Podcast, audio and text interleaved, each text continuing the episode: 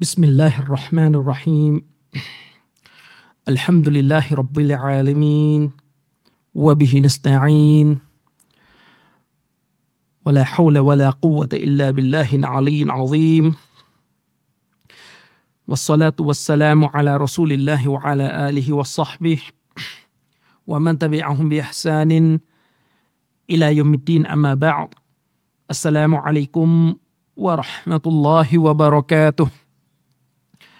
อัลฮัมดุลิลละนะครับ ขอต้อนรับท่านพี่น้องผู้ศรัทธาทุกท่านนะครับ เข้าสู่รายการฮะดีสจิบรีนนะครับ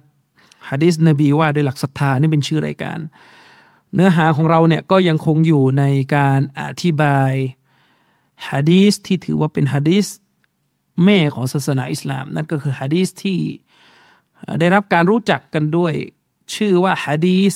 จิบรีนนะครับ เนื้อหา ในการอภิปรายของเราณตอนนี้เนี่ยเรียกได้ว่าเราอยู่ในส่วนท้ายของการอธิบายฮะดีษจิบรีลละ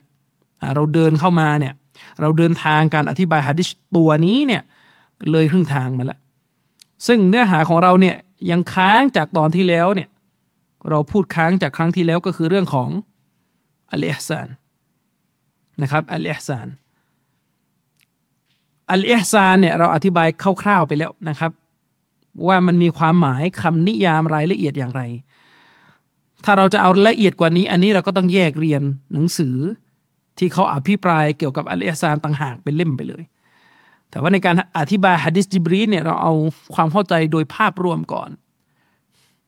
เกี่ยวกับความหมายของอัลอิฮซานซึ่งสาระโดยประมวลรวมที่เราได้รับ จากการอธิบายฮะดิษจิบรีนบทนี้เนี่ยความหมายของอัลลฮ์ซานเนี่ยมันชัดเจนในตัวคำพูดที่ท่านนบีอธิบายให้ท่านจิบรีนอะลัยฮิสลาม ทราบภายในตัวคำพูดนบีอยู่แล้วนะครับ เป้าหมายของอัลลฮ์ซานที่ท่านนบีสุลต่านละสัลลัมอธิบายในฮะดีษจิบรีนบทนี้เนี่ยหมายถึงการทำให้อามัลของเรา ทำให้การอิบาดะของเรา ที่เรามอบต่ออัลลอฮ์สุบฮานาอัลตะลาเนี่ยทำให้อิบาดะของเราออกมาอยู่ในระดับที่สวยงามนะครับ อันนี้คือเป้าหมายของอัลลอฮ์ซานที่เจาะจงไปยังฮะดีสจิบรินบทนี้นะครับ สาระหลักที่ต้องทวนอีกครั้ง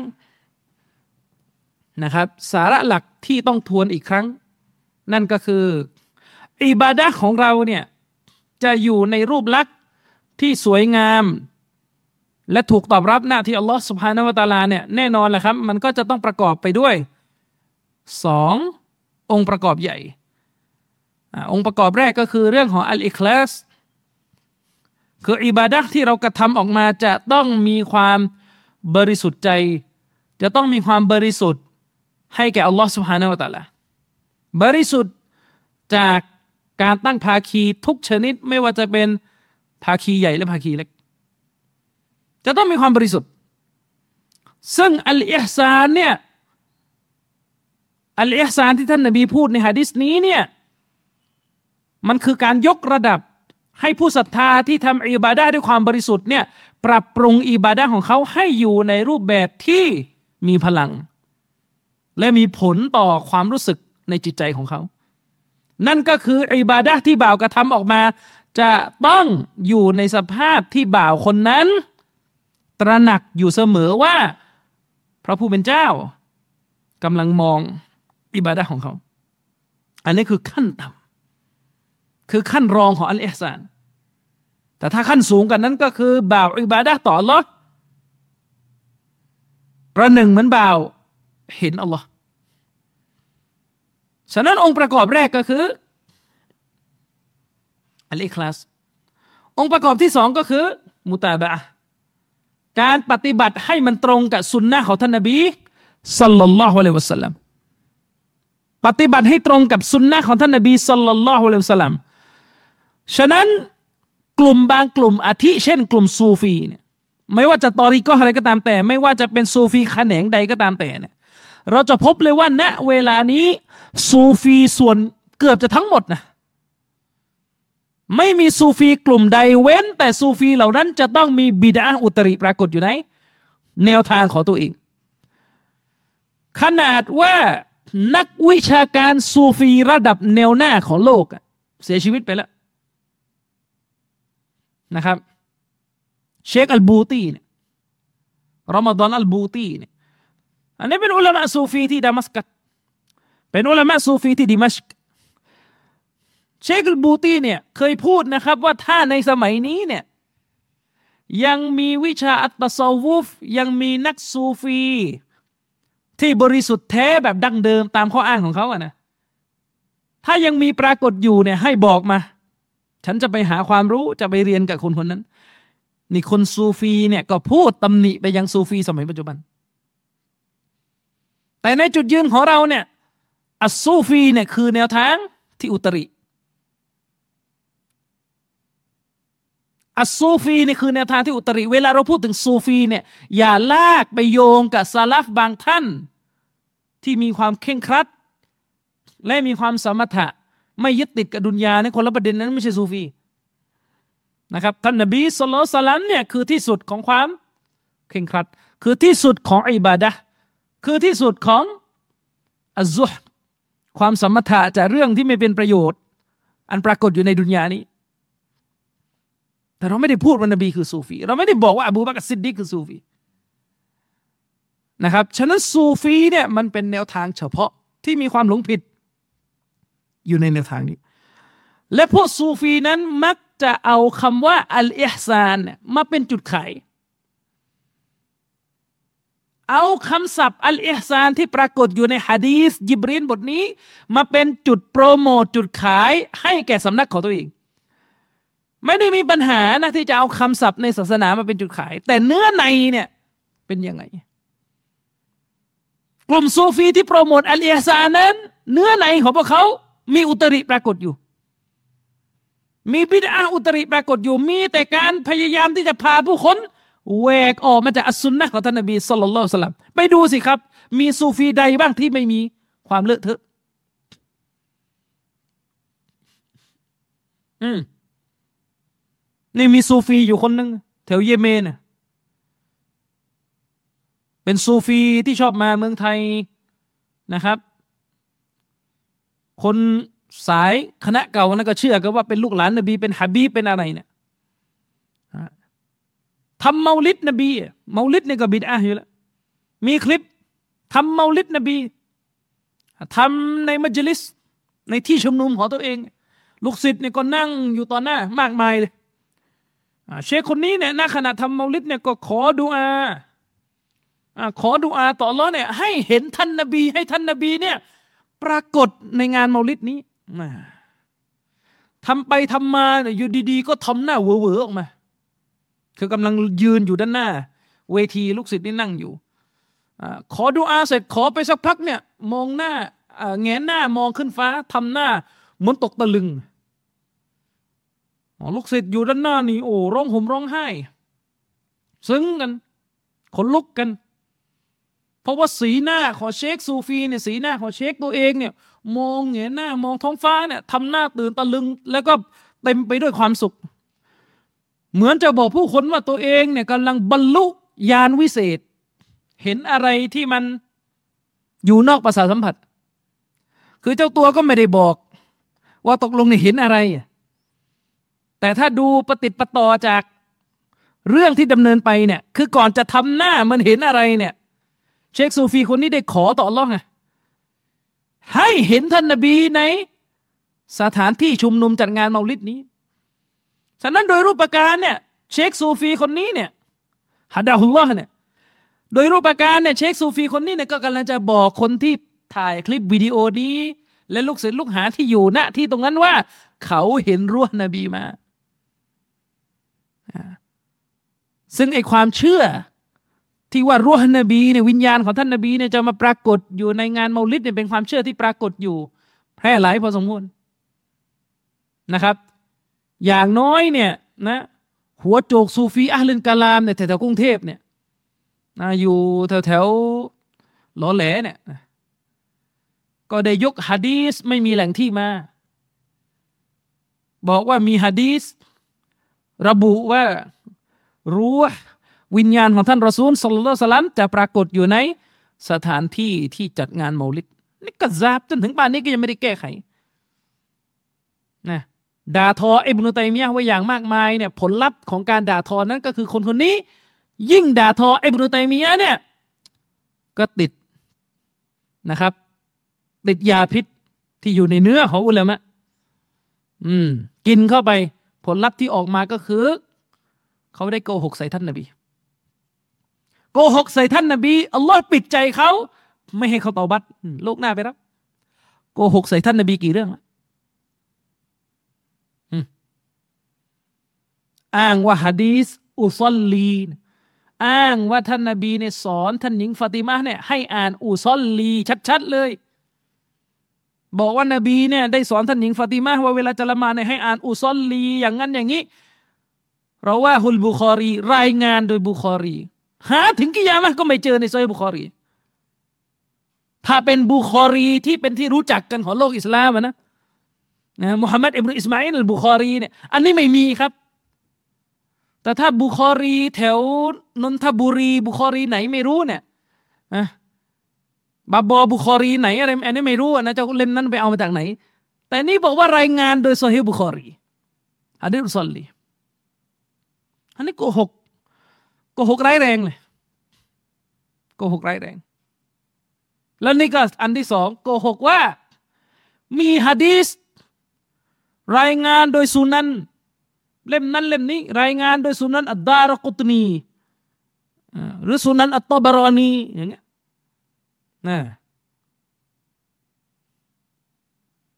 บอกว่าท่านนบีเนี่ยได้กล่าวว่าเนี่ยกะซาบโกหกใส่ท่านนบี บอกว่าท่านนบีได้กล่าวว่ารั้วเนี่ยรั้วของท่านรั้วของท่านนบี อืมจะปรากฏอยู่ในงานมาลิด ถามหน่อยว่าไอ้คนที่ประกาศตัวเองว่า เรียนซาลาฟีมาเยอะแล้วและตอนหลังผันไปเป็นอาเชรอเนี่ยเรียนสองค่ายแล้วก็รู้แล้วว่าซาลาฟีไม่แข็งแรงเนี่ยอาเชรอแข็งแรงกว่าเลยเปลี่ยนค่ายไปสังกัดมัสฮับของเพลโตเนี่ยถามหน่อยว่าไปร่วมงานบรรยายอยู่ทุกปีเนี่ยมองไม่เห็นยังไงความผิดเนี่ยทำไมไม่แก้ทำไมไม่แก้มีเวลาไปนั่งอภิปรายถึงทัศนะความเห็น ของอุลามะที่อยู่ที่อียิปต์นู่นอ๋อเชคมุฮัมมัดคอลีนอัลฮารอสว่าอย่างนั้นว่าอย่างนี้ นี่ยังไม่ได้ถามนะว่าเอาจากตัวเล่มจริงมาอ้างอิงหรือเปล่า แต่ว่าอันนี้ชัดๆในโกหกใส่ท่านนบีเนี่ยทำไมไม่ชี้แจง หรือเป็นพวกกัน หรือต้องการมวลชน อันนี้โกหกใส่ท่านนบีเนี่ยไม่ต้องใช้วิชาการเยอะฮะดีษมันไม่มีตั้งแต่ต้น ไม่ต้องเรียนأصول الفقه เยอะ ฮะดีษมันไม่มีต้องเรียนأصول الفقه อะไรแล้วถึงจะรู้ว่าไม่มีก็มันไม่เจอในฮัดดิสนึกออกไหมครับ เหมือนมีคนมาอ้างว่านี่คืออายะกุรอานหาทั้งเล่มก็ไม่เจอไม่ต้องจบอาเลมใหญ่อะไรเยอะ ไม่มีก็คือไม่มีกระซาบโกหก อย่างนี้เป็นต้นอ่าอันนี้ก็บับโปอันนี้ก็หัวหน้าซูฟีคนหนึ่งจามีอัชอารีสุดโตง วิธีปฏิบัติคือซูฟีนะครับ ลงหลุมลงเหวไป อีกคนหนึ่งทำทรงจะเป็นซูฟีการอมัตเนี่ยพวกนี้ที่เราเอ่ยชื่อเนี่ยไอ้พวกนี้เป็นศัตรูกับอิบนุตัยมียะใส่ร้ายอิบนุตัยมียะใส่ความเชคอัลบานีมาก็เยอะอาใช้รอบแบบอ่อนๆเนี่ยผมไม่ค่อยอะไรมากนะอืมอันนี้ซูฟีตัวหนักๆนะครับ อีกคนหนึ่งเรียนซูฟี เคยประกาศตัวว่าตัวเองจะเป็นผู้นำซูฟี ที่บริสุทธิ์ ไม่ใช่ซูฟีคุรอฟาตไม่ใช่ซูฟีเลอะเทอะจะนำซูฟีที่บริสุทธิ์มาเผยแพร่ในไทย อยู่ไปอยู่มานานวันเนี่ยชักเลอะเทอะแล้วพฤติกรรมหน้าเฟซนะมีคนเขาแคปมา เก็บไว้ พฤติกรรมหน้าเฟซเนี่ยชักเลอะเทอะ เริ่มสร้างเรื่องราวที่อวยตัวเอง ทำรากว่าตัวเองเนี่ยเป็นวลียุลลอฮ์กรอมัดเริ่มเสริมบารมีให้กับตัวเองโพสเองนะเจ้าตัวนะตั้งแต่เล่าว่าตอนที่ตัวเองเกิดมาเนี่ย โอ้แม่คลอดยากมากวันหนึ่งมันก็เลยจะคลอดมหาบุรุษนะโอ้ในเรื่องเล่าแบบนี้นี่เหมือนกับเหมือนกับบาบอที่ใส่ชุดสีส้มๆมานะ่ะไปดูพวกประวัติที่เขาแต่งให้กับบาบอที่ใส่ชุดสีส้มๆนั่นอะไรอย่างนั้นแหละ จะคลอดมาทีนี้ต้องมีอิทธิฤทธิปฏิหาร หรือของผู้นำอิหร่านอาลีคอมมินีเนี่ยผู้นำอิหร่านเนี่ยตัวที่ปั่นอยู่ตอนนี้เนี่ยนะผู้รู้ในอิหร่านมันเล่าว่า ตอนที่อาลีคอมเมนีคลอดออกมาที่โรงพยาบาลเนี่ยคลอดออกมาปุ๊บเนี่ยนะพูดได้เลยอัลลอฮฺอักบัรนี่มีคลิปชัดเจนอะไอพวกอุลามะชีอะเนี่ยเล่าเลย บอกว่าตอนอาลีคอมเมนีเนี่ยผู้นำอิหร่านคลอดออกมาในโรงพยาบาลเนี่ย นางพยาบาลหมอในโรงพยาบาลเนี่ยได้ยินตรงกันหมดเลย ว่าอาลีคอมเมนีพูดออกมาประโยคแรก พูดว่าอะไรรู้ไหมพูดว่าอะไร คือถ้าพูดละอิลาฮิลลอฮ์นี่ก็อภินิหารแล้วนะ อันนี้พูดว่าอะไร พูดว่ายาอาลีน่าดูนี่อันนี้ก็เหมือนกันซูฟีแถวรามเนี่ย รามซอยที่คนเขาบ่นกันว่า เหมือนอินเดียเนี่ยอืมนะครับ สัปดาห์ที่แล้วเนี่ยเขาบ่นเป็นดราม่าอยู่ในเฟซมันสังเกตไหมเขาบอกมันเกิดอะไรขึ้นในซอยรามนี่โอ้ยเหมือนกับอินเดียเลยรถมันมีรถชนแล้วมั้งอะไรคือไปโพสต์ว่าตอนตัวเองเกิด มีแสงปรากฏขึ้นในห้องห้องคลอดของแม่ตัวเอง โอ้หล่อนี่ดู มีแสงออกมา นี่จะนี่จะขลังนะ แล้วก็เอาเรื่องความฝันเนี่ยเรียนเรียนอุซูลุนฟิกเยอะจนกระทั่งเริ่มหลุด เริ่มหลุดที่อุลามะบอกว่าผู้ที่เรียนซูฟีเนี่ยเป้าหมายของมันคือเวลามันเรียนซูฟี แล้วมันเอาคำว่าเอซานมาอ้างเนี่ยเป้าหมายของมันคืออะไรรู้ไหมครับ พาคนออกมาจากชริอะตามคำศัพท์ของพวกเขาเนะ่ยพาคนออกชริอะพาคนออกจากชริอะแล้วก็ไปสู่ฮักกีก่อนไม่ได้ไปสู่ฮักกีก่อนครับไปสู่บาตีละอะไรพาคนออกมาจากชริอะเรียนเยอะจนกระทั่ง หลักพื้นฐานที่ศาสนาให้เราปฏิบัติและตัดสินกันได้เนี่ยอ้าวไม่ใช่แล้วกลายเป็นรหัสนัยแล้วกลายเป็นเห็นอย่างหนึ่งในยาปกตินี่เรารู้กันแล้วว่า เป็นเรื่องใช้ไม่ได้ของมันใช้ได้ขึ้นมาอีกอ่าเนี่ยเอาความฝันมาเล่ากัน เล่ากันบอกว่า มันเล่าปันลูกศิษย์มีอยู่วันหนึ่งเขาเล่างี้มีอยู่วันหนึ่งตัวฉันนั้นต้องใช้คำว่าฉันนั้นจะได้ดึงขลังอ่า มีอยู่วันหนึ่งตัวข้าพเจ้านั้นตัวฉันนั้นได้ฝัน เห็นพวกท่านทั้งหลายลงไปในน้ำแล้วก็ล้างบาปกันหานี่คละนี่นี่นี่เอามาเล่าเพื่อจะให้รู้สึกว่าในแนวทางของเขาเนี่ยเป็นแนวทางแห่งการไถ่บาปคือถ้ายังดูละครอยู่นะไม่ต้องมาเลอะเทอะแนวทางไถ่บาปซูฟีนั้นไม่มีนึกออกไหมครับ เออ ไม่ใช่ว่าเวลาทำละครแล้วก็เชิญโต๊ะระเบกแขกไปนั่งอ่านกุรอานกันอยู่ แล้วก็จะมาเป็นผู้บรรลุอะไร ไม่ใช่ อันนี้คนท่าใช้ต้อนอย่างเงี้ยอืมเขาก็ตัดสั้นโกนกัน อะไรจะเป็นวลียุลลอคุณลักษณะเนี่ยมันไม่ได้ อย่างเงี้ยเป็นต้น อันนี้พวกซูฟี ซึ่งอินชาอัลลอฮ์เดี๋ยวเรื่องซูฟีเนี่ยไว้วันหนึ่งจะทำซีรีส์นี่มีหนังสือที่อุลามะเขียนเรื่องซูฟีไว้หลายเล่มค่อนข้างดีเลยหนึ่งในนั้นคือเล่มที่เชครอบีอิบุนฮาดีอัลมัดคอลีได้เขียนไว้ฮาฟิซุฮุลลอฮ์อันนี้พวกซูฟีนะครับ พวกซูฟี อย่างที่เรารู้กันคือพวกที่จะเอาคำว่าอัลอิฮซานเนี่ยมาหลอกมาหลอกชาวบ้าน เอาคำว่าอัลอิฮซานมาหลอกชาวบ้าน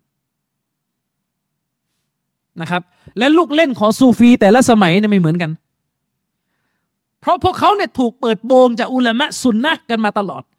เวลาเขาถูกเปิดโปงมากๆเนี่ยพวกนี้ก็พยายามที่จะเปลี่ยนคำพูด พยายามที่จะประดับประดาความเชื่อของตัวเอง ด้วยคำศัพท์ที่จะหลอกชาวบ้าน อืมทั้งทั้งที่จริง ๆ แล้วเนื้อในก็เหมือนเดิม อืม เนื้อในก็เหมือนเดิมนะครับ อุลามะได้กล่าวกันว่าพวกซูฟีเนี่ยเอาคาว่าอัลอิซาน ที่อยู่ในฮะดีษจิบรินบทเนี้ยไปหลอกชาวบ้าน ไปหลอกบรรดาคนที่ขาดความรู้ ให้หลงเชื่อในแนวทางของตัวเองหนึ่งในสิ่งที่เขาหลอกก็คือแนวทางซูฟีเนี่ยจะเป็นแนวทางที่ทำให้ท่านเนี่ยอิบาดะต่ออัลลอฮ์อย่างอร่อยอร่อย อย่างลึกซึ้ง อย่างใกล้ชิดอัลลอฮ์ใกล้ชิดระดับไหนอะใกล้ชิดระดับที่เห็นอัลลอฮ์พอถามเอ๊ะเห็นอัลลอฮ์นี่ยังไงอะเพราะว่าฮะดิษนบีบทนี้ใช้คำว่า กะอันนะกะตะรอประหนึ่งเหมือนท่านได้เห็นกาอันนะกาหมายถึงประหนึ่งเหมือนท่านได้เห็นอัลลอฮ์แปลว่าท่านไม่ได้เห็นนะ ท่านไม่มีทางได้เห็นอัลลอฮ์ในโลกนี้ ก็ตันโดยเด็ดขาดอากิดะของเรา ท่านไม่ได้เห็นอัลลอฮ์ในโลกนี้ โดยเด็ดขาด แต่เวลาเอามาขายบอกว่า จะสอนท่าน ให้เรียนรู้วิทยายุทธวิชาตะสวฟจนกระทั่งท่านได้เห็นอัลลอฮ์คำถามมีอยู่ว่า แนวทางซูฟีเนี่ยในวิชาตะสวฟเนี่ยต่างตรงไหนกับที่ซาลาฟีเรียนเอาตอบมาตกลงพวกคุณเนี่ยจะอ้างว่าถ้าเรียนตะสวุฟแบบถึงขั้นเนี่ยได้เห็นซาตอัลลอฮ์เลยหรือถ้าบอกว่าได้เห็นซาตอัลลอฮ์เลยเนี่ยกูฟร เพราะในดุนยานี้ไม่มีใครได้เห็นอัลลอฮ์ที่อุลามะคีลาฟกันเนี่ยมีกรณีท่านนบีมุฮัมมัดสัลลัลลอฮุสลัมในคืนอิสราเมรอดอันนี้อุลามะคีลาฟกันว่าตกลงนบีได้เห็นหรือไม่ได้เห็น แต่ว่าทัศนะที่รอเจียคือไม่ได้เห็น อืมแต่พวกคุณเนี่ยตกลง คุณจะสอนอะไร ถ้าคุณบอกว่า โอ้ยซูฟีเนี่ยไม่ได้เชื่อหรอก ว่าจะได้เห็นอัลลอฮ์แสดงว่าเนี่ยความรู้ในตัสวุฟของท่านก็ไม่ได้ต่างจากสำนักอื่น นั่นหมายความว่าอิลมุตตะซวุฟเนี่ยความรู้อัตตะซวุฟที่พระท่านสอนคนเนี่ยก็คือความรู้ที่จะทำให้คนเนี่ยอิบาดะต่ออัลลอฮ์ในสภาวะที่ประหนึ่งว่าเขาได้เห็นอัลลอฮ์คือตระหนัก ตระหนักในการในการมีของอัลลอฮ์ประหนึ่งเหมือนเห็นพระองค์ แต่ไม่ได้เห็น ถ้าเช่นนั้นก็ไม่ต่างกัน เพราะแนวทางซาลาฟิยะและแนวทางใดก็ตามแต่เนี่ยทุกแนวทางล้วนแล้วแต่ ปรารถนาที่จะให้สมาชิก ในแนวทางของตัวเอง อิบาดะต่อร้อนในสภาพนั้นทั้งสิ้น แต่วิธีการเนี่ยยังไง ที่ขัดกันอยู่คือวิธีการเป้าหมายเนี่ยไม่ต่างกันหรอก ถ้าพวกท่านเป็นอย่างนั้นจริงนะ แต่กลัวจะไม่ใช่อะสิเพราะพวกท่านแอบตลอดว่า วิชาตาสวุฟของท่านเป็นวิชาพิเศษที่มีเฉพาะในแนวทางอัตตรีก่อนแนวทางอื่นไม่มี ถ้าแนวทางอื่นไม่มีแสดงว่าแนวทางของท่าน เชื่อใช่ไหมว่าจะได้เห็นอัลลอฮ์ถ้าเรียนวิชาตาสวุฟจะได้เห็นอัลลอฮ์ในโลกนี้ เชื่ออย่างนั้นหรือเปล่า พูดให้มันตรงไปตรงมา อืม แล้วนี่ก็ไม่ต้องมานั่งถามกันอีกนะ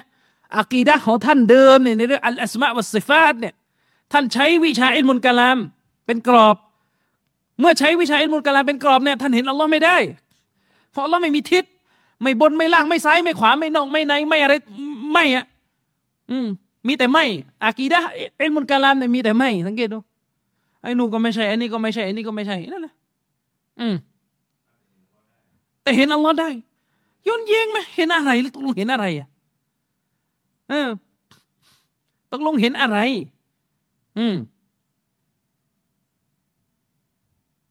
ตกลงเห็นอะไร คือผมได้มีโอกาสอ่าน หนังสือหนังสือที่อุลามะสายอาเชรอเขียนเองนะไม่ว่าจะเป็นอิหมัมนบูบีหรือใครก็ตามแต่ ในการอธิบายฮะดีสในการอธิบายฮะดีส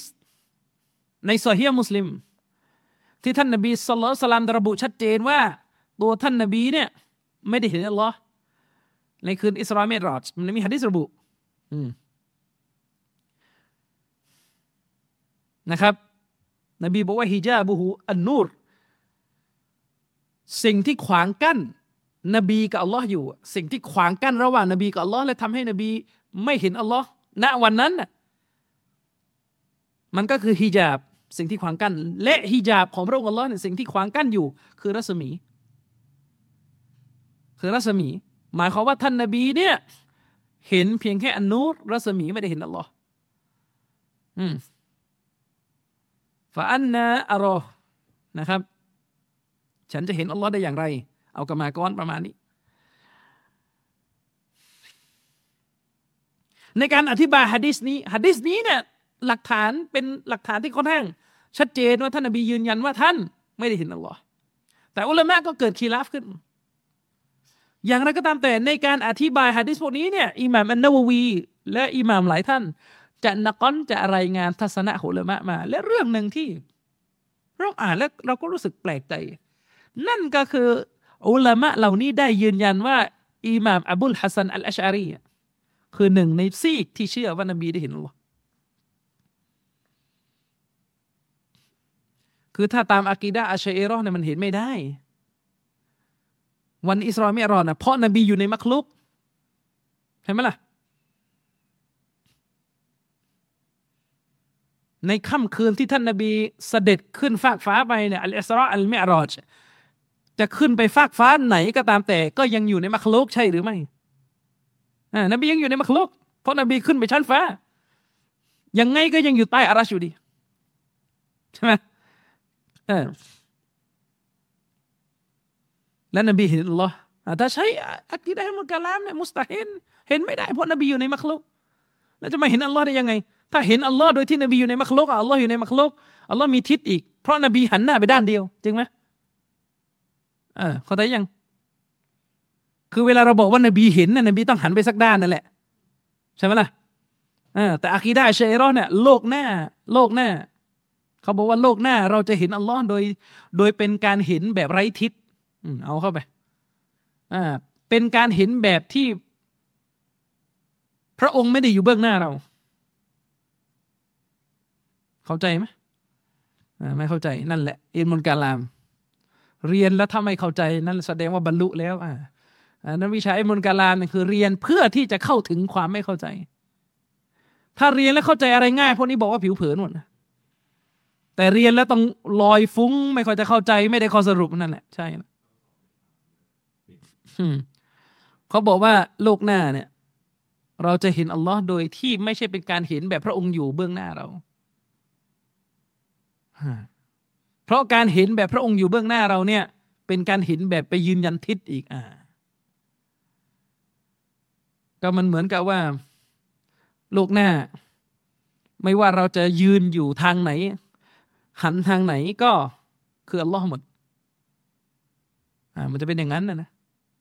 อืม นะครับ หันทางไหนก็คืออัลลอฮ์หมด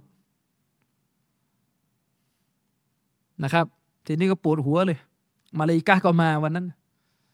ใช่ไหมและเรากับมนุษย์เองก็ต้องนั่งเคลียร์นั่งอะไรอีกทีนี้หันทางไหนก็เป็นอัลลอฮ์หมดในมั่วแล้วทำไมงั้นคือไม่รู้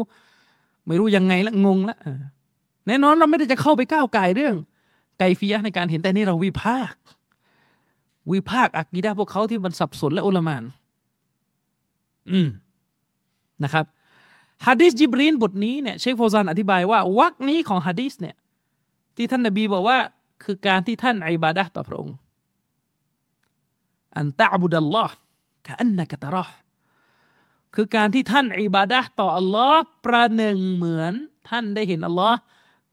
วักนี้คือสิ่งที่เป็นหลักฐานยืนยันอย่างเด็ดขาดเลยว่า มนุษย์จะเห็นอัลลอฮ์ด้วยตาไม่ได้ในโลกนี้ จึงอยู่ในสภาพที่ไปได้มากสุดแค่ ประหนึ่งราวกับว่าได้เห็น แม้ว่าจริง ๆ แล้วก็ไม่ได้เห็นนะครับ ฉะนั้นการเห็นอัลลอฮ์ในโลกนี้เนี่ยอุลามะบอกว่าคือเห็นด้วยหัวใจ เห็นด้วยความรู้เห็นด้วยอีมานนะอย่างนั้นนะใช่ แต่เห็นด้วยดวงตาไม่ได้ อืมนะครับทีนี้ต่อมาวักนี้ของฮะดิษจิบรีนเนี่ยนบีพูดในสองส่วน อันแรกสูงสุดเลยก็คือการที่มนุษย์ การที่บ่าวของอัลลอฮ์เนี่ยอิบาดะต่ออัลลอฮ์ประหนึ่งเหมือนเห็นอัลลอฮ์อันนี้สูงสุด ถัดจากนั้นลงมาอันนี้รองหน่อย คือการที่บ่าปของอัลลอฮ์เนี่ยอิบาดะต่ออัลลอฮ์ในสภาพที่ตระหนักอยู่เสมอว่าอัลลอฮ์เห็นเขาอ่าไปไม่ถึงขั้นแรก แต่รองลงมานะครับเชคอุซัยมินอธิบายว่า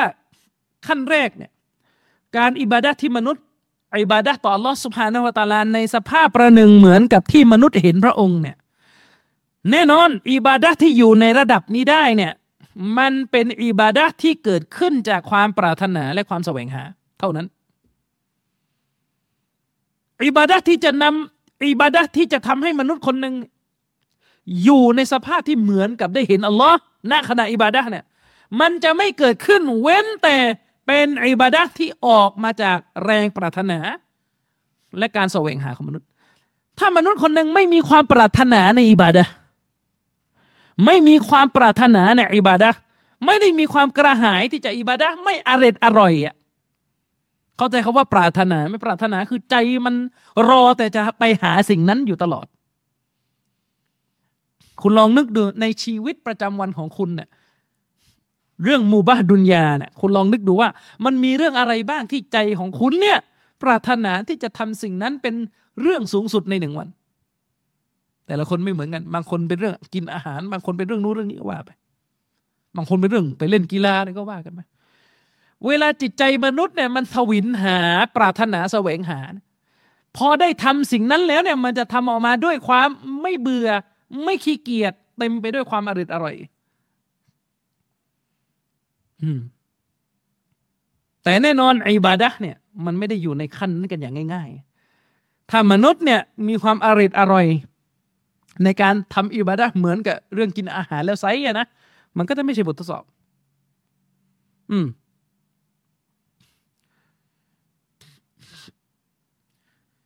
ฉะนั้นอิบาดะใดก็ตามแต่เชคุซัยมีบอกอิบาดะใดก็ตามแต่ที่ถูกกระทำขึ้น บนพื้นฐานของการแสวงหาและความปรารถนา อันมีอยู่ในตัวมนุษย์ แน่นอนว่าอิบาดะดังกล่าวนั้น จะมีพลังที่แข็งแกร่งอย่างสูงสุด เพราะมนุษย์แสวงหาสิ่งนี้ อันเป็นสิ่งที่เขารักและก็ชอบ นี่แหละคือสภาพของการอิบาดะที่ประหนึ่งราวกับว่ามนุษย์ได้เห็นพระองค์ และนี่คืออิบาดะ ของท่านนบีของบรรดานบี และบรรดาสหบะเลยท่าน ก็มีการทำอิบาดะที่อยู่ในสภาพนี้อิบาดะที่อยู่ในสภาพนี้เนี่ยจะทำให้มนุษย์เนี่ยเอาชนะความเหนื่อยล้าในร่างกายของตัวเองไปได้ทำไมถึงมีฮะดิษบอก ว่าท่านนบีสัลลัลลอฮุอะลัยฮิสลลัมเนี่ยละหมาดละหมาดกิยามุลเลยละหมาดตะฮัจุดรอกะอัดเดียวในนบีอ่านยาวมาก อ่านตั้งแต่อัลบากรอห์ไปจนถึง ไปจนถึงเอ่ออันนิสะหรืออัลมาอีดะโดยประมาณ ก็มี อืมนะครับทำไมนบีถึงอ่านได้ขนาดนั้น นั่นเพราะว่าอิบาดะของท่านนบีเป็นอิบาดะที่อยู่ในสภาพที่ประหนึ่งเหมือนได้เห็นอัลลอฮ์ในมัวต่อของอิหม่ามาลิกระบุถึงวิธีการละหมาดตะรอเว ของบรรดาสหายในสมัยของท่านอุมัรอิบนุขตอบระบุว่าพวกเขาเนี่ยอ่านหนึ่งอายะโทษ อ่านหนึ่งซูร้อเนี่ยประมาณสองร้อยอายะหนึ่งรอกาอัตโทษละหมาดตะรอเวของพวกเขาเนี่ยในหนึ่งรอกาอัตเนี่ยเหมือนเราวๆอะนะจำนวนการอ่านเนี่ยสองร้อยอายะอืมหนึ่งรอกาอัตเนี่ยสองร้อยอายะละหมาดกระจกระทั่งอีกนิดเดียวจะเข้าวัคตูซุบฮีแล้วเนี่ยพวกเขาจึง หยุดละหมาดเพื่อแยกย้ายกลับไปกินอาหารกัน นั่นอิบาดะของสหาบะนะครับ ซึ่งแน่นอนอันนี้ เราพูดให้เห็นเป็นรูปธรรมนะ เวลาเราฟังเรื่องราว ความบากบัน่น ความอุตสาหะ ในการทำอิบาดะ การทำอิบาดะเนี่ยมันกว้างนะไม่ว่าจะเป็นการอ่านกุรอาน ไม่ว่าจะเป็นการละหมาด หรือแม้แต่การแสวงหาความรู้ เวลาเราฟังเรื่องราว การทำอิบาดะที่มากมายมหาศาลทั้งของท่านนาบี ทั้งของสฮาบะทั้งของซาลฟุสซอลและรวมไปถึงของบรรดาอุลามะผมเชื่อว่าหลายท่านเนี่ยได้ยินปุ๊บก็มีแรงบันดาลใจที่อยากจะเป็นแบบนั้นด้วย อยากจะทำตามพวกเขาอยากจะทำอิบาดะ ให้มันได้สักครึ่งหนึ่งของพวกเขาก็ยังดี แต่ว่ามันทำได้แป๊บหนึ่งแล้วก็เหนื่อยแล้วก็เลิก นั่นเพราะอะไร หลายคนบอกว่าพยายามจะใช้ชีวิตอยู่กับการอ่านหนังสือแสวงหาความรู้หรือละหมาดให้มันเยอะเหมือนที่บรรดาอุลามะเขาทำกันเนี่ย แล้วทำไมเราทำไม่ได้สักทีอืมนะครับ ตรงนี้เราต้องเข้าใจนะครับว่า ความแข็งแกร่งในการทำอิบาดะเนี่ยมันไม่ได้เกิดขึ้น มันไม่ได้เกิดขึ้นได้ภายในชั่วข้ามคืน มันเกิดขึ้นจากการถักทอสะสม สะสมพลังของอีมาน เกิดขึ้นจากการถักทอและค่อยๆสะสม พลังของอีมานในตัวมนุษย์ ให้มันแข็งแกร่ง ซึ่งเราต้องเข้าใจนะครับว่า อีมานที่สะสมในตัวของเราเนี่ยเวลาสะสมผ่านระยะเวลาที่มันยาวนานจนกระทั่งมันแข็งแกร่ง แน่นอนมันจะก่อผลเป็นพลังที่ใหญ่หลวงในการทำอิบาดะไม่ว่าจะเป็นอิบาดะในรูปใดก็ตามแต่ อย่างไรก็ตามแต่ สิ่งหนึ่งที่เราจะต้องไม่ลืมที่จะตระหนักก็คือ ชีวิตประจำวันของเราเนี่ย มันมีอะไรที่เข้ามา บั่นทอนความแข็งแกร่งของอีหมานหรือไม่ นี่คือประเด็น หลายครั้งมากที่เรามานั่งคิดว่าทำไมเรา ใช้เวลาอยู่กับการอิบาดะไม่มากเหมือนที่บรรดาผู้รู้เขาใช้ ไม่ว่าจะพยายามทำยังไงก็ตามแต่ตั้งใจแค่ไหนก็ตามแต่ทั้งๆทที่บางทีเนี่ยร่างกายของเราดูเหมือนจะแข็งแรงกว่าร่างกายของผู้รู้นะผู้รู้บางท่านเนี่ย อายุก็มากเดินก็ไม่ค่อยจะไหว แต่ทำไมละหมาดได้เยอะกว่าเรา อืมองค์ประกอบมันมี และหนึ่งในองค์ประกอบที่สำคัญมาก ๆ ก็คือชีวิตของเราเนี่ย มันอยู่ในสภาพชีวิตที่ไปยุ่งเกี่ยวกับของฮารอม และสิ่งที่ขาดบารอกะหรือไม่ นี่คือประเด็นเลย ถ้าชีวิตของเราเนี่ยปะบนวุ่นวายอยู่กับสิ่งที่ฮารอม สิ่งที่ทำให้มันขาดความจำเริญความบารอกะความดีงามในชีวิตเนี่ยพลังในการทำอิบาดะของเรา มันลดลงไปได้นอนต่อให้ฟังเรื่องราวของอุลามะทำอิบาดะแล้วฮึกแค่ไหนสุดท้ายก็ทำได้ไม่เท่าไหร่ เพราะอิบาดะที่อร่อยอร่อย จะไม่มาคู่กับการฝ่าฝืนอัลลอฮ์โดยเด็ดขาดไม่มีทางหรอกครับ ผมจึงบอกว่า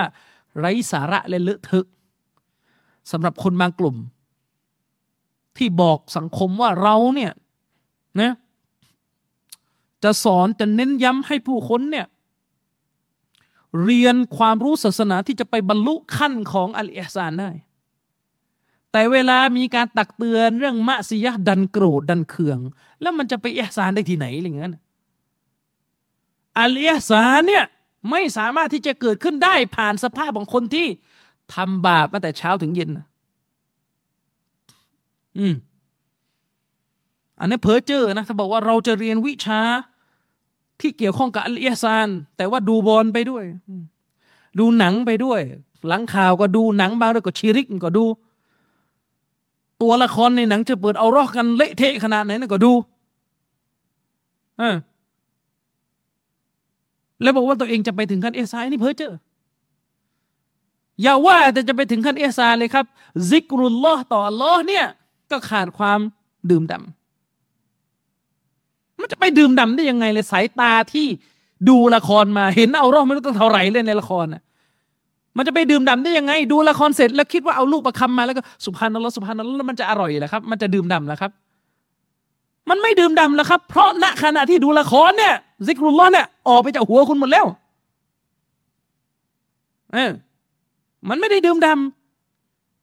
ฉะนั้นเนี่ยแนวทางซาลาฟียะเนี่ยฟังให้ดีนะแนวทางซาลาฟียะเนี่ยมีความโดดเด่นเหนือแนวทางทั้งหมด ในจุดไหนรู้ไหมครับ ในจุดที่ว่า แนวทางซาลาฟียะตรบียะขัดเกลาผู้คนโดยให้ความสำคัญกับการห้ามปรามความชั่ว แนวทางอื่นเนี่ยขัดเกลาผู้คนเนี่ยให้ความสำคัญกับการสั่งใช้ความดีไอ้เรื่องสั่งใช้ความดีเนี่ยทุกแนวทางมันเอาหมดแหละ ตับลีกีก็เอาไอ้ควานี่ก็เอา ใช่ไหมล่ะ ตับลีกีก็เอาไอ้ควานี่ยะก็เอา ซูฟียะก็เอา ชีอะมันยังเอาเลยอไปดูหนังสือฟิกชีอะน่ะอืมเอามันเดือนรอมฎอนอะไรฮะดีษของมันนะนะมองดูอะไรก็ว่ากันไป ทุกแนวทางเนี่ย สอนคนให้ทำความดีหมด แต่จะมีแนวทางใดล่ะ ที่ห้ามปรามความชั่ว เท่ากับแนวทางซาลาฟียะ ผู้ศรัทธานี่มีสองอย่าง สั่งใช้ความดีและห้ามปรามความชั่ว อันนี้เนี่ยสั่งให้ทำความดีอย่างเดียว แต่ความชั่วไม่ห้าม ไม่ต้องดูอะไรเยอะครับ นี่เดี๋ยวจะรอมฎอนแล้วดู มันจะเป็นเหมือนที่ผมพูดทุกปีเดือนรอมฎอนอะถ้าไม่ใช่แนวทางซาลาฟีนะเดือนรอมฎอนก็จะพูดแต่เรื่องทำอามัน แต่ความชั่วที่ต้องห้ามปราม เงียบเป็นใบ เดือนรอมฎอนเราจะได้ยินอะไรมั่ง ให้อ่านกุรานเยอะๆ ให้บริจาคเยอะๆ แน่นอนนี่คือความดี ให้ละหมาดเยอะๆ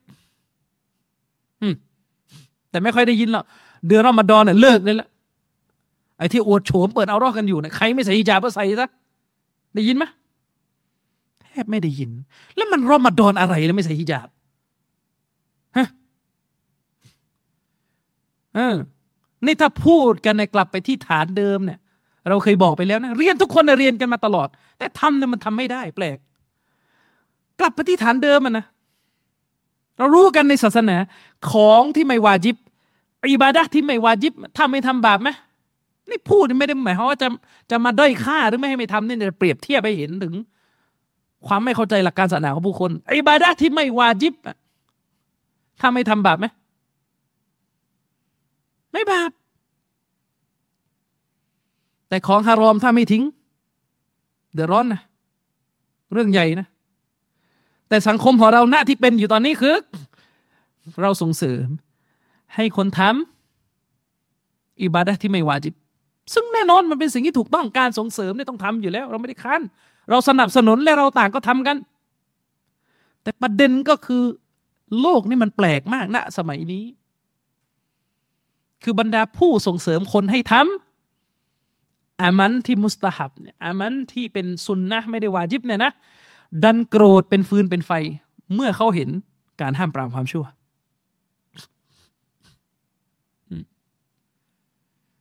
มันไม่มีอะไรทุเรศลูกกตา มันไม่ มันไม่มีอะไรที่มันสะท้อนความตกต่ำมากไปกว่าการที่ผู้รู้ในประเทศนี้ หลายคนนะโกรธเคือง เวลามีคนออกมาห้ามปรามว่าละครฮารอม โดยผู้รู้เนี่ย คือตัวนำสังคมเลยว่า กูก็ดู เนี่ย แล้วมันจะไปแก้อะไรประเทศนี้ ถ้าผู้รู้เป็นอย่างนี้ ไม่ว่ากี่เรื่อง ผู้รู้บางคนเนี่ย บอกเลยว่ากูดูหมด อืมไม่ว่าจะหนังฝรั่งหนังจักจักวงวงหนังอะไรมันดูหมด รู้ได้ยังไงว่ามันดูกับมันพูดในคลิป อืม เวลามันบรรยายเรื่องอะไรก็ตามแต่ เวลาเขาบรรยายเรื่องอะไรก็ตามแต่ แวะทุกเรื่องนะเหมือนในเรื่องนี้ดูมาแล้วอย่างนี้เป็นต้นใช่ไหมเออ จะมีกระบวนการที่ทำให้สิ่งเหล่านี้เป็นเรื่องเล็กอืแล้วนี่อุลามะเราไม่อายบ้างอะถามจริงเถอะ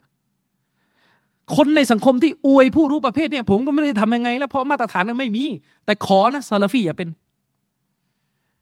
อืมซาลาฟีอย่าเป็นคนผู้รู้ที่มีพฤติกรรมแบบนี้อย่าไปอวย ไม่มีคุณสมบัติของผู้รู้ ไม่มีคุณสมบัติของผู้รู้ อืม อาจจะค้นตำราได้เยอะกว่าจริง อะไรก็เยอะกว่าจริง แต่ไม่มีคุณสมบัติ อืม แต่สมัยนี้มันวิปลาสไงแล้วก็ไม่แปลกเพราะอะไรครับ เพราะฐานแม่เนี่ยฐานแม่คือที่ไหนครับ ไคโรในอียิปต์หนักกว่านี้อีก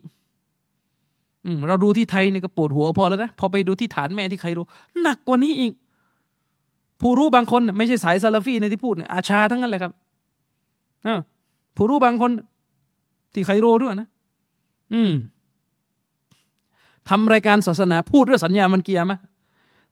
ทำในกอนัสนะทำใน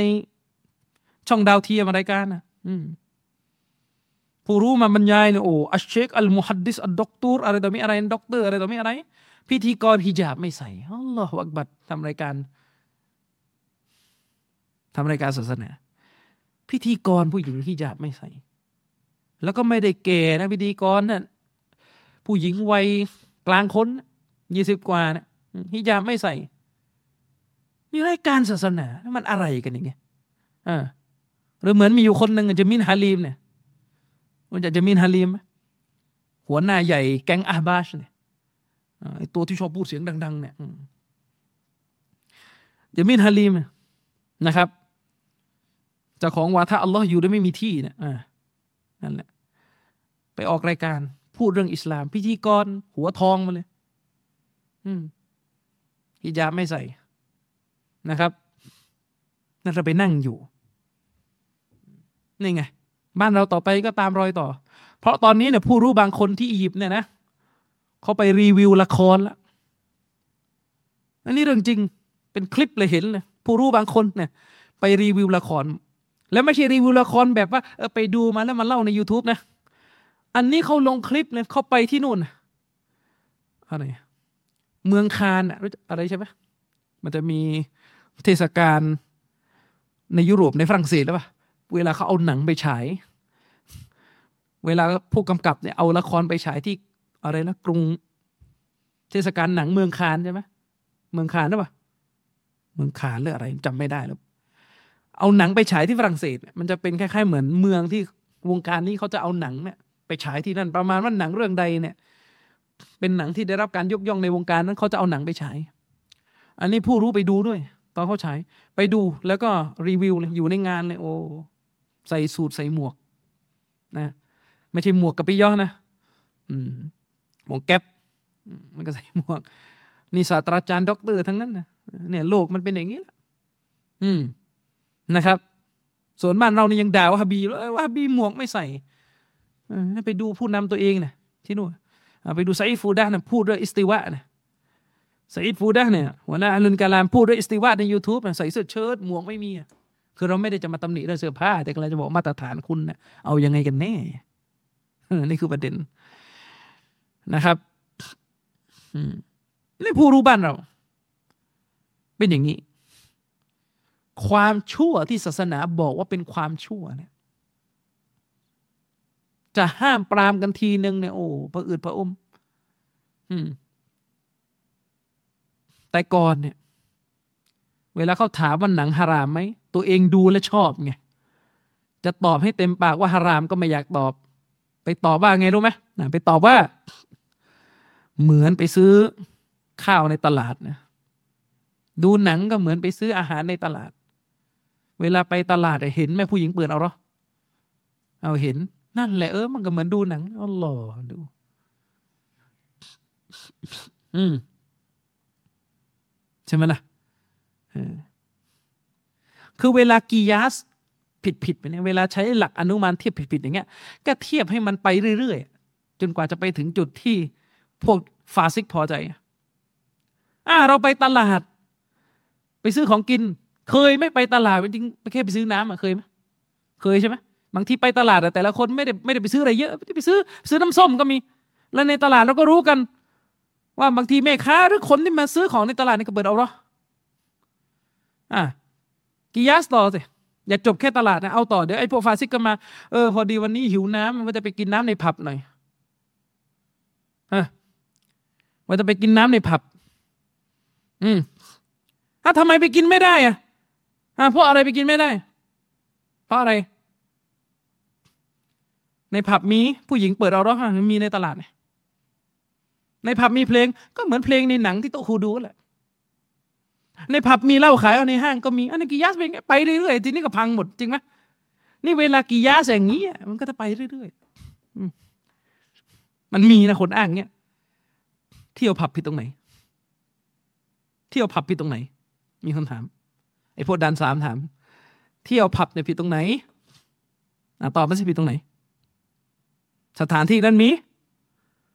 สุราขาย เอาแล้วมึงเข้าเซเว่นทำไม อ่าเนี่ยมันถาม ดูมันเทียบ ใช่ไหมเออในห้างมีไหมขายสุรา เอาแล้วไปทำไมบางร้านบางห้างเนี่ยนะ ร้านอาหารมุสลิมอยู่ติดกับร้านขายเหล้าอะที่หนึ่งแถวๆพัฒนาการอะ มันจะเป็นโซนที่เขาขายอาหารเยอะๆพอนึกออกใช่ไหมอยู่แถวรางรถไฟอะแถวนั้นน่ะร้านมุสลิม เยอะไหมครับ เยอะเลยเห็นไหม ร้านบางร้านขายเบียร์ขายเหล้าแทรกอยู่กลางร้านมุสลิมหมายความว่าร้านมุสลิมอยู่ข้างๆทั้งซ้ายขวาเลย แล้วร้านเขาอยู่ตรงกลาง ไปกินได้ไหมร้านมุสลิมกินได้ไหมกินได้ไหมกินได้ เดี๋ยวก็มีคนเทียบต่อ เออจะเหมือนกันไปเที่ยวผับนะไปทำไมจะไปกินเป๊ปซี่ในผับ ไปทำไมจะไปกิน จะไปกินน้ำเปล่าในผับ อ๋อทำไมไปไม่ได้อะมีผู้หญิงปากบน ก็ต้องครูบอกแล้วว่าเหมือนไปตลาดนั่นแหละอย่าว่าแต่ไปตลาดอย่าว่าแต่ไปตลาดเลยนะนี่พูดกันตรงๆกันนะมัสยิดบางแห่งที่อยู่ในเมืองหรืออยู่ในโซนสถานบันเทิงอะผมไม่อยากจะพูดตรงๆว่าโซนไหนไกลๆนี่แหละเลยเลยของตันไปสักนิดนึงมัสยิดบางแห่งที่อยู่ในสถานบันเทิงอะถ้าใครเคยไปละหมาดแถวนั้นเพราะผมอยู่โซนนั้นเนี่ย อ่าไปดู ลองไปละหมาดอิชาดู ช่วงหลังอิชามันเป็นช่วงตอนที่พวกชัยตอนมนุษย์กันเราจะออกมาเที่ยวแล้วไงอ่าและสถานบันเทิงบางแห่งมันก็อยู่ใกล้มัสยิดแทบจะรถจมูกกันอยู่แล้วอ่าแล้วดู มีอยู่ช่วงหนึ่งหน้ามัสยิดขายข้าวหมกไก่ ขายก๋วยเตี๋ยว ใครมากิน ใครมากินครับ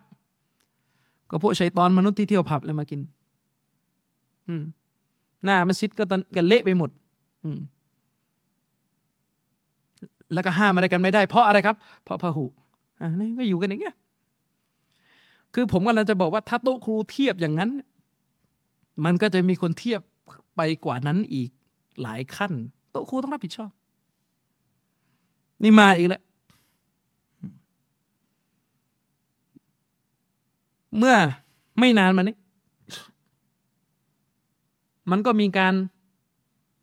ฉายละครเรื่องหนึ่งโดยที่ละครเนี่ยมันมันเป็นเรื่องที่เกี่ยวกับสังคมมุสลิมนะเกี่ยวกับสังคมมุสลิมเกี่ยวกับด้านมืดในสังคมมุสลิมพอมีคนไปถามโต๊ะครูว่า ดูได้ไหมแทนที่จะตอบว่าดูได้หรือไม่ได้ เออ ประกาศมาตลอดไม่ใช่หรือว่าเราเป็นฟิกฮ์ชาฟีอีเอาก็เอามาสิเล่มไหนอะ เออนี่วิธีตอบคืออะไรรู้ไหมก็หนังอินโดเรายังดูเลยอ่าดูมันนะตอบไปเงี้ยก็หนังอินโดเรายังดูเลยทำไมจะดูหนังของมุสลิมไทยไม่ได้อัลลอฮฺอักบัดดูตอบอนั่นแหละ ถ้าผู้รู้คนสอนศาสนาในระดับชั้นนำในสังคมยังเป็นอย่างนี้ อย่าหวังครับ ว่าเราจะไปถึงขั้นเอสานได้ ในความหมายที่ว่าถ้าเรายังรับความรู้ ยังรับความเข้าใจทางศาสนากันแบบนี้จากคนแบบนี้อยู่เนี่ย ไปไม่ถึงขั้นเอสานหรอกอืมตายระหว่างทางไปอยู่อย่างนั้นแหละ อืมนะครับ ผลลัพธ์ที่ออกมาก็เห็นกันอยู่อะครูเป็นอย่างไรลูกศิษย์ก็จะออกผลลัพธ์เป็น แบบนั้นแหละครับ เว้นแต่ว่าลูกศิษย์คนนั้นไปหาครูอื่น อันนี้อีกเรื่องนึงอืม แต่ถ้าอยู่กับครูคนนั้นเป็นหลัก มันก็จะได้ผลลัพธ์ อย่างนั้นจะได้ผลลัพธ์อย่างนั้น นี่คือประเด็นที่ต้องตระหนักมาก ๆ ผมพูดประเด็นนี้เพราะผมต้องการจะบอกว่าบ้านเราเนี่ยคนมักจะตัดสิน มักจะตัดสิน ว่าใครเป็นคนที่ดีไม่ดี จากเรื่องอิบาดะอย่างเดียว จากเรื่องของการทำดีอย่างเดียว ทั้งๆทที่อิหม่ามเอ็มนุลกอยิมบอกแล้วว่า การทำอิบาดะนั้น ฟาซิก คนชั่ว แล้วก็มุมินคนที่มีศรัทธา ก็ทำเหมือนกันหมด หมายความว่าเรื่องอิบาดะเนี่ยบางครั้ง เราก็จะเห็นว่าคนชั่วเนี่ย ก็ทำอิบาดะเดียวกันกับที่คนดีทำฉะนั้นจุดที่จะพิจารณาความต่างว่าใครคือความใครคือคนชั่ว กับใครคือคนที่มีศรัทธาเนี่ยเขาจะดูที่เรื่องของการละทิ้งบาปด้วย นี่คือจุดสำคัญเลย และอย่างที่เราเห็นคนฟาซิกบางคนบริจาคเยอะกว่า มุมินบางคนอีกนะด้วยกับความร่ำรวยด้วยกับอะไรก็ตามแต่ แต่เราจะไปดูจุดนั้นอย่างเดียวไม่ได้ อืม เราจะไปดูจุดนั้น อย่างเดียวไม่ได้นะครับ แต่ทีนี้ยังว่าแหละอุลามะบ้านเราเนี่ย อืม ทั้งละครทั้งอะไร หมด อืม บางคนหนักกว่านั้นอีกนะ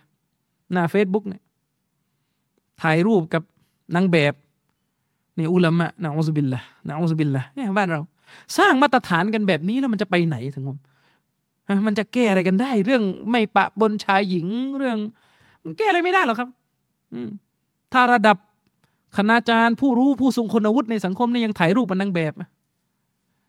อ่านางแบบบางคนเนี่ยโอเค เดินทางไปช่วยเหลือพี่น้องมุสลิมในซีเรียเราก็ไปเอาหน้าแล้วอย่างเงี้ยไม่ไหวอย่างเงี้ยฉะนั้นเนี่ย จำไว้ว่าอัลอิฮซานالإحسان الإحسانคือขั้นที่สูงกว่าالإيمانนะครับ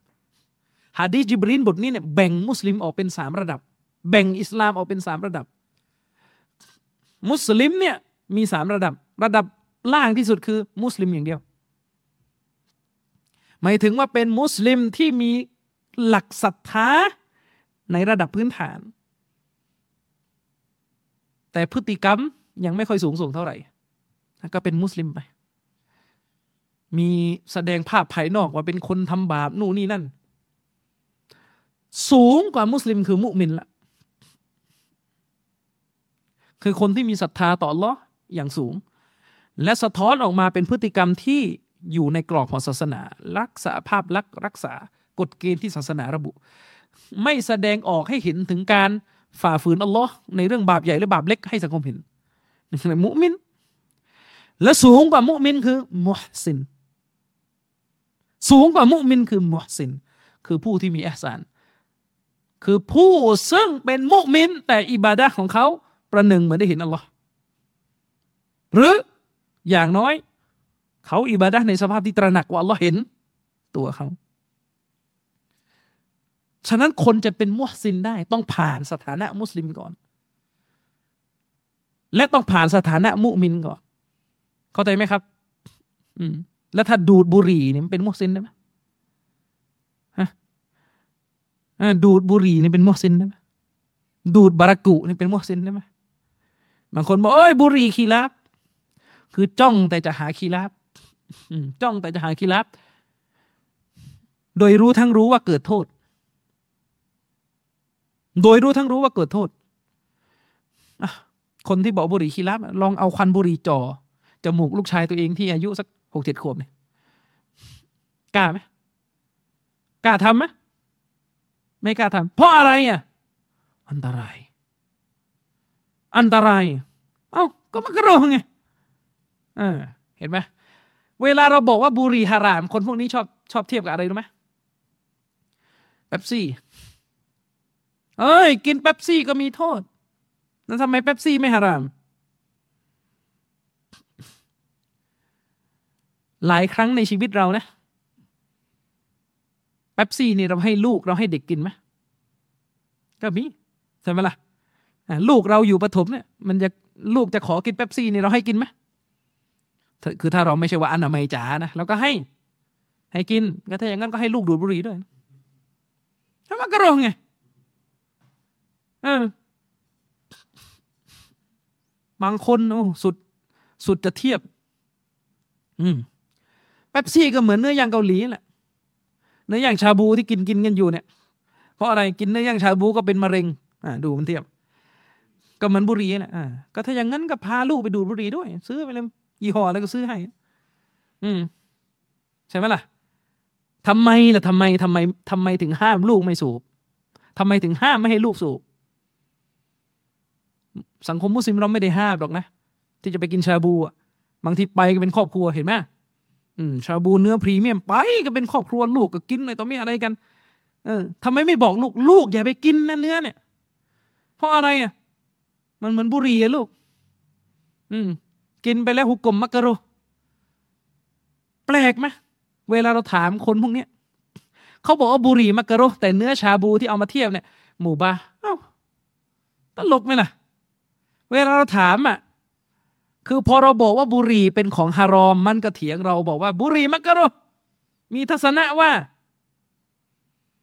ทำไมถึงเป็นมักรูฮ์อะอ๋อ มันก็เป็นโทษเหมือนกับเป๊ปซี่เหมือนกับอะไรแหละ แต่พอถามกับแล้วเป๊ปซี่ฮุก่มอะไรฮุก่มมุบาห์เอ้า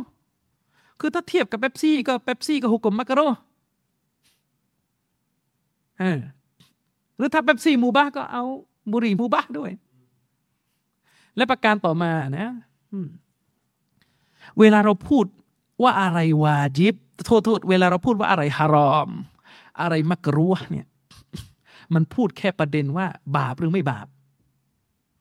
ไม่ได้พูดว่าทำมักรู้ไปแล้ว ช่วยกันทำนะ มักรู้แปลว่าอะไรอะมักรู้คือของที่น่ารังเกียจหมายของว่าแต่ทิ้งในได้บุญแต่ทำไม่ได้บาป ไม่ได้หมายว่ามักรู้นี่แปลว่า ส่งเสริมให้กระทำ ฉะนั้นถ้าเราพูดในมูรุอะเรื่องของเกียรติยศ เรื่องของภาพลักษณ์ที่ดีของผู้รู้ศาสนาเนี่ยผู้รู้ศาสนาเนี่ยจะไปทำไปยุ่งกับของมักกะโรที่เสียหายนี่ไม่ได้ มักกะโรบางอย่างเนี่ยอนุโลมให้อะเพราะบางอย่างเนี่ยมันก็อาจจะจุกจิกไปอืเช่นอุลามะบางท่านถือว่ากินน้ำเย็นเนี่ยมักกะโรเพราะว่านิยามมักกะโรมันกว้างไงบางทีเราไปนิยามมักกะโรว่าหมายถึงสิ่งที่มันไม่ได้ดีที่สุดอะมันแน่นอนกินน้ำ กินน้ำเย็นกับกินน้ำอุ่น อะไรดีกว่า มันก็น้ำอุ่นนั่นแหละ มันก็เลยทำให้ปราดบางท่านสตริกเรื่องการไม่กินน้ำเย็น แต่เอาเถอะบ้านเรานะวางไว้ก่อนก็เลยเรื่องน้ำเย็นอีกนานเลยเอานึกออกไหมครับ เอาเรื่องที่ฮารามก่อนเนี่ย เออใช่ไหมล่ะ แต่ทีนี้ประเด็นก็คือมันเหมือนตอนเนี้ยสังคมมันสับสน พอรู้ว่าอะไรมักกะโรพูดว่าสิ่งนี้มักกะโร แต่ราวกับว่ามันเป็นมุสตาฮับแล้วมักกะโรปุ๊บรีบไปทำกันเลย สังเกตดู บุรีมักกะโรสูบกันหมดเกลี้ยงเลย ตั้งแต่หัวโขนยันยันลูกศิษย์เฮ้ยมักกะโรยังไง ถ้าเป็นผู้รู้เนี่ยไปยุ่งกับของมักกะโรที่มันเสียมุรุอะไม่ได้ลองจินตนาการดู ถ้าผู้รู้ศาสนาเนี่ยมันนั่งคาบบุรีคาบซิก้าคาบอะไรไปอย่างเงี้ยเกิดอะไรขึ้น สอนสอนสอนสอนอยู่ หันไปทักอาจารย์อีกคนหนึ่งอาจารย์บุรีม้วนสิอย่างนั้นน่ะ มันได้มีอย่างเงี้ยฉะนั้นเวลาบอกว่ามักกะรุกนี่ไม่ได้แปลว่าให้กระเสือกกระสนไปกระทำแต่นี่แปลก บุรีมักกะรุกแล้วเป็นไงผลลัพธ์ก็คือ ดูดกันทั่วหน้า อะไรอีก โกนเครามักกะรุกในมัสฮับชาฟีอี แล้วทีนี้เป็นไงอะ โกนกันหมดเลยเออโกนกันหมด กลายเป็นเรียบกันหมด บางคนเนี่ยแทบไม่เห็นเลยเออฮุกกลมเนี่ยมันคือซุนนะไว้คราแล้วถ้าผู้รู้ไปโกนโกนโดยอ้างมักกะโรเนี่ยแล้วปลายแถวนี่จะไว้ไหมล่ะเออนี่คือปัญหา ฉะนั้นเนี่ยคนคนหนึ่งจะเป็นมุฮสิน ต้องผ่านสถานะทั้งมุมิน และต้องผ่านสถานะทั้ง มุสลิมและมุมิน ไม่ใช่ว่าตัวเองเนี่ยไปหลงเข้าใจว่าเราเนี่ยแหละมุสิน เราเนี่ยแหละคนที่กำลังตรวจสอบตัวเองเพื่อไปสู่ระดับเอียซานแต่บอลดูทุกแมตช์อะไรอีก ละคร ตามทุกเรื่องเออเพลงฟังมันทุกวงอย่างเงี้ยแล้วมันจะเป็นมุสินได้ยังไงนึกออกไหมคนคนหนึ่งฟังเพลงอะ ฟังก่อนละหมาดอะ ถามหน่อยฟังเพลงก่อนละหมาดแล้วเข้าไปละหมาดเนี่ยมันจะละหมาดประหนึ่งเหมือนเห็นอัลลอฮ์ไหมอัลลอฮ์อย่าว่า แต่จะประหนึ่งเห็นอัลลอฮ์อะไรละหมาดในสภาพที่ตระหนัก ว่าอัลลอฮ์เห็นเขาอยู่เนี่ยยังยากเลยถ้าฟังเพลงเพราะอะไร เพลงมันดังอยู่ในหัวเพลงมันดังอยู่ในหัว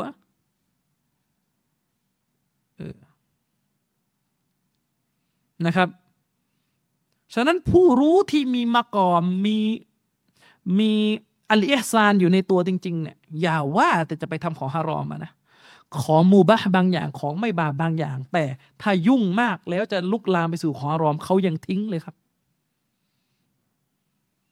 อืมนั่นคือความหมายของเขาว่าอัตตกวาที่สลับอธิบายสลับแท้ๆอธิบายตะกวาว่าคืออะไร อัตตกวาที่สลับอธิบายเนี่ยมันไม่ได้มีแค่การทิ้งของฮารอมชัดๆนะแต่อัตตกวาของสลับเนี่ยรวมไปถึงการทิ้งของมูบะ ของไม่บาปแต่ก็ไม่ได้บุญอะไรอะ่ะเราเรียกกันว่าของมูบะการทิ้งของมูบะการไม่ยุ่งกับของมูบะที่ไม่ได้ประโยชน์อะไรในอาคิรอและมีโอกาสที่จะลุกลามไปสู่มะซียะของมูบะบางอย่างไปยุ่งมาก ลามยันมะซียะยกตัวอย่างเช่น รองเท้าผ้าใบเนี่ยมูบะหรือฮารอมเครื่องประดับเนี่ยอะเอารองเท้าผ้าใบก็ได้ รองเท้าผ้าใบเนี่ยฮุกกลมคืออะไรฮามูบะฮาลานอืมตัวมันฮาลานทีนี้ประเด็นก็คือโอ้รองเท้าผ้าใบรุ่นที่เราชอบเนี่ย ขายอยู่ที่ตลาดนั้น ตลาดอะไรอะตลาดที่คนฟาซิกเขาไปรวมตัวกันอะอะไรก็ตามแต่ไปนึกเอาเองนะอืมหมายความว่าจะเอารองเท้าผ้าใบ ก็เลยต้องไปที่ตลาดแห่งนั้น สุดท้ายไปเจออะไร ไปเจอผู้หญิงเปิดเอารอ ไปเจอคนเล่นดนตรีสด ไปเจออะไรมะซียะไปเจอเนี่ยจะซื้อของฮาลาลแต่สุดท้ายถลำไปสู่ของฮารามบ้านเรานี่ก็ว่ากันตรงๆอะนะน้อยคนมากๆ ในบรรดามนุษย์บ้านเราเนี่ย ที่เขาจะไปถึงจุดของความตักวาในแบบที่สลับบอกให้ยอม อยู่ง่าย ๆ แล้วไม่อยากไปไหนมาก แล้วเพราะว่า กลัวลุกลามของฮารอม อืม มันไม่ใช่ว่าไม่มีนะ แต่ว่าน้อย และโดยมากของคนที่ แสดงออกว่าตัวเองมีมากอมเอซาน มีอัลเอซานอยู่ในตัว มีอัลอีมานอยู่ในตัวเนี่ย พฤติกรรมมันสวนทางกับคำพูด อืม นี่ถ้าเขาเชิญไปออกงานที่จะได้หน้าได้ตาในสังคมไหนรีบไปแล้ว ไม่ได้สนแล้วว่าในงานนั้นจะเป็นอย่างไร อืมอย่างนี้เป็นต้นนะครับ ยกตัวอย่างเช่นว่าเดือนรอมฎอนงานหนึ่งที่มักจะจัดกันเป็นประเพณีของทุก ๆ ปีก็คือ งานละศีลอดจริงหรือเปล่าการละศีลอดเนี่ยร่วมกันเป็นสิ่งที่ดี แต่ในยุคสมัยที่เรามีชีวิตอยู่ณตอนนี้เนี่ย รูปแบบการละศีลอดที่จัดเลี้ยงกันในหลายงานเนี่ยมันเต็มไปด้วยของฮารอม คืองานละศีลอดในทะเลี้ยงก็ตามมัสยิดสังเกตดูไม่ค่อยมีปัญหาหรอกแบบบ้านๆเลี้ยงก็ตามมัสยิดไม่ค่อยมีปัญหา แต่ถ้าเป็นงานละศีลอดที่มันหรูหราอลังการเนี่ยทางการนิดนึงอืมยิ่งจัดกันโดยกระทรวงต่างๆ จัดกันโดยอะไรที่มันดูยิ่งใหญ่เอาเป็นว่าท่านละศีลอดกันในโรงแรมอะมีการ์ดมีใบเชิญเป็นทางการส่วนใหญ่รอดไหม ไม่รอด ไม่รอด แล้วจะไปเอาบารอกะอะไรนึกออกไหมเออ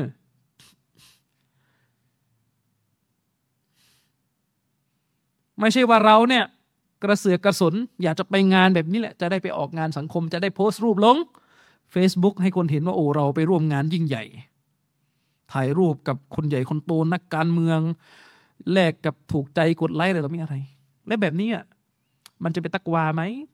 ถ้าในงานนั้นเต็มไปด้วยของฮาราม งานละศีลอดที่จัดกันในโรงแรมอะนะ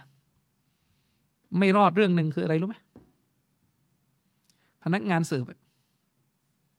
มันเป็นพนักงานของโรงแรม และจำนวนมากก็ไม่ได้ใส่ฮิญาบ คืออาหารเนี่ยอาจจะฮาลานไม่ใช่อาจจะอาหารในฮาลานแน่นอน แต่ว่าพนักงานของโรงแรมที่คอยมาเสิร์ฟบริการตามโต๊ะเนี่ยฮิญาบไม่ใส่ และมันคุ้มไหมกับที่เรา เราระมัดระวังตัวเองในช่วงกลางวันของรอมฎอน พอใกล้จะละศีลอด เราก็ไปทำสิ่งที่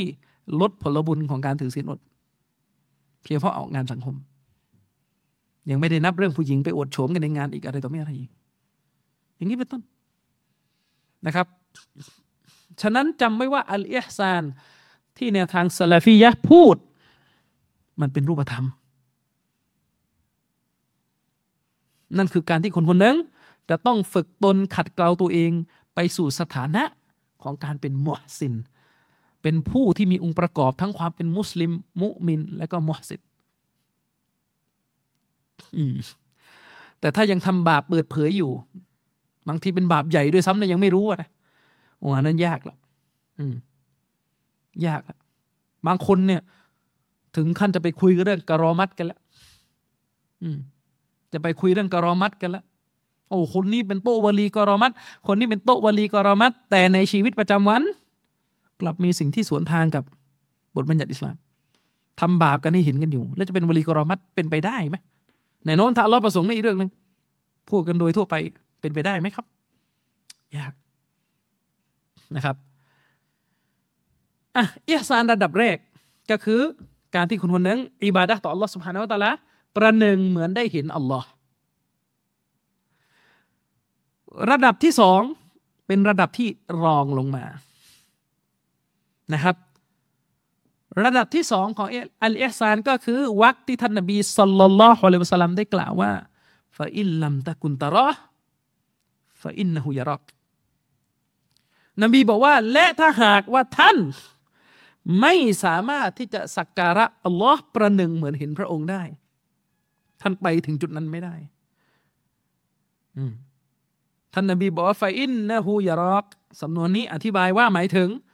ท่านนบีได้กล่าวว่า เช่นนั้นแล้ว ท่านก็จงสักการะอัลลอฮ์จงเคารพกราบไหว้พระผู้เป็นเจ้า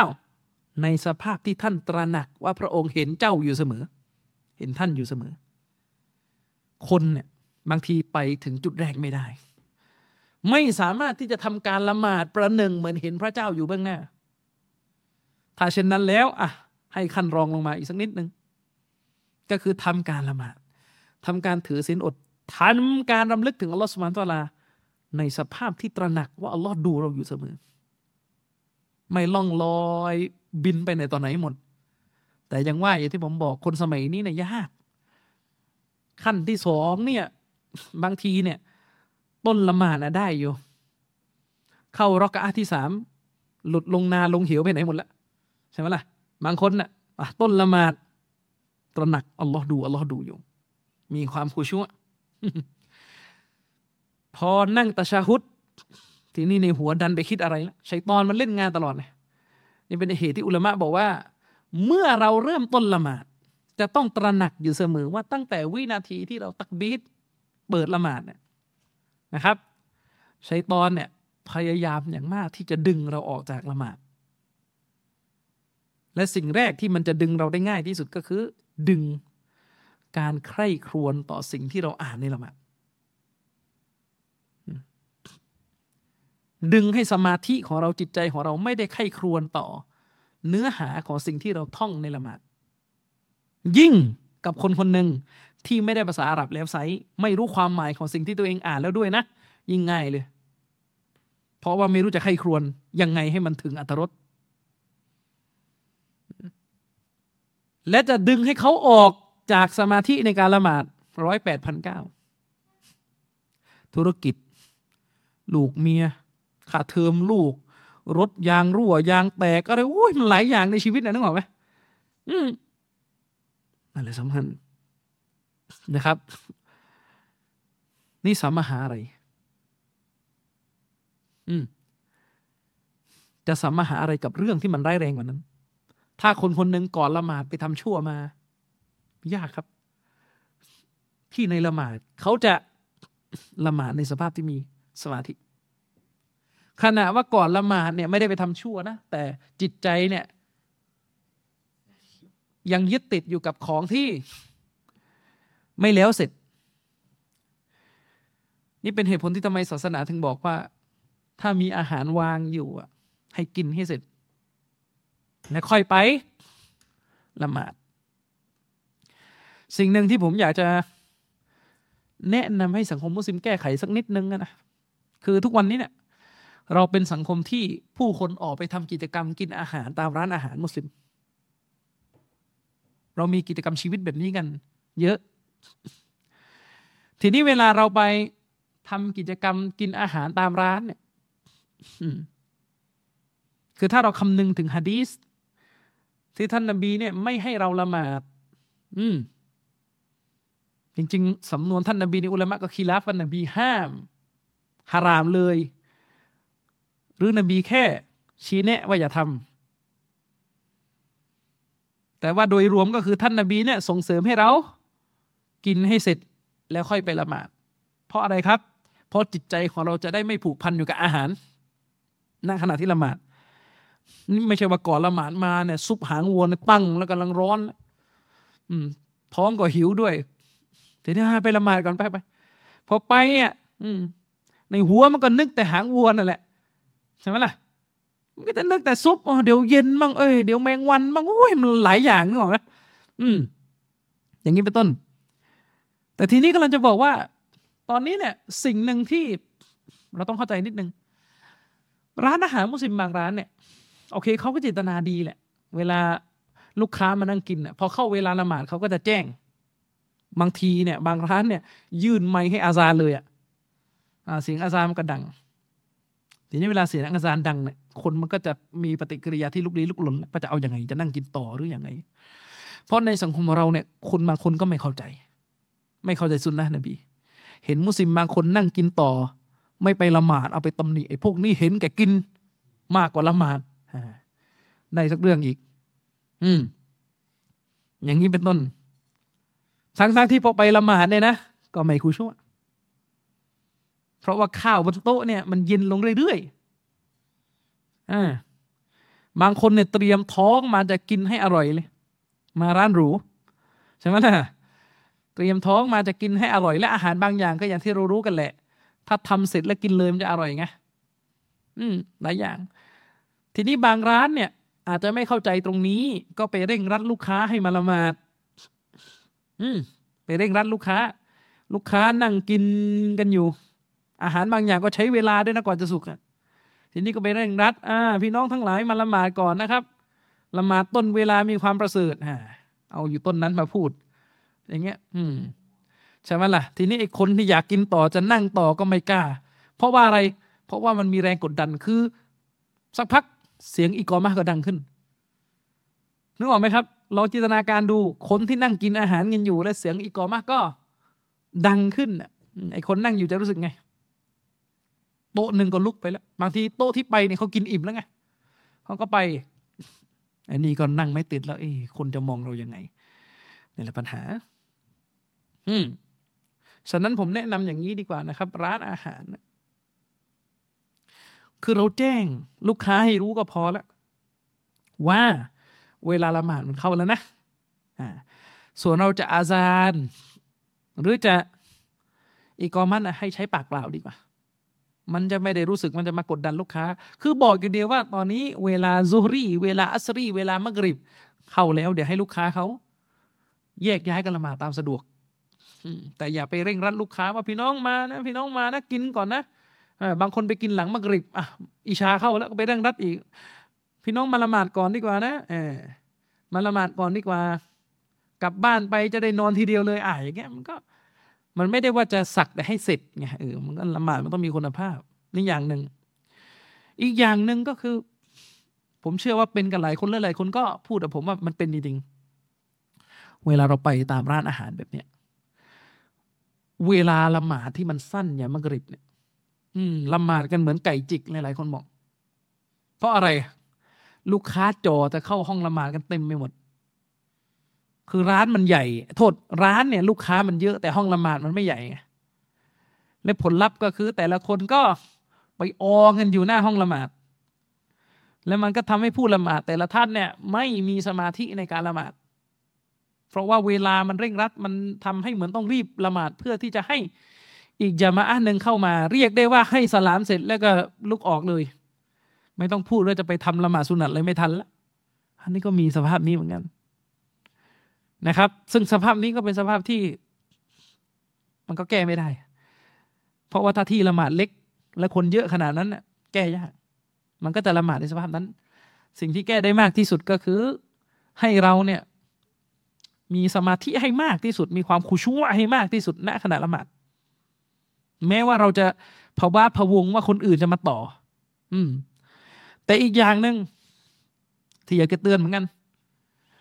คนที่ทำหน้าที่เป็นอิหม่ามนำละหมาดเนี่ยจะต้องรู้ความเหมาะสมของสถานการณ์นะครับ ร้านอาหารบางร้านเนี่ยเขาจะจ้าง คนมาเป็นอิหม่ามเลย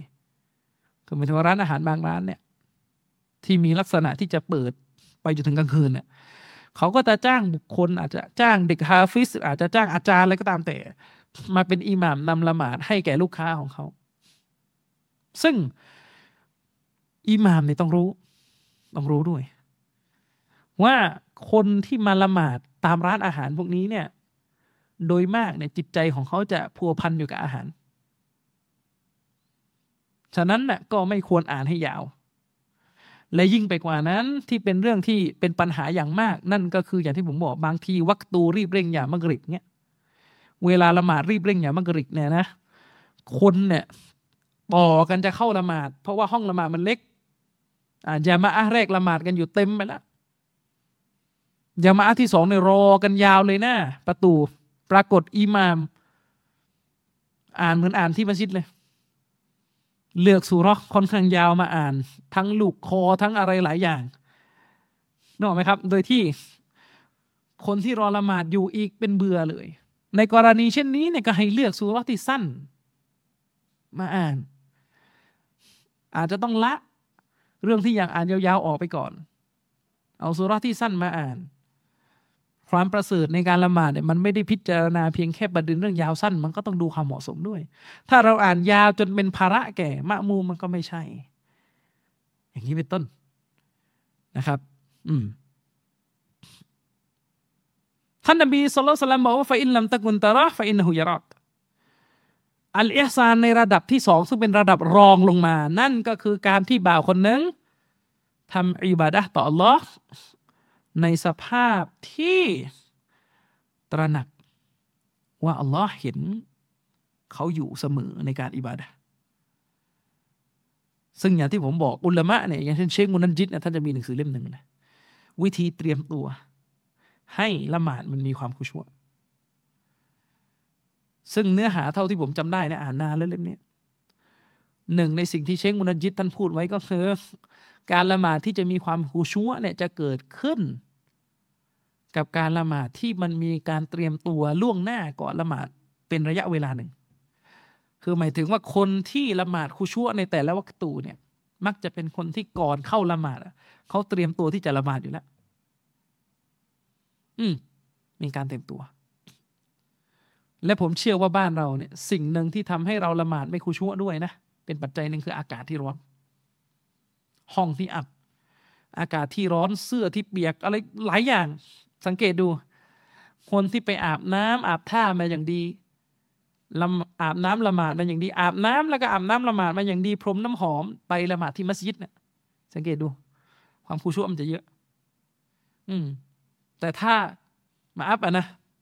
จะอาจจะโดนบางอาชีพนี่ไม่ได้จะว่า แต่ถ้าบางคนอะลองสังเกตดูทำงานร้านสมรสอย่างเงี้ย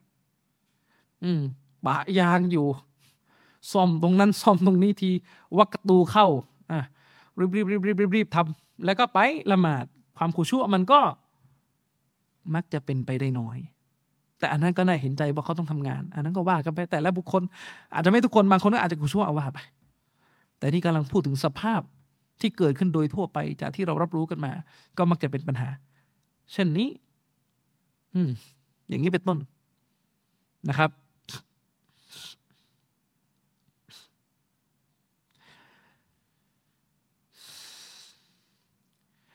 ทีนี้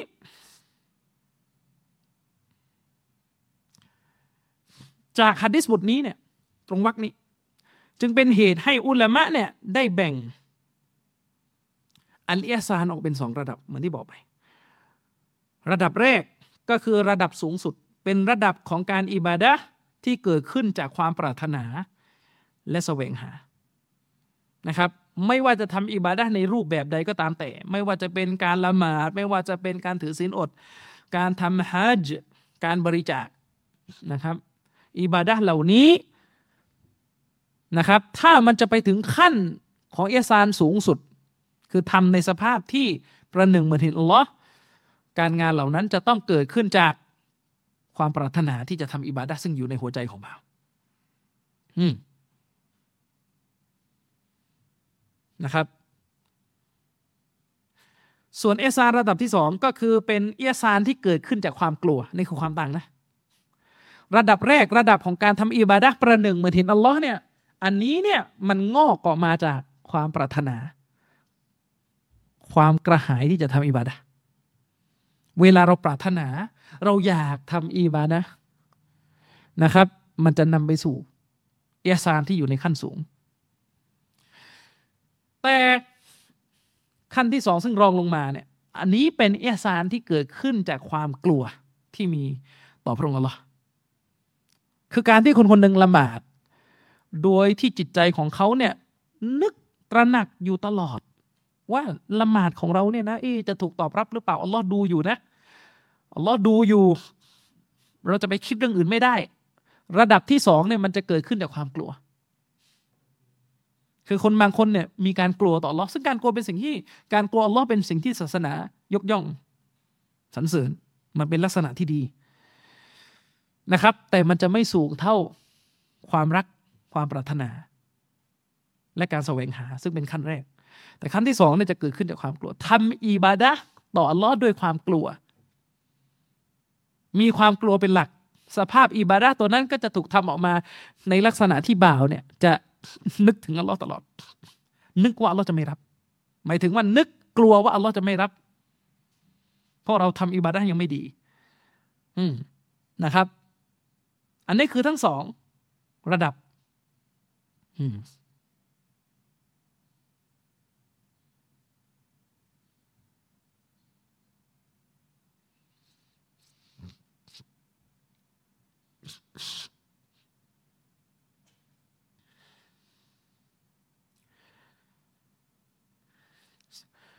ทีนี้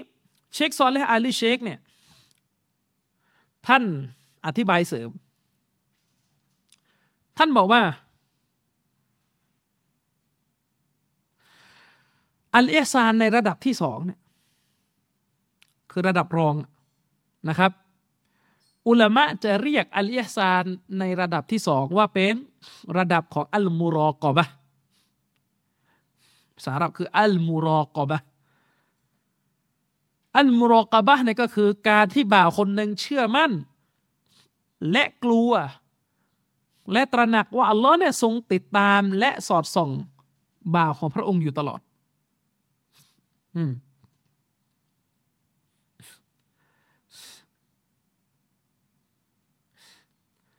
นะครับ นี่คือความหมายของอัลมุรอกะบะเป็นการทำอิบาดะ ในสภาพที่บ่าว ยังไม่หนักแน่นพอที่จะตระหนัก ไปถึงระดับที่ว่าตัวเองประหนึ่งเหมือนเห็นอัลลอฮ์ยังไม่ถึงขั้นที่ประหนึ่งเหมือนกับว่าตัวเองได้เห็นอัลลอฮ์แต่ว่าอยู่ในระดับที่ตระหนักว่าอัลลอฮ์เนี่ยสอดส่อง และดูเขาอยู่ นี่เราเรียกกันว่าเป็นระดับเบาที่สุดของอัลเอซาน คือระดับของอัลมูรอกอบะ เบาที่สุดศาสนาเนี่ยให้เราเบาที่สุดได้เท่านี้ และเราก็เชื่อว่าหลายคนในชีวิตเนี่ยต่ำกว่านี้ลงมาอีกนะครับ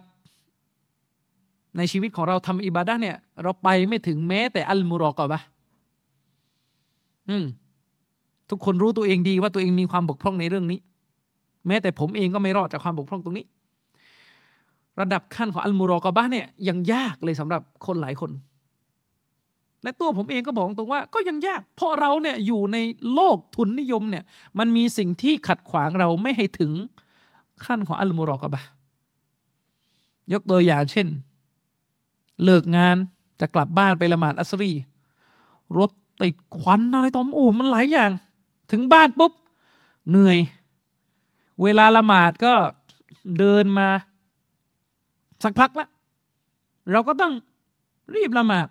และละหมาดในสภาพที่เหนื่อยก็รู้กันแหละ ธรรมชาติของมนุษย์นะนะ ผลลัพธ์ที่มันออกมาก็คือ สมาธิ อยู่อยู่หลุดหลุดอยู่อยู่หลุดหลุดเห็นไหมล่ะจะไปถึงอัลมุรอกอบะเนี่ยยังยังยากเลยบางคนเนี่ยทำอิบาดะเนี่ยอย่างละหมาดหรือถือศีลอดเนี่ยทำแค่ให้พ้นวาจิบ ทำในสภาพที่ว่าไม่ได้ตระหนักเลยว่าอัลลอฮ์ดูอยู่ทำแค่ให้พ้นวาจิบ ไม่ทำแล้วมันบาป อย่างนี้เป็นต้น อืม หลายอย่างนะครับ ส่วนระดับที่สูงกว่าอัลมูโรกบะเนี่ย ก็คือระดับที่เรียกว่า อัลมูชาฮดะก็คือสภาพของการอิบาดะประหนึ่งราวกับได้เห็นอัลลอฮ์สุบฮานาวะตะลาอัลมูชาฮดะเนี่ยก็หมายถึงการประจักษ์แจ้ง การประจักษ์แจ้งในพระองค์อัลลอฮ์ประหนึ่งเหมือนเห็นด้วยดวงตา ทั้งทั้งที่จริงๆแล้วไม่ได้เห็นนะครับ แต่ประหนึ่งเหมือนกับได้เห็นด้วยดวงตานะครับ เชคซอลและอาลีเชคได้อธิบายเสริมว่า การประจักษ์แจ้งตรงนี้ การอิบาดะในสภาพมุชาฮดะประจักษ์แจ้งเนี่ยหมายถึงว่าเราประจักษ์แจ้งต่อคุณและคุณลักษณะต่าง ๆ ของพระเจ้า ไม่ใช่ประจักษ์แจ้งไปที่ซาตของอัลลอฮ์นะตัวตนของพระเจ้านี่ไม่ได้ เวลาเราบอกว่าเราในมูชาฮัดะนี่ยประจักษ์แจ้งแล้วเนี่ยทำอิบาดะในสภาพที่ประจักษ์แจ้งต่อพระผู้เป็นเจ้าเนี่ยหมายถึงประจักษ์แจ้งต่อคุณลักษณะของพระองค์ ไม่ใช่ประจักษ์แจ้งต่อซาตตัวตนของพระผู้เป็นเจ้า ตัวตนของพระผู้เป็นเจ้าเนี่ยเราเห็นไม่ได้นะครับ แต่สิ่งที่เราจะเห็นก็คือร่องรอยแห่งคุณลักษณะของพระผู้เป็นเจ้า ยกตัวอย่างเช่น เราละหมาดอยู่ เราละหมาดอยู่ละหมาดไปละหมาดมาเนี่ย แมงวันก็บินมาตอมเสื้อ แมงวันก็บินมาตอมเสื้อ เราเห็นแมงวันบินมาตอมเสื้อเนี่ยอัลมุชาฮดะเนี่ยการอิบาดะในสภาพมุชาฮดะนี่ก็คือ เมื่อเราดูแมงวันแล้ว เรานึกถึงเดชานุภาพของอัลลอฮ์ที่อยู่เบื้องหลังการสร้างแมงวันตัวนี้ แม้จะเห็นแมงวันตัวหนึ่งที่สำหรับเราแล้วไม่มีค่าน่ารังเกียจด้วย แต่เมื่อเราเห็นแมงวัน เราไข้ครวญถึงสิ่งที่อยู่ในตัวแมงวัน จนนำไปสู่การไข้ครวญต่อ ลักษณะของอัลลอฮ์อืมนั่นเราเรียกกันว่ามุชาฮดะฉะนั้นมุชาฮดะเนี่ยคือการที่เราดูมักลุก ดูสิ่งต่างๆ ที่เป็นไปในสากลจักรวาล และนำเรื่องนี้ทั้งหมดหวนกลับไปยังการคำการใคร่ควรถึงคุณลักษณะของเรานี่เรียกกันว่าเป็นการมุชาฮดะในคุณลักษณะต่าง ๆ ของพระผู้เป็นเจ้า แต่ถ้าพวกซูฟีอย่างที่ผมบอกไอ้พวกซูฟีเนี่ยไปบอกว่ามนุษย์จะมุชาฮดะในที่นี้หมายถึงเห็นตัวตนของพระผู้เป็นเจ้า พวกนี้อ้างว่าฮะดิษนบีบทนี้ พูดถึงการประจักษ์แจ้งต่อซาตต่อตัวตนของผู้เป็นเจ้า ซึ่งนี่เป็นข้ออ้างที่เหลวไหลหมดเท็จ เพราะ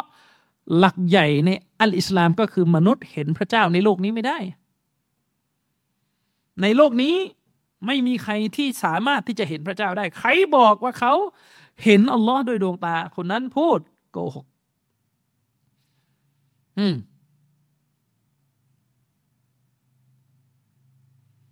ฉะนั้นอัลมุชาฮดะที่อัลลุสุนนะอัสลาฟียะยึดถือก็คือการประจักษ์แจ้งถึงร่องรอยต่างๆ ในสิ่งถูกสร้างที่พระองค์สร้างมันมา ประจักษ์แจ้งถึงร่องรอยต่างๆ ของคุณลักษณะแห่งอัลลอฮ์ที่ปรากฏอยู่ในสิ่งต่างๆ ที่พระองค์สร้างมา นั่นก็คือมนุษย์เนี่ยรู้จักพระนามรู้จักคุณลักษณะของอัลลอฮ์ และเมื่อเขาเห็นทุกสิ่งที่เกิดขึ้นในสากลจักรวาลนี้ปรากฏอยู่ต่อหน้า ทุกสิ่งที่อยู่ในอาณาจักรแห่งการสร้างของเราเมื่อเขาพิจารณาสิ่งนั้น เขาก็จะนำสิ่งนั้นหวนกลับไปใคร่ครวญถึงพระนาม และคุณลักษณะของเราอืมนั่นคือสภาพที่เราเรียกกันว่าอัลมุชาฮดะอืม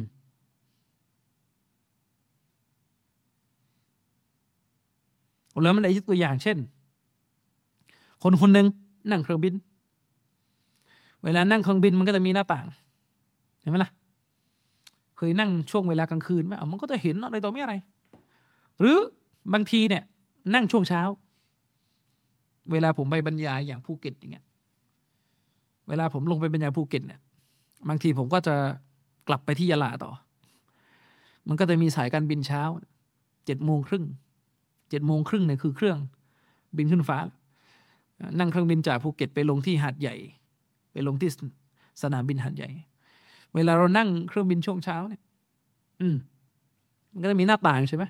ช่วงเช้าเนี่ยเราจะเห็นกลุ่มเมฆจะเห็นอะไรบนท้องฟ้าในชัด เวลาเห็นเมฆแล้วอยู่ใกล้เมฆได้ไง เห็นเมฆเครื่องบินก็ไม่ได้ขับเร็วนะ เพราะว่ามันไม่ได้บินสูง เห็นเมฆเห็นเห็นอะไรเนี่ย มันขึ้นอยู่กับว่าเรามีมุชาฮดะในตัวหรือไม่ บางคนเห็นเมฆนึกได้แค่ว่าเออมันสวย มองเป็นงานศิลปะก็ได้แค่นั้น แต่ถ้าเราเห็นก้อนเมฆและเราไข้ครวญจนเห็นถึงคุณลักษณะของลอที่อยู่เบื้องหลังก้อนเมฆไข้ควรถึงการสร้างของลอใครควรถึงเดชานุภาพของลอใครควรถึงความเมตตาของลอใครควรถึงการปกป้องคุ้มครองของลอที่มีต่อการเดินทางของเราเนี่ยทั้งหมดเนี่ยเราเรียกกันว่า อัลมุชาฮดะอืมคือการประจักษ์แจ้ง เห็นสรรพสิ่งทั้งหลาย แล้วทำให้นึกถึงอัลลอฮ์ทำให้นึกถึงคุณลักษณะของอัลลอฮ์ที่เป็นเบื้องหลังแห่งการสร้างสิ่งเหล่านี้ อืมเช่นเดียวกัน อุลามะได้ยกตัวอย่างอีกกรณีหนึ่งเช่น คนคนหนึ่งอยู่ในห้องมืด เป็นห้องปิดตาย คือเป็นห้องปิด ติดแอร์ปิดคนนอกมองไม่เห็น ปิดไฟด้วยอยู่ในห้องมืด ปรากฏว่าอากาศร้อน หรืออะไรก็ตามแต่ แล้วก็คิดจะนอนในสภาพที่เปลือยล่อนจอนนึกออกไหมครับ เปลือยล่อนจอน ถ้าเป็นคนทั่วไปที่ไม่ได้มีอัลเอซานอยู่ในใจ ก็คงนอนทั้งอย่างนั้นแหละ เออร้อนก็แก้ผ้า แก้ผ้านอน คือเราก็ไม่ได้บอกว่าฮารามนะ อันนี้เราพูดถึงเรื่องความสมบูรณ์แบบ บางคนก็แก้ผ้านอน อืม แต่อาจจะมีอีกบางคนที่อัลลอฮ์ชี้นำเขา ให้มีอัลเอซานในระดับของการมุชาฮดะนั่นก็คือเมื่อเขาเห็นความมืดเนี่ย เขาไม่ได้รู้สึกว่าเขาเนี่ยจะแก้ผ้าได้อย่างสบายใจ คนทั่วไปเนี่ย อยู่ในห้องปิดตายมีแต่ความมืด เออแก้ผ้านอนดีกว่า ไม่มีใครเห็นแล้ว ใช่ไหมล่ะนั่นคือคนที่ไม่ได้มีมุชาฮาดะเนี่ยเห็นความมืดก็นึกได้แค่นั้น แต่คนที่มีมุชาฮาดะเนี่ยเห็นความมืด เขาก็จะไปนึกถึงพระผู้สร้างความมืด เมื่อเขาเห็นความมืด เขาก็จะใคร่ควรไปถึงคุณลักษณะต่าง ๆ ของ Allah ผู้สร้างความมืดนี่คือใคร อืม ความมืดมนทำให้เราตระหนักถึงการลงโทษของ Allah ได้ อย่างนี้เป็นต้นนะครับ และเมื่อเขาตระหนักมากเข้ามากเข้ามากเข้า เขาก็อาจจะนึกถึงฮะดีษของท่านนบีบทหนึ่งที่ท่านนบีสัลลัลลอฮุอะลัยฮิสลามได้กล่าวว่าอัลลอฮุอะฮักกุอายุสตะฮยามินฮุมินันนัสอัลลอฮ์เนี่ยคือผู้ที่มีสิทธิที่สุดยิ่งที่มนุษย์จะต้องละอายต่อพระองค์ มนุษย์เรา ในชีวิตเรา เรามีผู้ที่เราเนี่ยละอายใจไม่กล้าทำสิ่งหนึ่งต่อหน้าเขา เราอายพ่อแม่ใช่ไหมเราอายคนนั้นอายคนนี้ แล้วมันก็เป็นเหตุให้เราเนี่ยไม่กล้าทำเรื่องที่ไม่ดีไม่งาม แต่ฮะดิษนี้ท่านนบีสุลต่านบอกว่าอัลลอฮ์เนี่ยอะฮักมีสิทธิ์ที่สุดอายุสตายา มีสิทธิ์ที่สุดที่ มีสิทธิ์มีสุดมีสิทธิ์ที่สุดที่มนุษย์จะต้องแสดงความละอายให้ อืม นั่นหมายความว่าคนคนหนึ่งอาจจะนอนอยู่ในห้องมืด แต่เมื่อเขาเห็นความมืดแล้วเขาใคร่ควรถึงอัลลอฮ์และเขาก็ตระหนักถึงคำพูดของท่านนบีในที่สุดนี้ สุดท้ายเขาก็ไม่กล้า นอนในสภาพที่เปิดเอาหรอสุดท้ายเขาก็ไม่กล้า นอนในสภาพที่แก้ผ้าร้อนจนเขาอาจจะร้อน แต่เขายอมทนร้อน เพราะ ละอายที่จะนอนในสภาพเปลือยเปล่า โดยที่เขาตระหนักอยู่เสมอว่ายังไงอัลลอฮ์ก็เห็น อย่างนี้เป็นต้น อันนี้คือขั้นของมุชาฮัดะนะครับ ซึ่งฮะดิษบทนี้เป็นฮะดิษที่พูดว่าความอาย ความอายที่ศาสนายกย่องความอายในแบบที่ถูกต้อง มันคือสิ่งที่จะไปขัดขวางมนุษย์ ไม่ให้ทำบาป และความอายที่สมควรที่สุดที่มนุษย์ จำเป็นที่จะต้องมีคือความละอายต่อ Allah จะทำอะไรเนี่ยก่อนที่จะไปนึกว่าอายมนุษย์เนี่ยให้นึกถึงอายต่อ Allah ไว้ก่อน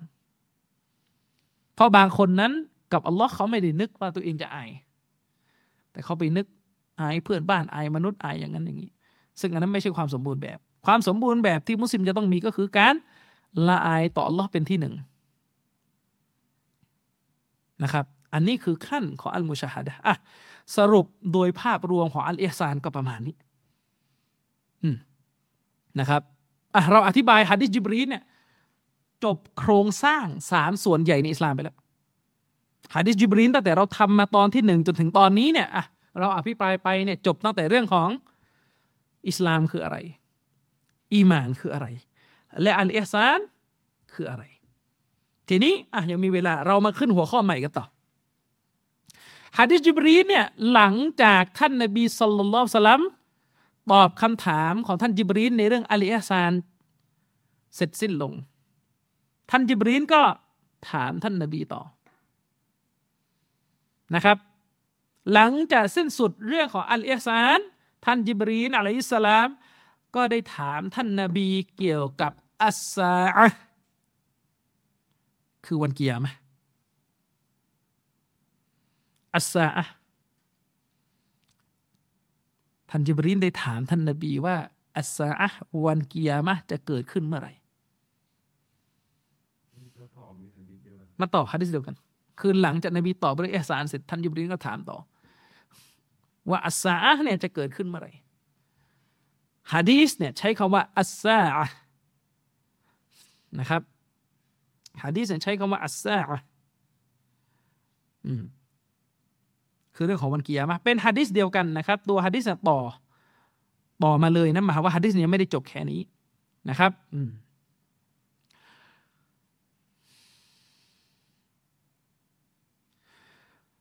ฮะดีษระบุว่าท่านจิบรินอะลัยสลาม ได้กล่าวกับท่านนบีว่าฟาอัคบิรนีนะครับอานิสซาอะฟาอัคบิรนีอานิสซาโป รดบอกฉันให้ทราบที เกี่ยวกับอัสซาอะเกี่ยวกับวันกิยามะว่ามันจะเกิดขึ้น เมื่อใดอ๋อแหละท่านนบีสุลต่านละฮ์อะลัยวะสัลลัมก็ได้ตอบกลับไปว่ามัลมัสอูลอันฮะบิอัลมมินัสซาอิลท่านนบีบอกว่าฉันซึ่งเป็นผู้ที่ถูกถามเนี่ยนะ ก็ไม่ได้รู้เรื่องนี้ดีไปกว่าคนถามหรอก ก็หมายความว่าถ้าผู้ถามคือท่านจิบรีนก็ไม่รู้ ว่าวันกิยามะเกิดขึ้นเมื่อใด ฉันก็ไม่รู้เหมือนกับคนถามนั่นแหละนะครับก็แล้วจิบรีนก็ได้กล่าวต่อไปว่าอักบิรนี้อันนามารอติฮาเช่นนั้นแล้วจงบอกฉันเกี่ยวกับสัญญาณของวันกิยามะหน่อย อืม จงบอกฉันเกี่ยวกับสัญญาณของวันกิยามะ นะครับท่านนบีไม่รู้ว่าวันกิยามะเกิดขึ้นเมื่อใดยิบรินก็เลยถามท่านนบีต่อว่างั้น ช่วยบอกฉันถึงสัญญาณของวันกิยามะหน่อยนะครับ ภาษาอาหรับที่ใช้เนี่ยนะครับท่านยิบรินใช้คำว่าอัสซาอะอัสซาซึ่งแน่นอนตามตามที่เราแปลก็คืออัลกิยามะนั่นแหละอัสซาแปลว่าอัลกิยามะนะครับ แต่ในทางภาษาเนี่ยอัสซาหมายถึงอะไรอัสซาหมายถึงอัลวักเวลาแปลว่าเวลา ฉะนั้นเวลาตรงนี้ก็หมายถึงเวลาแห่งวันกิยามใช้คำว่าเวลาก็จริงนะครับ ใช้คาว่าเวลาก็จริง แต่หมายถึงวัน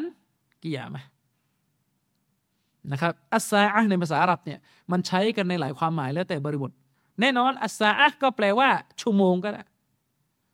นะครับ แต่เป้าหมายของดิสนี้คืออัสซาอะในหมายถึงเวลาที่กิยามะจะเกิด อืมนะครับ เวลาที่กิยามะจะเกิด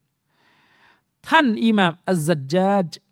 อิหมัมอัจจัดจเนี่ยเป็นอุลามะด้านภาษาอาหรับด้วย เป็นอุลามะด้านการอธิบายอัลกุรอานนะครับ ท่านอิหม่ามอัจจัดจเนี่ย ได้กล่าวไว้ว่ามานัสซาอติฟีกุลกุรอานีอัลวักตุอัลลาซีตะกูมุฟีฮิลกิยามะตุความหมายของอัสซาอันปรากฏอยู่ในทุกจุดของคัมภีร์อัลกุรอานนะครับ ความหมายของอัสซาที่ปรากฏอยู่ในกุรอานทั้งหมด มันก็คือالوقت คือเวลาซึ่งวันกิยามะจะอุบัติขึ้นในเวลานั้น นั่นคือความหมายของالساعة يريد أنها ساعة خفيفةอัซซัจญาจบอกว่าพระองค์อัลลอฮ์เนี่ยทรงใช้คำว่า الساعة ในคัมภีร์ของพระองค์เนี่ยโดยพระองค์เจตนามุ่งหมายประสงค์ที่จะให้มันมีความหมายที่หมายถึงساعة خفيفة เวลาที่เกิดขึ้นอย่างรวดเร็ว เวลาที่มันอุบัติขึ้นอย่างรวดเร็วฉับพลันนะครับيحدث فيها أمر عظيمอันซึ่งأمر عظيمเรื่องที่มันใหญ่หลวงเนี่ยจะเกิดขึ้นภายในเวลานั้นฟาลิกิลลติลวักติลลซียากูมุฟีฮิสัมมาฮาซาอัตันและเนื่องด้วยเพราะความน้อยนิดของเวลา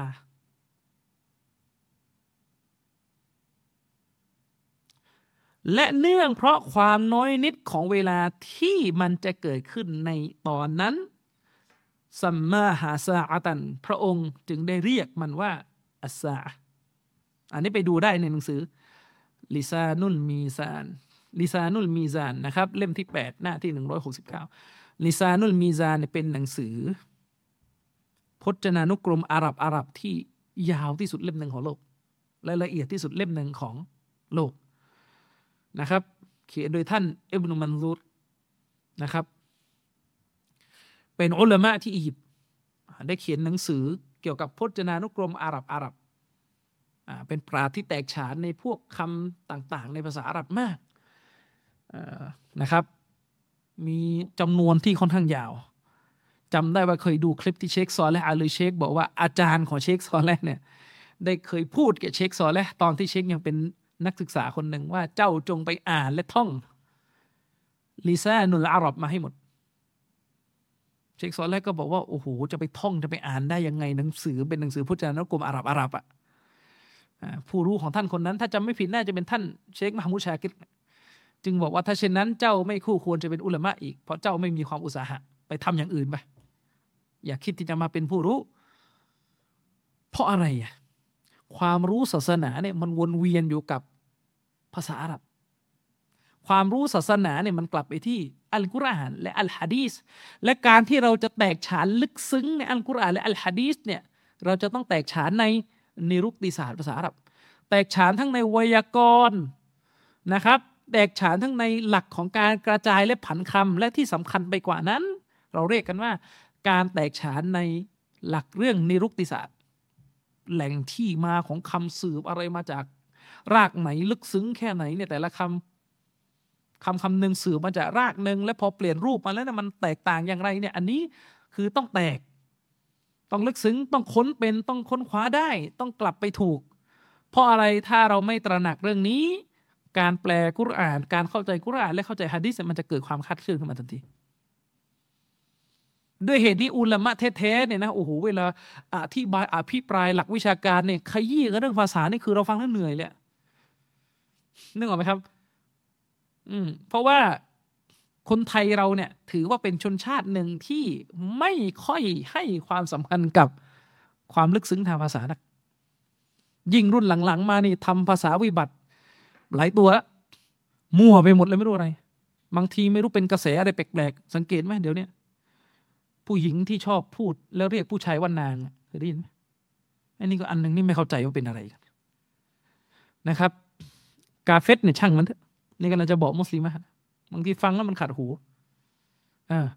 ผู้หญิงบางคนพูดกับผู้หญิงด้วยกันพาดพิงถึงผู้ชายคนหนึ่งอาจจะเป็นสามีนางเพื่อนแล้วก็ตามแต่ แต่ไปเรียกผู้ชายคนนั้นใช้สรรพนามว่านาง อันนี้ไม่ได้ อิสลามเนี่ยเป็นศาสนาที่ต้องแบ่งชัดเจนชายคือชายหญิงคือหญิง นี่มั่วหมดไม่รู้อะไร อืมจะไปตามไปเรียนแบบ ยิ่งพวกลิเบอรัลยุคหลัง มันมันแปลงภาษาจนกระทั่งมึนโอลมานกันหมดฉะนั้นคนไทยเนี่ย พูดกันตรงๆอะนะถ้าเราเรียนศาสนาแบบเอาตำราปราดมาทีละตัวเนี่ยสังเกตดูคนไทยเนี่ยอ้วกตั้งแต่ ชั่วโมงแรก เพราะว่าลักษณะการเรียนของอุลามะเนี่ย มันไม่ตรงกับจริตของคนไทยเรียน สังเกตดูถ้าใครเคยอ่านหนังสือมุสตาลฮะดิษหนังสือเกี่ยวกับพวกศาสตร์ในเรื่องของการตรวจฮะดิษการจำแนกฮะดิษอะอย่างเช่นหนังสืออย่างเช่นหนังสือاختصار اختصار علوم الحديثของอิหม่ามอิบนุกะษีรเนี่ยมันจะมีความลึกซึ้งในในพวกศัพท์เทคนิคทางภาษาเนี่ยอุลามะชาวอาหรับเนี่ยจะจะจะให้ความสำคัญเรื่องนี้มาก อืมคำแต่ละคำที่ปรากฏอยู่ในศัพท์เทคนิคทางศาสนาเนี่ยขยี้แล้วขยี้อีก ไอ้คนไทยเราเนี่ยซึ่งนานวันแล้วเนี่ยภาษามันวิบัติขึ้นทุกทีทุกทีเนี่ย เวลาไปเรียนอะไรอย่างนั้นเนี่ยหนีกระเจิง ฉะนั้นผู้สอนเนี่ยเอาก็ต้องรับมือให้มันดีนะคือเราก็คงไม่ปล่อยให้ภาษาเนี่ยมันวิบัติ แต่ว่าก็อย่าไปใส่มากจนกระทั่งผู้ฟังหนีหนีตะเลิดไม่งั้นมันจะกลายเป็นโต๊ะครูซูฟีคณะเก่าอัลลอฮ์นะครับ อินภาษาจนกระทั่งสุดท้ายเนื้อหาไม่เหลือ เหลือแต่ภาษานี่ก็ไม่ไหวเหมือนกัน มีคนมีบาโบคนหนึ่งอยู่ทางใต้ คือบาโบคนนี้แกเป็นคนเก่งวิชานะฮูซอรอฟไงแกสอนวิชานะฮูวิชาไวยากรณ์อาหรับมันก็สอนเป็นสองสามร้อยตอนนะสอนอิบนุอะกีลนะใช่ปะอัลฟียะฮ์แกก็เลยอินไงคืออินมันดีถ้ามันอยู่ในส่วนของการเรียน นี่มีคนถามแกว่าฮุก่มกินอาหารบุฟเฟ่ต์ฮุก่มอะไรเขาถามถึงหลักฟิกฮ์ ว่ากินอาหารบุฟเฟ่ต์กินอะไร สุดท้ายไม่ตอบนะว่าได้ไม่ได้ แต่ขยี้เขามาบุฟเฟ่เนี่ยหมดไปสิบนาทีนะนะครับว่าบุฟเฟ่พอตัวเองเป็นนักภาษาไงเลยต้องขยี้อัลลอฮ์ปวดหัวนึกออกไหมอัลลอฮ์อักบัดฟังแล้วก็ปวดหัว อืม คือแบบนั้นบางทีมันก็ไม่ไหวนะครับ อย่างโต๊ะครัวเชยรอบางคนน่ะประกาศเลย ถ้าจะมาถกกับผมเนี่ยนะบาฮัสเถียงกันเรื่องบัสมาลาอย่างเดียวเนี่ยหกเดือน โอ้ เลิกกันถ้าอย่างนั้น อืม อย่างเงี้ยเออเรื่องอัลลอฮ์คำเดียวเนี่ยสองชั่วโมงโอ้แล้วเมื่อไรจะเจอข้อสรุปนึกออกไหมเรื่องอัลลอฮ์อย่างเดียวเนี่ยเถียงกันสองชั่วโมงลากยันในรุติในรุติศาสตร์เอออัลลอฮ์เนี่ยเป็นยามิดเป็นมุสตักอะไรวุ่นวายหมด คืออันนั้นน่ะเถียงได้ ถ้าสมมติเกิดจะเถียงกับคนที่โฟกัสหมวดนั้น อันนี้จะเถียงเถียงกันเรื่องว่าอัลลอฮ์อยู่ไหน จะเถียงกันเรื่องอากีดะนะอัลลอฮ์เนี่ยสถิตเหนืออารัชไหม ไม่เข้าเรื่องสักทีมัวแต่ มัวแต่อะไรครับเถียงกันว่าคำว่าอัลลอฮ์เนี่ยคำคำนี้เนี่ยตกลงสืบรากไม่สืบรากเนี่ยเคยมีการดีเบตกันที่สตูล เสียค่าน้ำมันฟรีเลยวันนั้นเขาดีเบตกันเรื่องซาลฟคือใครและทำไมต้องตามซาลฟเถียงกันโต้วาทีกันระหว่างคณะใหม่คณะเก่า ผมนี่อุตส่าห์นั่งรถตู้นะจากปัตตานี ไปลงที่สตูลอ๋อหรอภาคเช้า ไม่เข้าเรื่องทีเพราะว่าทางคณะเก่าเปิดเวทีมา คุยกันเรื่องว่าทำไมเราจึงต้องเอียรอบอ๋อหรอแล้วหัวข้อที่ตั้งมาในหัวข้ออะไร หัวข้อที่ตั้งมาก็คือทำไมเราต้องตามสารับสารับคือใคร มันมาเถียงกันเรื่องว่า ตกลงวาจิบต้องเอียรอบไหมเออ ดู หมดตอนเช้าเนี่ยเริ่มเก้าโมงถึงเที่ยงอะบนกระดานมีแต่ฟาเอนมัฟอูนยาร์มัจรูดมีแต่นั้นมีแต่เรื่องไวยากรณ์แล้วชาวบ้านที่นั่งกันอยู่เป็นไงอะงงอะเดี๋ยวนึกออกไหมเอออืมขึ้นมาออนนี่ตักดีดอย่างนั้นอันนี้ผันอย่างนี้อันนี้ตามหลักตามหลักไวยากรณ์อะคือถ้าเปรียบเทียบอย่างนี้สำหรับคนไม่เคยเรียนอาหรับเหมือนคุณเอาประโยคภาษาอังกฤษมา แล้วคุณไม่เข้าเรื่องสักทีว่าประโยคนี้แปลว่าอะไรสาระคืออะไรมั่วแต่อธิบายอยู่นั่นแหละ เออ ตัวเอตรงนี้นะเออไอ้นี่เนี่ยเดอตรงนี้คืออะไรตามหลักไวยากรณ์เออ อันนี้เป็นเวิร์บคำกริยาสามช่องของมันผันยังไงอออดีตของมันเป็นรูปอะไร ปัจจุบันการเป็นรูปอะไร อนาคตการเป็นรูปอะไรแพสซีฟไว้ของมันคิด อยู่อย่างเงี้ยนั่นเมื่อไหร่จะเข้าเรื่องนึกออกไหมครับ หมดไปตอนเช้า และทีนี้เนี่ย เวลาเล่นแบบนี้เนี่ยก็คือจริงๆก็คือจะขู่ชาวบ้านไงว่านี่มันศาสนานี่มันยาก มันต้องเรียนภาษาอาหรับกันหัวแตกฉะนั้นพวกคุณที่ฟังไม่ออกเนี่ยเออตามโต๊ะครูไปเถอะโต๊ะครูให้กินอะไรก็กินละเขาบอกให้อุทิศก็อุทิศซะไม่ต้องเถียง เพราะว่าคุณเข้าไม่ถึง คือจริงคือจะเอาแค่นี้แหละ อืม ที่ถึงได้ลากก็ไปลากกันมานี่คือปัญหานะครับ ฉะนั้นไม่ต้องห่วงถ้าเปิดเวทีเถียงกับคณะเก่านะ ช่วงหลังผมไม่ไปแล้วเพราะเดาได้ว่าเรื่องมันจะไปทางไหน ตั้งไปแต่หัวข้ออะไรก็ตามแต่ ไม่เข้าเรื่องสักที เพราะว่าเถียงกันแต่เรื่องไวยากรณ์ผมไม่ได้ปฏิเสธว่าหัวข้อการเถียงบางอย่าง มันพัวพันกับไวยากรณ์ก็ให้มันคุยให้มันอยู่ในกรอบ อืมนี่ตั้งหัวข้อเมาลิดบิดาหรือไม่ สมมตินะตัววาทีไม่ได้เข้าเรื่องเมาลิดคุยกันเรื่อง บิสมิลลาห์บอตัวนั้นมันยังไงอะไรโอ้หล่อเนี่ยอยู่อย่างนั้น คือต่อไปถ้าจะดีเบตอย่างนั้นประกาศไปเลยว่าดีเบตนี้ถ้าคุยเรื่องไวยากรณ์ไม่หมดไม่เข้าเรื่องจะได้ไม่ต้องไป ดูที่มันจะไปกันกี่คนนะใช่ไหมล่ะเอออย่างนี้เป็นต้น อืมนะครับ อันนี้คือความอุตสาหะของอุลามะเชคซอลาดิเชคบอกว่าครูของท่านเนี่ยแนะนำเลยว่าให้ไปอ่านลิซานุลอาหรับให้หมดอ่าลิลิซานุลอาหรับโทษไม่ใช่ลิซานุลมีซาน ลิซานุลอาหรับของอิมนุมันซูรลิซาลิซานุลมีซานนี่เป็นของอิมนุฮะจัรอันนั้นหนังสือฮะดิษหนังสือจารวตัดดินลิซานุลอาหรับของอิบนุมันซูรอิบนุมันซูรนะครับ อ่านให้หมดแล้วก็ท่องจำมานะครับไอ้พวกเราก็โอ้ไม่ไหวนะ เอากอมุสลิมง่ายๆเอาแล้วกันเอาแบบสมัยปัจจุบัน เข้าเว็บอัลมาอานีอ่าเป็นกอมูสออนไลน์ก็อ่านในนั้นแหละพิมพ์ๆเข้าไปแล้วก็ขึ้นเพราะนะอืม นะครับ หลายหลายท่านก็อ่านอัลมาริดรู้จักใช่ไหมกอมูสอัลมาริดเนี่ยอันนี้สำหรับคนที่ยังไม่คล่องภาษาอาหรับก็จะใช้กอมูสอัลมาริดอัลมาริดก็คือเป็นกอมูสเป็นหนังสือประธานุกรมอาหรับอังกฤษอาจจะมีคำแปลภาษาอังกฤษนี่สำหรับคนที่ยังอ่านอาหรับอาหรับไม่ออกเนี่ยก็แนะนำให้อ่านเล่มนี้ก่อน อย่างนี้เป็นต้นนะครับสำหรับเวลาเราจะแปลภาษาอาหรับนะครับ อะคำว่าอัสซาอะที่ใช้อยู่ในฮะดิษจิบรีนบทนี้หมายถึงอัลกิยามะท่านจิบรีนถามท่านนบีว่าอัสซาอะเนี่ยมันคืออะไรอย่างไรแบบไหน หมายถึงเวลาของมันจะเกิดขึ้นเมื่อไหร่ ให้ท่านนบีบอกนะครับ จุดมุ่งหมายของการใช้คำว่าอัสซาอะเนี่ยก็คือเพื่อหมายถึงวันกิยามะหรือเวลาสุดท้ายของโลกดุนยาก่อนที่มันจะสูญสลาย อย่างที่บอกอัสซาอะแปลว่าอัลวักแปลว่าเวลา ในที่นี้หมายถึงเวลาสุดท้ายที่โลกใบนี้จะมีอยู่ เวลาสุดท้ายของโลกใบนี้ก่อนที่จะเกิดการสูญสลายขึ้น จะเกิดการพังพินาศขึ้นนะครับ เชคอุไซมีนก็ได้อธิบายคาว่าอัสซาะให้ละเอียดไปต่อ เชคอุไซมีนบอกว่าอัสซาะหมายถึงกิยามุนนาซิมินกูบูริฮิมลิรับบิลอาลามีนนะครับอย่างนี้อัลบัส อัสซาอะก็หมายถึงการที่มนุษย์จะฟื้นขึ้นมาจากหลุมศพของพวกเขา เพื่อที่จะรอรับการพิพากษา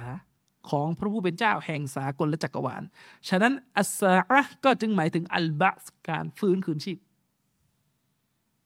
การฟื้นคืนชีพในโลกหน้านะครับ ไม่ว่าร่างกายของมนุษย์คนนั้น จะพังพินาศสูญหาย ถูกนิวเคลียร์จนกระทั่งไม่เหลืออะไรเลยก็ตามแต่อัลลอฮ์ก็จะฟื้นร่างกายเขาขึ้นมาใหม่ได้ อย่างนี้เป็นต้นนะครับ เชคุซัยมีได้อธิบายต่อนะครับว่า สาเหตุที่วันกิยามะเนี่ยถูกเรียกว่าอัสซาอะนั่นก็เพราะว่ามันถูกพิจารณาว่าเป็นภัยพิบัติที่ใหญ่หลวง เป็นดาฮิยตุนอัลลีมาตุนนะครับ เป็นดาฮิยตุนอัลลีมาเป็นภัยพิบัติที่ใหญ่หลวงนะครับ อัลลอฮฺสุบฮานุวะตะลาเนี่ยได้ทรงพันนาเรื่องนี้ไว้ในคัมภีร์ของพระองค์ ในสุรที่ 22 องค์การที่หนึ่งนะครับอัลลอฮ์บอกว่าيا أيها الناس اتقوا ربكمอัลลอฮ์บอกว่าโอ้มวลมนุษยชาติทั้งหลาย พวกเจ้าจงยำเกรงพระเจ้าของเจ้าเถิดนะครับإن زلزلة الساعة شيء عظيم إن زلزلة الساعة شيء عظيمอัลลอฮ์บอกว่าแท้จริงแล้ว การزلزلة زلزلة الساعة การสั่นสะเทือนของวันโลกาวินาศของวันกิยามะเนี่ยشيء عظيمมันเป็นอะไรที่ใหญ่หลวงมาก มันเป็นอะไรที่ใหญ่หลวงมากๆนะครับอัลลอฮ์ใช้คาว่า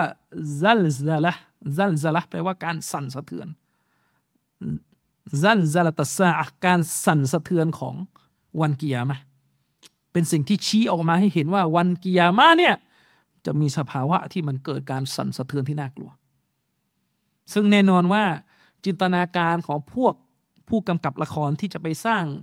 ภาพยนตร์แนวแนววันสิ้นโลกเนี่ยไม่สามารถที่จะเทียบเท่าความน่ากลัวที่เราเตรียมไว้ ในวันกิยามะได้อย่างเด็ดขาด วันกิยามะเนี่ยมันจะมีความน่ากลัวสุดที่มนุษย์จะคาดคิด ฉะนั้นไอ้ที่ถูกจินตนาการเป็นเรื่องเลอะเทอะอยู่ในภาพยนตร์เนี่ย อันนั้นยังไม่น่ากลัวเท่ากับของจริงนะครับ การถามของท่านจิบรินอะลัยสลามเกี่ยวกับวันกิยามะเนี่ยเป็นการพุ่งเป้าไปยังเวลาที่วันกิยามะจะเกิดขึ้น และท่านนบีสุลต่านละอัลสลามก็ได้ตอบกลับไปว่าตัวท่านนบีก็ไม่ทราบถึงเวลาที่วันกิยามะจะเกิดขึ้น ท่านนบีก็ไม่ทราบแต่อย่างใด สิ่งที่ท่านนบีตอบสำนวนที่ท่านนบีตอบเนี่ยความหมายของมันก็คือ ฉันไม่รู้ ว่าวันกิยามะเกิดขึ้นเมื่อใด และการที่ผู้ถามไม่รู้ตัวผู้ถูกถามก็ไม่ได้รู้ดีไปกว่าผู้ถามนะครับ ก็คือไม่รู้เหมือนกัน อันเนื่องมาจากวันเวลาที่จะเกิดกิยามะเนี่ยเป็นความรู้ที่สงวนเฉพาะพระองค์อัลลอฮ์สุบฮานะฮุวาตาลาจะมีตัวบทเผยมานิดหนึ่ง ถ้าจะเรียกว่าเป็นเวลา ก็จะมีฮะดิษระบุแค่ว่าวันกิยามะจะเกิดขึ้นในวันศุกร์ แต่ศุกร์ไหน อันนี้เราวันลอฮอาลัมนะครับ วันกิยามะจะเกิดขึ้นในวันศุกร์อันนี้มีฮะดิษแจ้งไว้อยู่นะครับอัลลอฮ์สุบฮานวะตะลาได้ทรงดำรัสเรื่องวันกิยามะไว้ในสุรษอัลฮะซับสุรที่ 33 องค์การที่ 63 อัลลอฮ์บอกว่ายัสอาลูอัลลอฮ์บอกว่ายัสอาลูกันนาสุอานิสามนุษย์ถามเจ้า มนุษย์เนี่ยจะถามเจ้า เกี่ยวกับยามอวสานยัสอาลูกันนาสุอานิสซาอัลลอฮ์บอกว่ามีมนุษย์ที่ไปถามท่านนบี เกี่ยวกับวันเกียร์มะว่าจะเกิดขึ้นเมื่อใดก้นจงกล่าวต่อไปเถิด จงกล่าวกลับไปว่า อินนามาอิลมุฮะอินดัลลอฮิแท้จริงแล้วความรู้ในเรื่องนั้น สงวนไว้เฉพาะอัลลอฮ์เท่านั้น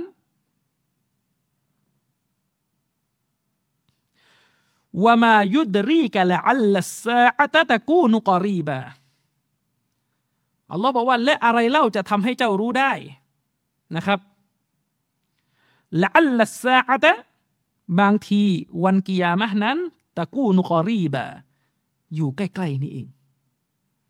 อืมนะครับ จากองค์การข้างต้น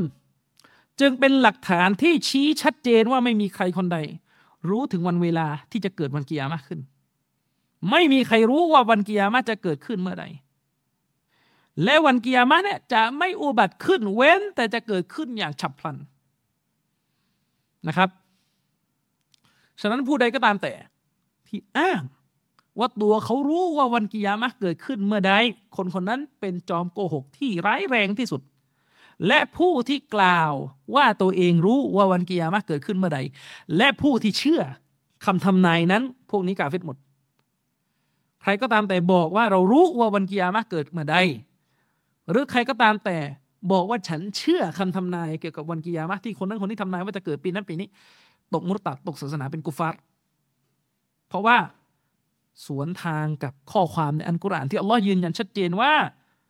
เรื่องนี้ สงวนเฉพาะอัลลอฮ์สุบฮานะฮุวาตาลา เท่านั้น อืม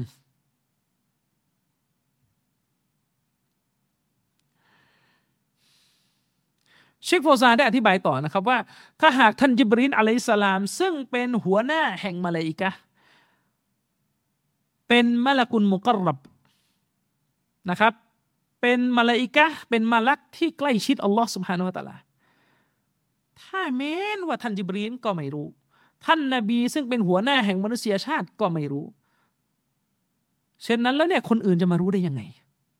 อื่นจากท่านนบีสุลต่านอื่นจากจิบรีเนี่ยจะมารู้ได้ยังไงว่าวันกิยามะเกิดขึ้นเมื่อใด ฉะนั้นเมื่อใดก็ตามแต่ที่ท่านได้ยินข่าวการพยากรณ์ว่าวันกิยามะวันสิ้นโลกจะเกิดขึ้นตอนนั้นตอนนี้ ซึ่งโดยมากจะมาจากพวกนัสรอที่จะชอบเอาไบเบิลมานั่งคำนวณองค์การนี้บวกลบตรงนั้นตรงนี้ อืมแล้วก็ไม่ได้มานั่งทำนาย แล้วก็ผิดทุกรอบเลยอะไรทำนายมา สมัยผมเด็กๆ สมัยผมเด็ก ๆ เนี่ย ตอนที่เราอยู่ปลายปลายยุค 90 เนี่ย ช่วงปี 1998 1999 อะ ยุคนั้นก็จะมีกระแสโลก กระแสกระซาบกระแสโกหก ยุคนู้นเนี่ยก็จะมีกระแสโลกว่า โอ้ นี่ จะเกิดน้ำท่วมโลก จะเกิดอะไรครับ จะเกิดน้ำท่วมโลก จะเกิดโลก สิ้นสลายโลกาวินาศตอนคศ2000 ใครบอกนอสตราดามุสเคยได้ยินไหมเคยได้ยินเรื่องนอสตราดามุสไหมไอคนนี้เป็นโหนชาวยิว อืม เป็นนักทำนายชาวยิว เป็นยะฮูดเป็นหมอ แต่ก็เป็นนักโหราศาสตร์ และพวกฝรั่งเนี่ยก็เอาสมัยนู้นนะนะช่วงปลายเก้าศูนย์แล้วก็ต่อสองพันเนี่ยสมัยนู้นเนี่ย ไอพวกสื่ออินเทอร์เน็ตอะไรมันจะไม่ดีเท่าปัจจุบันเลยเวลาสื่อมันเอามาปั่นกันในจอทีวีอะคนก็มักจะโดนล้างสมอง ก็จะมีการพูดให้ประชาชนเกิดความหวาดกลัวว่า เนี่ยน้ำแข็งตรงขั้วโลก จะละลาย อะไรอีก น้ำแข็งตรงขั้วโลกนี่จะละลาย แล้วเดี๋ยวสักพักก็จะเกิดวันสิ้นโลก อืมแล้วก็มีการโยงด้วยตอนนั้น เพราะว่าก่อนที่เราจะสิ้นสุดปีหนึ่งเก้าเก้าเก้าตอนนั้นมันจะมีปัญหาเรื่อง Y2K เคยได้ยินไหมเคยได้ยินปัญหาเรื่อง Y2K ไหมมันจะมีปัญหาเรื่องกลัวระบบคอมพิวเตอร์ระบบไฟฟ้าเลยมันจะมันจะย้อนกลับไปยังยุคอดีต ตอนนั้นผมก็ยังเด็กๆอยู่แหละ แต่ก็รู้รู้สาแหละคืออยู่ประมาณป .6 แล้วไงมันก็จะมีหนังสือคู่มือที่รัฐบาลไปแจกตามโรงเรียน แจกตามหมู่บ้าน เกี่ยวกับวิธีการรับมือ คือคนกลัวกันว่า วันที่หนึ่งมกราคมปีสองพัน กลัวว่าพอถึงเที่ยงคืนแล้วไฟฟ้าจะใช้ไม่ได้นะครับแต่สุดท้ายก็ผ่านไม่ได้ไม่ได้มีอะไร แต่ตอนปัญหา Y2K ตอนนั้นก็มีการเอาไปโยกว่าเนี่ยมันจะเกิดสิ้นโลกอะไรสุดท้ายพอเข้านะครับ วันที่หนึ่งคศสองพันพอดีก็ไม่มีอะไรไอ้เรื่องโลกแตกอะไรต่อมีอะไรก็กลายเป็นเรื่องโกหกตอนแหลนะครับเออซึ่งจริงๆเนี่ยในยุคนั้นเนี่ยมันมีหนังสือออกมาโต้นะ คือมันมีหนังสือของนักวิชาการ ที่เขาออกมาโต้เขาบอกว่าปัญหาทั้งหมดเหล่านี้มันเกิดขึ้นจากการไปเอาคำทำนาย ซึ่งลอยๆ กว้างๆ ตามภาษาพวกหมอผีหมอเดาอะคือนอสตราดามุสเนี่ยเวลาเขาทำนายอะไรเนี่ยเขาจะใช้คำกว้างคำกำกวมอะคำให้มันดูเป็นปริศนาปรัชญากว้างเขาไว้ และทีนี้พอเอามาแปลจากภาษาฝรั่งเศส แปลเป็นอังกฤษจากอังกฤษแปลเป็นไทยผสมใส่ไข่บวกกับแฟนตาซีอะไรเข้าไปด้วยเพื่อจะขายอะนะ อืม ก็เลยแปลให้มันดูจะตรงกับเหตุการณ์ที่เกิดขึ้นแล้ว มีการเคลมว่านอสตราดามุสเนี่ยโอ้ทำนายเราจะมีอุซามะบินลาเดน จะมีตึกวอร์เทรดล่ม จะมีซดดำจะมีสงครามอิรักนี่โกหกทั้งนั้นไอตัวข้อความจริง ๆ ที่มีคนศึกษาแล้วแปลเป็นให้มันถูกตามไวยากรณ์เป๊ะๆในภาษาฝรั่งเศสลอยหมดเลย คือทำนายแบบลอยอะเขาจะทำนายแบบลอยไหม ทำนายแบบลอยเนี่ย ใครมันก็ลากกันได้ สมมุติเช่นทำนายว่า ในอนาคตการข้างหน้าจะเกิดสงครามอ่าอันนี้ก็ร้อยเลยนะสงครามต้องมีอยู่แล้วนึกออกไหมทำนายอย่างนี้มันก็ถูกกันเดเออใช่ไหมล่ะ ในอนาคตการข้างหน้าจะมีสงคราม ระหว่างเผ่าพันธุ์มนุษย์ผิวขาวกับผิวสีแทน มันกว้างไงมันใครคือผิวขาว เออ จีนโผล่ที่อาขาว ฝรั่งโผล่ที่เก็ขาว อนูก็ขาวนี่ก็ขาวสีแทนไม่รู้ใครกันแน่ สุดท้ายไอ้พวกมโนก็โอ้เนี่ยถูก อันนี้เขาเรียกว่านักทำนายที่ต้มตุนชาวโลก มีศาสนาห้าม ห้ามไม่ให้เชื่อสิ่งเหล่านี้ นี่เราเอามาตาซีดนะเอามาตาซีดเอามาเตือนให้ผู้คนรู้ว่านี่เคยเป็นความหลอกลวง ที่คนในปลายยุค 90 เนี่ย หลายคนดันไปเชื่อ เราไม่รู้เหมือนกันนะมุสลิมสมัยนั้นเชื่อกันหรือเปล่าแต่ว่าในจอทีวีเนี่ยมีการปั่นให้เหมือนจะจริง และยิ่งพอเกิด World Trade Center นี่ยก็ยิ่งหลอนเข้าไปอีกว่านี่เนี่ยจะเกิดวันสิ้นโลก ตอนแรก2000เนี่ยไม่ไม่ไม่ไม่ไม่สิ้นโลกแล้วนะแต่นี่มา2001อีกเกิดตึก World Trade ล่ามหนึ่งปีแล้วโอ้เดี๋ยวจะเกิดวันสิ้นโลกแล้วเพราะว่าตึกเบอร์เทรดถล่มนี่ผ่านมาถึงหนึ่งตอนนี้ตาลีบันไล่อเมริกากลับบ้านหมดแล้วเนี่ยอย่างนี้เป็นต้น ฉะนั้นมุสลิมเราเองก็เหมือนกัน เวลาเราเห็นวิกฤตการณ์ใหญ่ ๆ ในโลกเกิดขึ้นเนี่ย เราก็พูดแค่ว่าเออมันเป็น สัญญาณ วันละอัลมันเป็นสัญญาณที่ชี้ถึงการเข้ามาของวันเกียร์มะแต่อย่าถึงขั้นจะไปฟันธงว่าใกล้แล้วกิยามะจะมาแล้วในอย่างสงครามที่เกิดขึ้นระหว่างพี่น้องเราที่ปาเลสไตน์กับพวกยะฮูดบางคนไปถึงขั้นว่าอิหม่ามมาดีจะมาอืมนึกออกไหมครับ นี่บางคนไปสร้างกระแสว่ามาดีกำลังจะมา คือเวลาบอกว่ามาดีกำลังจะมาเนี่ยคำว่ากำลังจะเนี่ยมันมันกว้างไงอีกร้อยปีก็ได้อีกสองร้อยปีก็ได้ ไม่มีใครรู้ แต่อย่าไปสื่อมันก็ว่า เนี่ยอิหม่ามมาดีจะปรากฏขึ้น เพราะสงครามครั้งนี้แหละ อันนี้ก้าวล่วง เชคฟอซานโดนถามว่า ยุคของเราอะพูดได้ไหมว่าเป็นยุคที่มหดีจะมาแล้วท่านบอกว่าละหว่าเราไม่รู้ ไม่รู้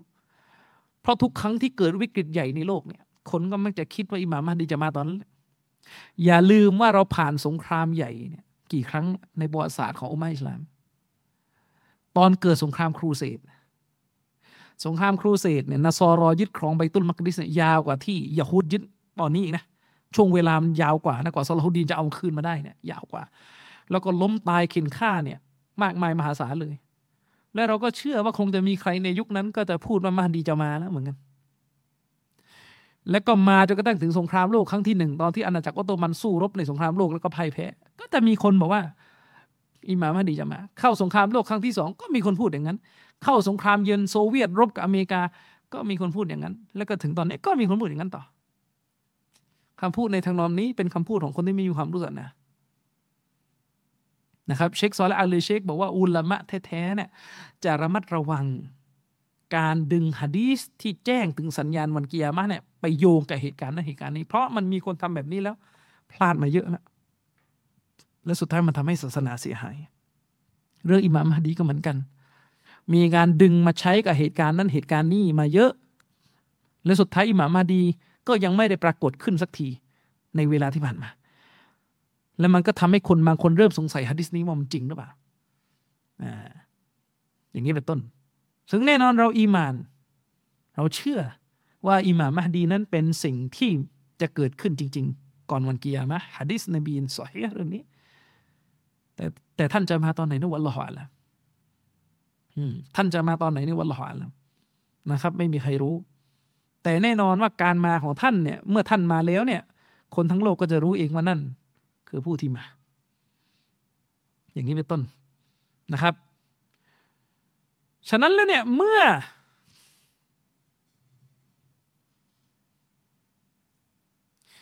เมื่อท่านจิบรีลและท่านนบีมุฮัมมัดสลลัลลสลัมเนี่ยไม่รู้ว่าวันกิยามะจะเกิดขึ้นเมื่อไหร่ คนอื่นนอกเหนือจากนี้จะไปรู้ได้อย่างไร ยิ่งถ้าคนที่บอกว่ารู้เรื่องวันกิยามะเนี่ยเป็นกุฟาร์มุชริกีเนี่ยอันนี้นะเท็จที่สุดของความเท็จ ผู้ศรัทธาเนี่ยถ้าบอกว่ารู้วันกิยามะก็ตกศาสนาแล้วนะแต่ถ้าเป็นผู้ปฏิเสธโดยดั้งเดิมเลยเนี่ย อืม ยิ่งแล้วใหญ่เลยนะครับ เมื่อหลายปีที่แล้วก็มีกระแสที่บอกว่าสองพันนั่นสองพันนี่ จะเกิดวันกิยามะไอ้พวกนสรอพวกฝรั่งพวกผู้กำกับหนัง มันบอกว่าสองพันสิบจะเกิดกิยามะตอนนี้สองพันเท่าไหร่ละสองพันยี่สิบสามไปแล้วนึกออกไหมครับ ปลายตอน 90 ก็มีกระแสเรื่องอามาเกดอนอามาเกดอนก็เป็นคำของพวกนาซอรอ ก็คือวันสิ้นโลก และคนเนี่ยมักจะเป็นอย่างนี้แหละ พอจะเข้าคอสอใหม่ที่เป็นหน่วยใหญ่อะเข้าใจไหมจะเข้าคอสอใหม่ที่เป็นหน่วยใหญ่เนี่ยก็จะชอบเคลมมาเดี๋ยวจะมีวันสิ้นโลก อย่างตอนประวัติศาสตร์มนุษย์เนี่ยตอนที่จะเข้าคิดศักราชที่หนึ่งพันในยุคนู้นโป๊ปก็ออกมาประกาศ ว่าโป๊ปฝัน ฝันเห็นพระเยซูมาเข้าฝันโปบอกว่าพระคริสต์เนี่ยมาบอกเราว่ากำลังจะมาอย่างโลกแต่ตอนเนี้ยต้องทำภารกิจหนึ่งให้สำเร็จก่อน คืออะไรครับ คือปลดปล่อยเยรูซาเล็มออกมาจากเมืองมุสลิมนี่แหละเลยเป็นสงครามครูเสดไงยุคนู้นนะโป๊บฝันจริงหรือเปล่าก็ไม่รู้แหละหรืออาจจะมูเลยก็ได้หรือที่ฝันนั้นเป็นชัยตอนหรือเปล่าก็ไม่รู้นึกออกไหมครับนบีซาไม่เข้าฝันแน่นอน ไอ้ที่เข้าไปก็ชัยตอนนะครับ แล้วก็จากจุดนี้แหละมันจะมันจะตอนนั้นมันจะคศหนึ่งพันไงก็เลยออกมาประกาศว่านี่แหละ ใกล้วันสิ้นโลก แต่ว่าก่อนจะมีวันสิ้นโลกเนี่ยต้องทำภารกิจคือยึดเยรูซาเล็มกลับคืนมาจากพวกนอกศาสนา ก็คือเขาหมายถึงมุสลิมก็เลยเกิดเป็นครูเสดโอ้โหรบกันร้อยกว่าปีนะครับนี่เหมือนกัน พอจะเข้าสองพันนะเอาอีกแล้วเอาอีกแล้ว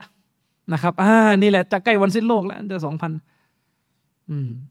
นะครับ นี่ไปเอาพวกตัวเลขเนี่ยมาเป็นหลักฐานตัวเลขในการครบรอบหนึ่งพันทั้งทั้งที่วันเกิดของนบีอีสาเนี่ยเกิดปีไหนก็ไม่มีใครรู้คำนวณกันคาดเคลื่อนอีลุงตุงนางสังเกตดูวันคริสต์มาสนะนาซอรอแต่ละนิกายก็ไม่ตรงกันด้วยจริงไหมส่วนใหญ่เนี่ยวันคริสต์มาสเนี่ยเราก็จะรู้จักกันอยู่แถวแถวปลายปลายปี ประมาณยี่ห้ายี่หกใช่ไหมเออ อันนั้นคือนิกายโรมันคาทอลิก แต่ถ้าไปถามออร์โธดอกซ์อย่างในรัสเซียเนี่ยไปอีกไปอีกวันหนึ่งเลยคือ อาจจะลากวันนั้นอีกเกือบสองอาทิตย์นะ่ะอืม แต่พี่ไทยเรายังไงครับ ไม่เป็นไรทั้งเดือนเดี๋ยวติดต้นคริสต์มาสในห้าง อืม ไม่ได้นับถือพระเจ้าไม่ได้แรงทั้งสิ้น เอามันทุกอย่างนะครับ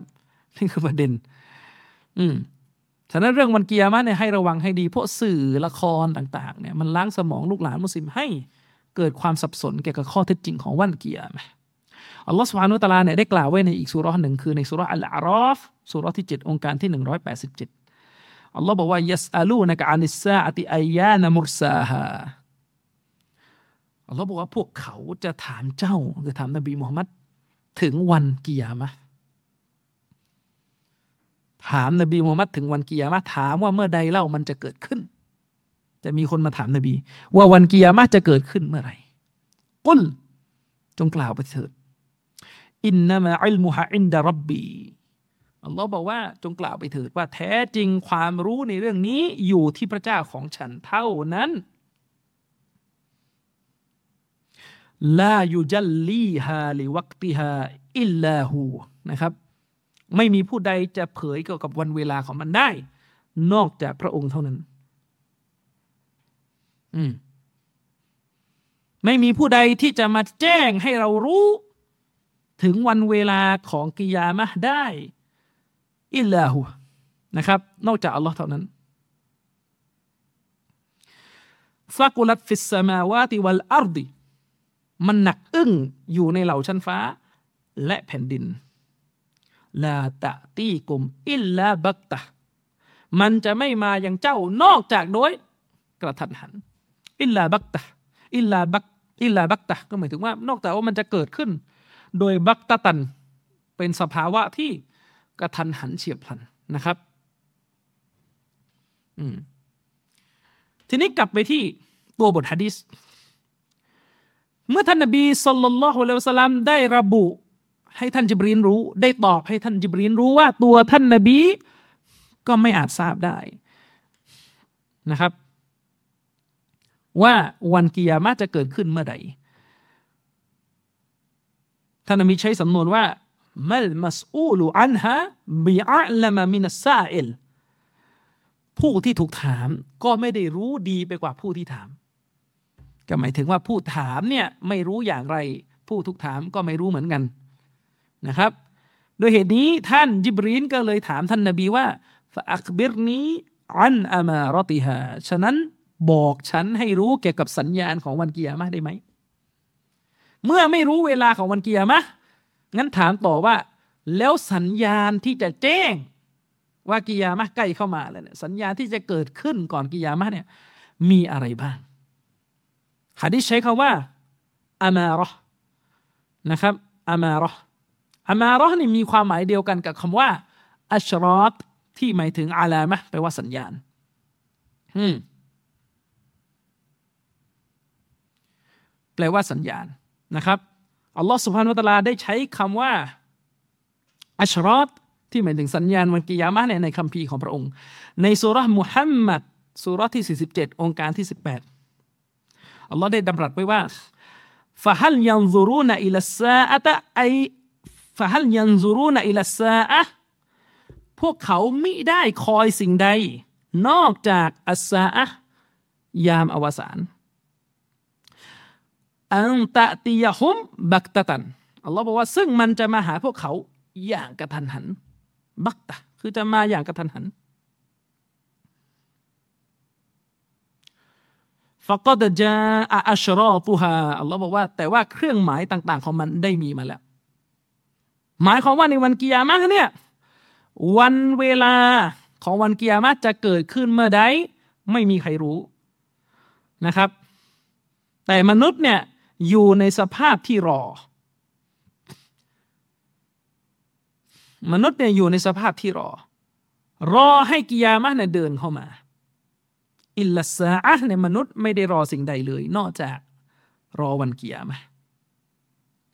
ซึ่งวันกิยามะนั้นจะมายังพวกเขาในสภาพที่อัลลอฮฺพันนาว่า อันตะติยะฮุมบักตะตัน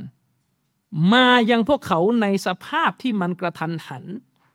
ฟกอดจาอัชรอตุฮาแต่ว่าอัชรอตสัญญาณเครื่องหมายต่าง ๆ ที่แจ้งถึงวันกิยามะได้มีมาแล้ว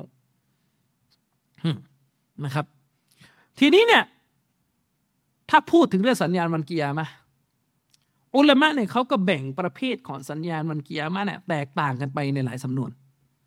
นะครับอะมาดูท่านแรก เชคซอและอาลีเชคท่านได้ระบุว่าอุลามะเนี่ยได้แบ่งสัญญาณของวันกิยามะเนี่ยออกเป็นสองประเภทใหญ่ ๆ สัญญาณของวันกิยามะได้แบ่งออกเป็นสองประเภทใหญ่ ๆ ประเภทแรกก็คือ สัญญาณเล็ก อืมอัสซุกรอ ก็คือสัญญาณเล็ก และประเภทที่สองก็คืออัลกุบรอ สัญญาณใหญ่ สัญญาณใหญ่นะครับ สัญญาณเล็กเนี่ยจะมีหลายตัวอย่างมากที่ฮัดดิสบทต่างๆของท่านนบีได้แจ้งไว้ สัญญาณเล็กเนี่ยมีกันหลายตัวอย่าง ในหลายๆฮะดีสของท่านนบีได้แจ้งถึงสัญญาณวันกิยามะอันเป็นสัญญาณเล็ก เยอะแยะ แต่ว่าในฮะดีสยิบรีนบทนี้ ได้แจ้งไว้เพียงแค่สองสัญญาณนะครับ เป็นตัวอย่างของสัญญาณวันกิยามะ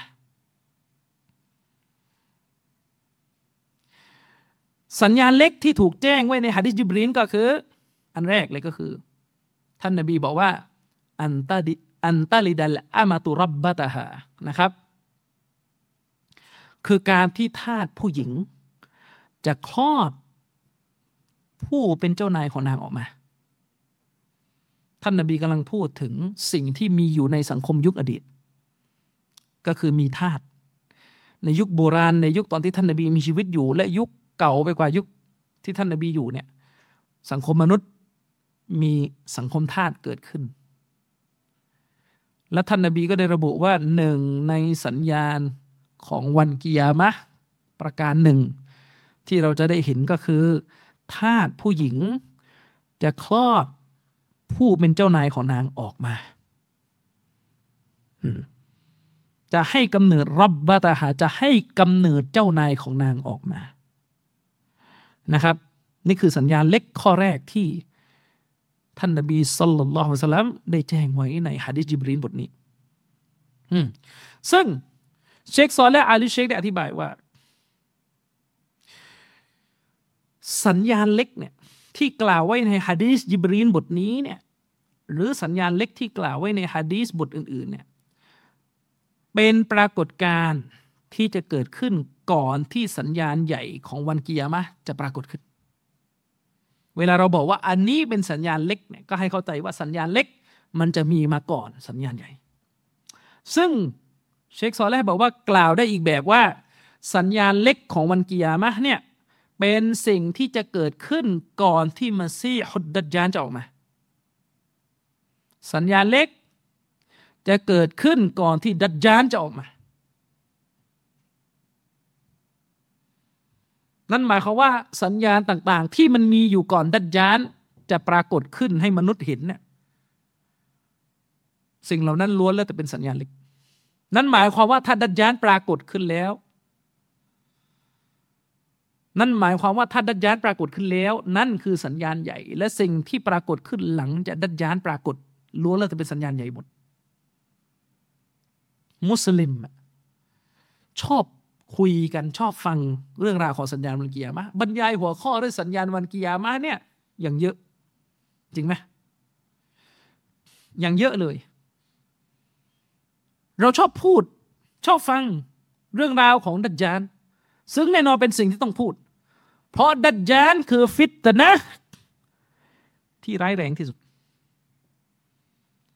ดัจจานคือความหลงผิดคือเรื่องวุ่นวาย ที่ ร้ายแรงที่สุด ที่โลกใบนี้มีมา ไม่มีฟิตนะไม่มีความวุ่นวายใดที่ น่ากลัวและรุนแรงไปกว่าดัจจานเพราะบรรดานาบีนั้น จะเตือนประชาชาติของท่าน ให้ระวังพิษภัยของดัจจานนะครับ แต่ในขณะเดียวกัน เราชอบฟังเรื่องดัจจานเราก็ไม่ค่อยอยากจะฟังมันทุกมุมอีก เพราะเราชอบพูดเรื่องกิยามะกันแบบตามใจชอบ เราไม่ได้อยากพูดเรื่องกิยามะตามที่ท่านนาบีพูดจริงๆ ยังไงอะครับ เราชอบฟังชอบให้อาจารย์บรรยายเรื่องดัจจาน แต่เราไม่ค่อยกล่าวกันว่าก่อนดัจจานจะมาเนี่ย ก่อนดัจจานจะปรากฏขึ้น มันจะมีอะไรอยู่ก่อนอีก แล้วผลพักของดัจจานมันอยู่ไหน อืมถ้าเรารู้ฮะดีสนบี เราจะรู้นะครับว่า ถ้าจะพูดเรื่องดัจจานมันแยกไม่ได้กับคอวาริจ ถ้าเราจะพูดเรื่องการปรากฏตัวของดัจจานมันแยกไม่ได้กับเรื่องของคอวาริจอืมเพราะอะไรครับ เพราะดัจจานกับคอวาริจเนี่ยมันจะอยู่ด้วยกัน อืมดัจจานกับคอวาริจมันจะอยู่ด้วยกันฮะดีษบทหนึ่งที่ถูกรายงานโดยท่านอิหม่ามอันนาซาอี เป็นฮะดีสที่ถูกรายงานโดยท่านอิหม่ามอันนาซาอีท่านนบีสัลลัลลอฮุอะลัยฮิสัลลัมเนี่ยกล่าวว่า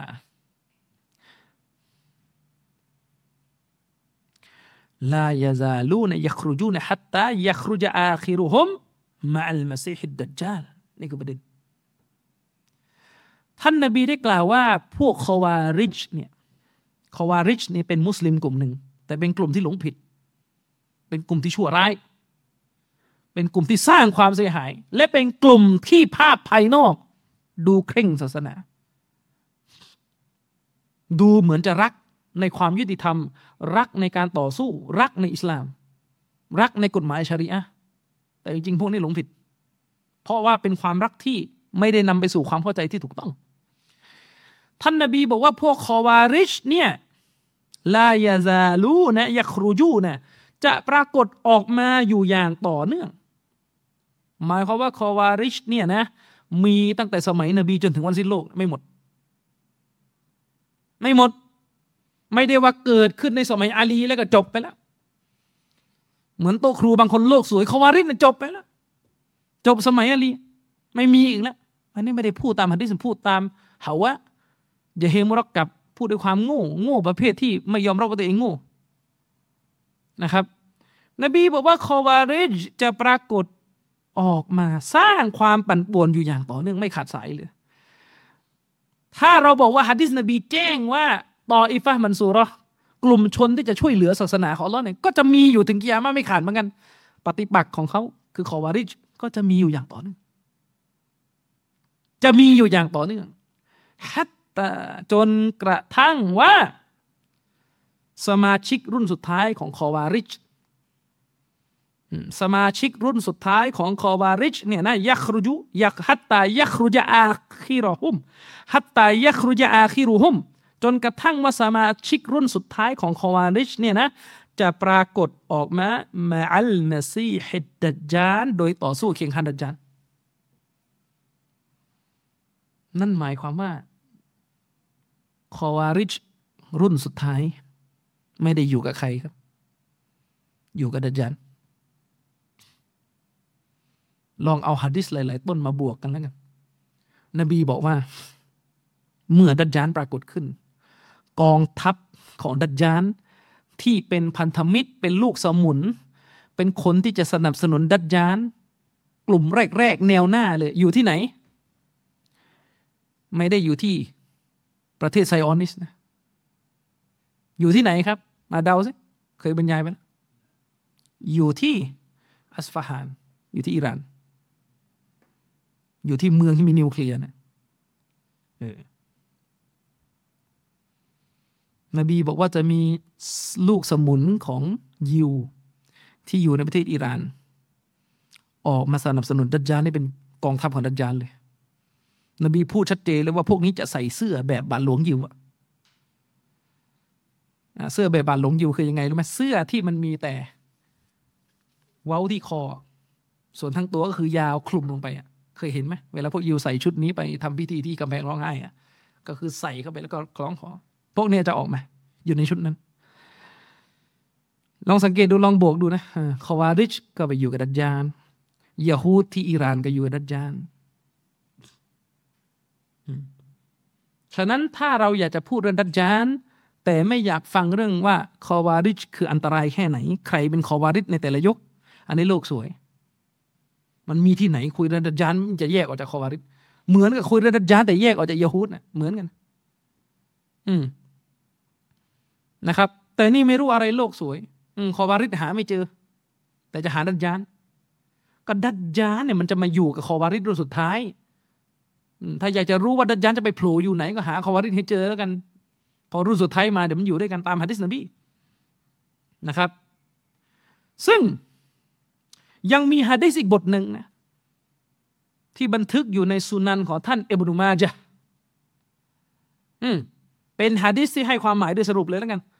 ฮะดิษที่บันทึกอยู่ในสุนันของท่านเอบนุมาจะห์เนี่ยระบุว่าดัจญานเนี่ยจะปรากฏตัวขึ้นในกองทัพขนาดใหญ่ของพวกคอวาริชนบีแจ้งนะตอนที่ดัจญานมาแล้วเนี่ยคอวาริชเนี่ยจะอยู่ในยุคนั้นด้วย และคอวาริชเนี่ย มีกองทัพแบบขนาดใหญ่เลยนะ มีกองทัพขนาดใหญ่เลย อืม ซึ่งเป็นกองทัพรุ่นสุดท้าย และกองทัพขนาดใหญ่เนี่ย จะกระจายไปยังทั่วโลก สร้างความเสียหายไปยังทั่วโลก คือหมายถึงว่า จะเป็นยุคที่คอวาริชแพร่กระจายไปทั่วโลก แล้วก็สร้างฟิตนะ สร้างความวุ่นวายตามแนวทางของคอวาริชขึ้นทั่วโลก ย้ำนะคอวาริชนี่ไม่ใช่มุรจิอะมุรจิอะนี่คือพวกไม่เคร่ง แต่คอวาริชคือพวกเคร่งแบบเลยเถิดสุดโต่งและสัญญลักษณ์หนึ่งของคอวาริชที่มีทุกยุคทุกสมัย คือพวกนี้จะรณรงค์และเชิดชูคำว่า ตัวเขาต่อสู้เพื่อห้ามปรามความชั่ว ต่อสู้เพื่อตรวจสอบว่าผู้นำมุสลิมใช้กฎหมายอิสลามหรือเปล่า และก็วันทั้งวันก็จะหมกมุ่นอยู่กับคนนั้นเป็นกาเฟตผู้นำคนนี้เป็นกาเฟตผู้นำคนนี้ทรยศอิสลามผู้นำคนนี้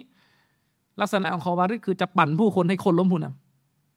ำอืม แต่ถ้ามุรจิอะเนี่ยจะตรงข้ามคอวาริชคือลองคิดดูลองจินตนาการดูนะว่าโลกเนี่ยมันสับสนขนาดไหน คนคนเนี่ยนะพื้นฐานเดิมเนี่ยมันไม่เคร่งเข้าใจยังมนุษย์เราอะพื้นฐานเดิมอะมันตามภาวะมันตามอารมณ์ มันจะไม่ค่อยเก่งครัด มันจะหย่อนยาน ซึ่งอันนั้นเนี่ยมุรจิอะเนี่ยก็พาคนในอุมมะของท่านนบีเนี่ยออกไปจากหลักการศาสนาด้วยพิษมุรจีอะพิษเอรยะเนี่ยนั่นก็เอาไปตั้งเยอะแล้ว นึกออกไหมครับ พวกแนวไม่เคร่งไปไหนครับโน่นแหละลงรูแย้ตามฮะดิษนบีอะท่านนบีบอกใช่ไหมก่อนวันกิยามะห์เนี่ย มุสลิมจะตามยะฮูดและนาซอรอท่านนบีพูดเห็นภาพแล้วถ้าเราไม่เห็นนะตอนเนี้ยเราจะนึกไม่ออกแล้วว่าเอ๊ะมันจะได้ยังไงตอนนั้นลองจินตนาการดูนะซอฮาบะเนี่ยนบีพูดฮะดิษนั้นฮะดิษเรื่องตามยิวและนาซอรอลงรูแย้ นบีพูดในยุคตอนที่ซอฮาบะห์นี่แข็งแกร่งในอิสลาม ไม่มีใครกลัวยะฮูดไม่มีใครจะตามอะไรยะฮูดอีก อืม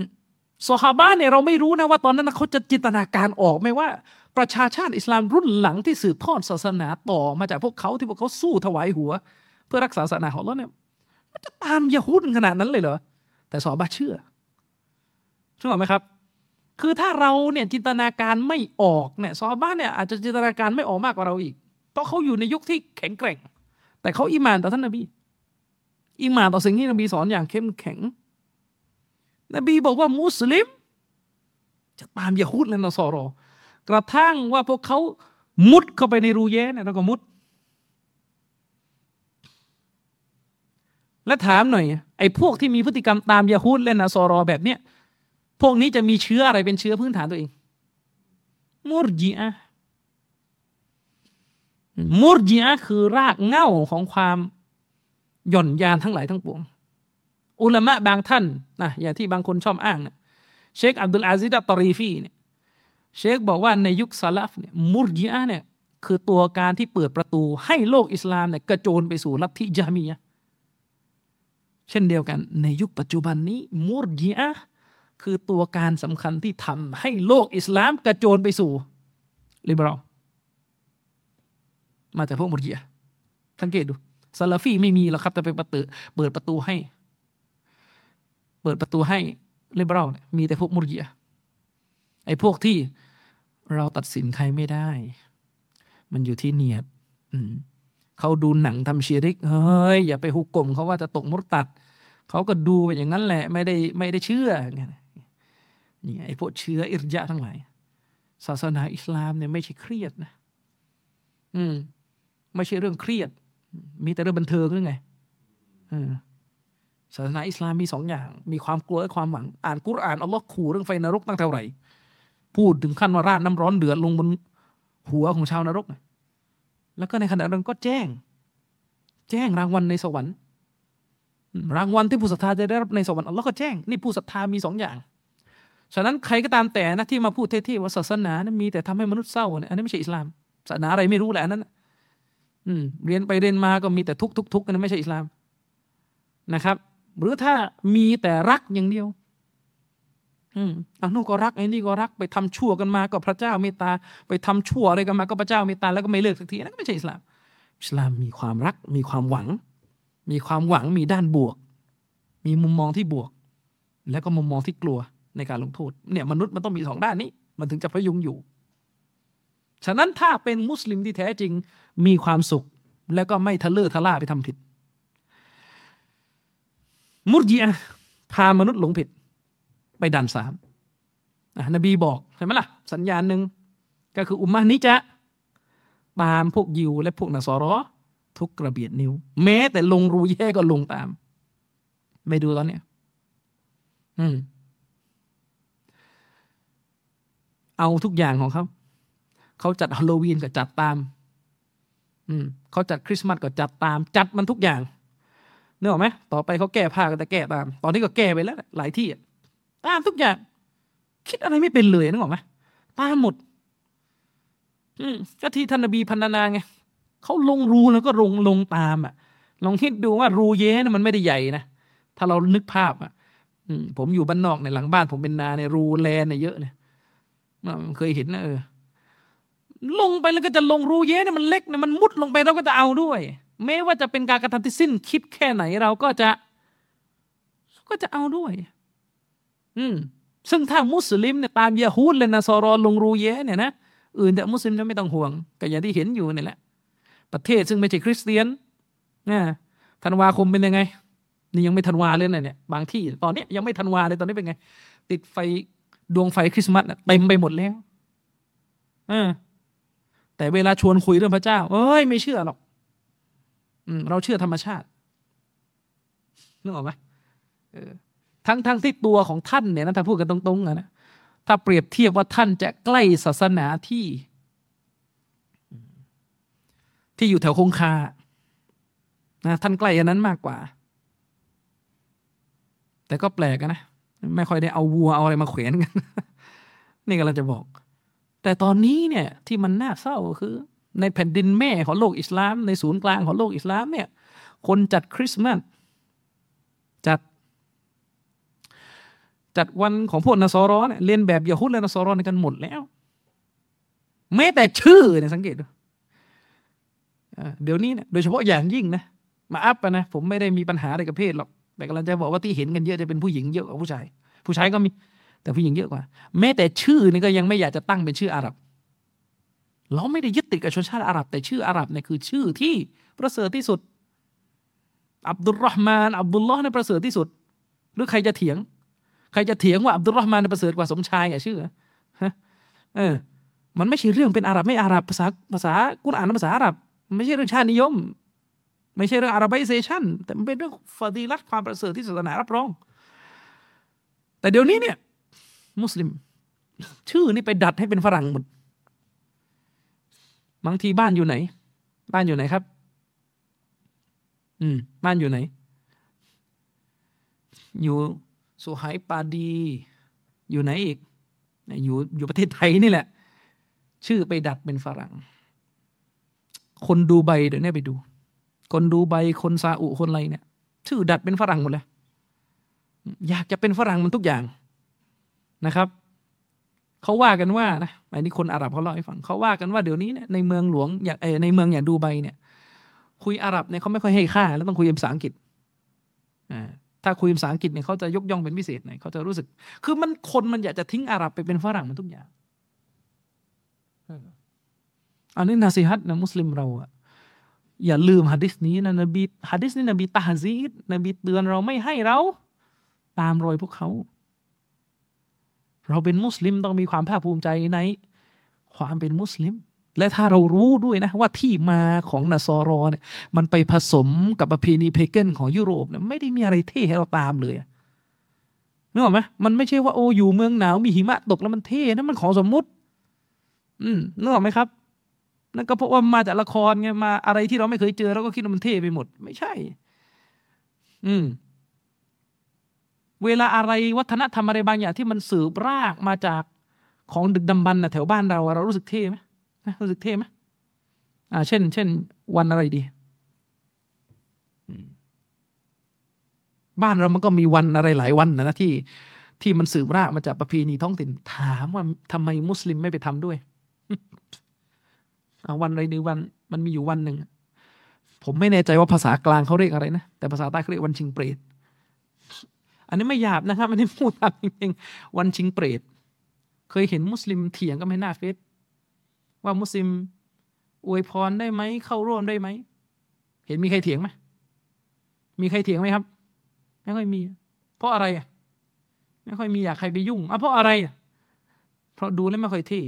ไม่ค่อยเป็นสากลจริงไหม แต่พอวันคริสต์มาสหรือปีใหม่ เดี๋ยวจะมีเถียงมุสลิมอวยพรให้เพื่อนนาซอรอ Happy Christmas ได้ไหมแล้วมันก็จะมีพวกมุรจิอาแบบโอ้ได้เราอะไรเรามันเป็นเรื่องทางโลกเป็นนู่นนี่นั่นอะไรเงี้ยนึกออกปะคือพอมันเป็นอะไรที่เป็นฝรั่งเนี่ยเราก็อยากเป็นกัน ทั้งๆที่จริงๆสถานะมันเท่ากันนะที่อัลลอฮ์การเรียนแบบกุฟฟาร์มุชริกีนอัลลอฮ์ห้าม ไม่ว่าจะเรียนแบบฝรั่งจมูกโด่งหรือใครก็ตามแต่เถอะ มันห้ามทั้งคู่ แต่ประเด็นก็คือหน้าตอนนี้เรา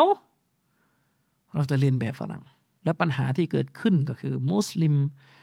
ทิ้งชื่อที่เป็นชื่อที่มีเกียรติในภาษาอาหรับชื่อในกุรอานชื่อในสุนนะเราทิ้งไปหมด หรือบางทีเราเอาแล้วเราก็ดัด สังเกตดูเวลาเราเรียนภาษาอังกฤษเนี่ยใครยิ่ง stress เสียง ให้ใกล้กับเวอร์ชั่นเดิมได้คนนั้นจะยิ่งสุดยอดจริงไหม สำเนียงนี้เป็นสำเนียง British สำเนียงนี้เป็นสำเนียงอเมริกันโอ้ยทุกคนต้องทำเสียงให้มันคล้ายที่สุด จนบางทีก็ อืมไม่รู้จะพูดไงดีใช่ไหมล่ะ แต่พอเป็นภาษาอาหรับเนี่ยไปบิดภาษาอาหรับให้เป็น เป็นสำเนียงฝรั่งหมด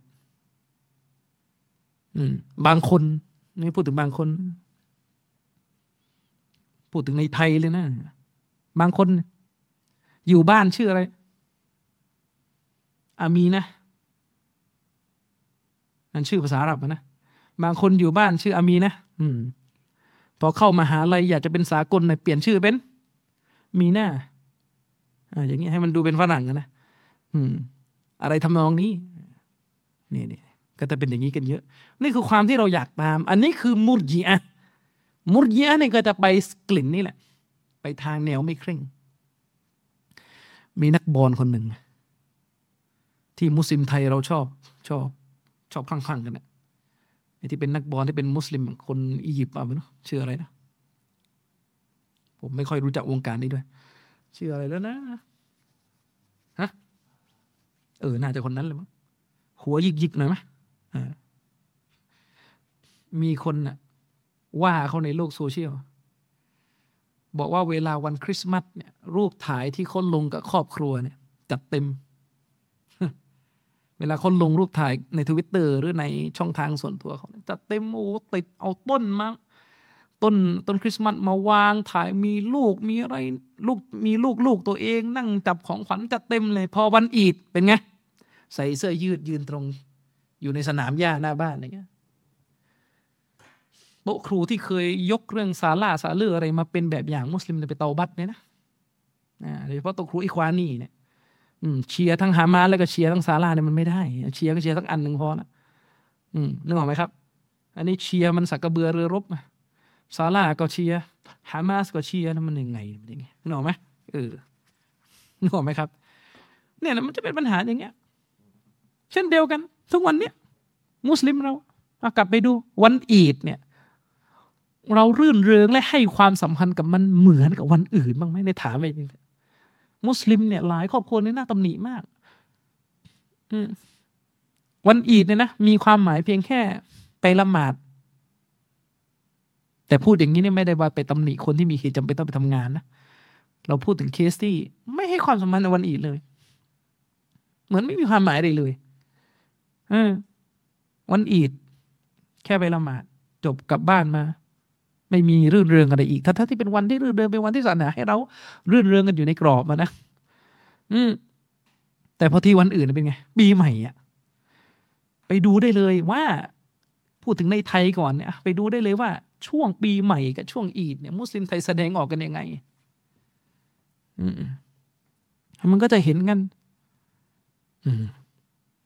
ท่านั้นโลกอิสลามเราเนี่ย ปัญหาที่เกิดขึ้น ที่เป็นเหตุอันอ่อนแอก็เกิดขึ้นจากมุรจิอะนี่แหละ มุรจิอะคือโรคร้ายที่นำพาเยาวชนรุ่นใหม่ ๆ ออกไปจากความเคร่งครัดในศาสนาทำชั่วสบายใจไอ้นู่ก็ได้ไอ้นี่ก็ได้ได้หมดในมุรจิอะมุรจิอะผมจะเตือนอะไรอยู่นิดหนึ่งนะจริงๆ ผมไม่ค่อยอยากจะพูดเรื่องนี้แต่ว่ามันสุดจะจะจะจะจะทนละ ทุกวันนี้เราประสบปัญหา จากฟิตนะฟิตนะคือความวุ่นวาย เราประสบปัญหาจากนักบรรยายศาสนาบางคนที่ไม่มีความรู้ มีแต่ชื่อเสียง มีแต่ emotion มีแต่ character แต่ไม่ได้เข้าใจศาสนา และบรรยายศาสนาเนี่ยพอชื่อเสียงเยอะความเสียหายมันก็จะเยอะตามตัว บางคนชอบสร้างความเข้าใจ ให้ผู้คนรับรู้ถึงหลักการศาสนาแบบผิดๆพูดจาเรื่องศาสนาสร้างวัฒกรรมแปลกๆออกมา เช่นบางคนเนี่ย พูดเลยว่า เรียนอิสลามมันต้องไม่เครียด คือไม่รู้คืออะไรเรียนอิสลามต้องไม่เครียด ถ้าเรียนแล้วเครียดไม่ใช่อิสลาม คือเครียดที่ว่าเนี่ยคืออะไร คือถ้าเรียนอิสลามแล้วก็ป่วยจนเข้าโรงพยาบาลเนี่ยนั่นไม่ใช่ แต่เรียนอิสลามจะต้องเห็นโลกตามที่มันเป็น คนที่เรียนอิสลามจะต้องกลัวในบาป จะต้องเข่งครัด ไม่ใช่ว่าเรียนอิสลามเนี่ยมีแต่ความสบายใจบาปไม่กลัวมันไม่ใช่เรียนอิสลาม เรียนอิสลามโดยเฉพาะอย่างยิ่งนะถ้าอยู่ใกล้กิยามะเนี่ยฮะดิษนบีบอกว่าเราต้องเป็นคนแปลกหน้าไปแล้ว เราเป็นส่วนน้อยของโลก เป็นคนแปลกหน้าแปลกประหลาดทั้งในสายตามุสลิมกันเอง กับคนต่างศาสนาก็ด้วย ใกล้กิยามะนบีบอกว่าคนที่ยืนหยัดในศาสนาเนี่ยร้อนเหมือนกำฐานไฟอยู่ในมือ นั่นคือสภาพ มีอะกำสันไฟอยู่ในมือโอ้เย็นสบายใจไม่เครียด ไม่ใช่นะไม่ใช่เรียนอิสลามอย่างนั้นอันนั้นเรียนอิสลามแบบมุรจิอะเข้าใจ ไม่ใช่แบบอาลิซุนนะมันจะมาเข้าใจ อืมและโดยเฉพาะอย่างยิ่ง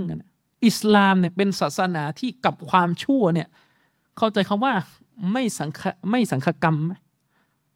ไม่เกลือกกลัวไม่เอาด้วยเลยแม้แต่นิดเดียว มันไม่ใช่ความเข้าใจทางศาสนานะครับ ถ้าเราเนี่ยประกาศตัวว่าเราไม่เอาความชั่วหนึ่งแต่เราก็ยังปนเปลี่ยนอยู่กับความชั่วนั้นเช่น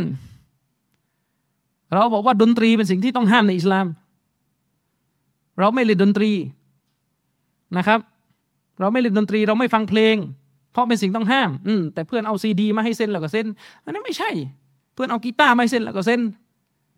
แล้วบอกว่าแบบนี้แหละคือความใจกล้าของอิสลามไม่ใช่ครับก็ซาบนี่โกหก จะเป็นใครก็ตามแต่ในสังคมมานะ อืมเช่นเดียวกัน ท่านนาบีพูดเอง ว่าในประชาชาติของท่านจะเกิดกลุ่มที่หลงผิดขึ้นมา ถ้าเรียนอิสลามเนี่ยนอกจากจะรู้แล้วว่าสุนนะนบีแนวทางของท่านนบีคืออะไร ต้องรู้ด้วยว่าแนวทางหลงผิดเนี่ยมันเป็นอย่างไรจะได้ออกห่าง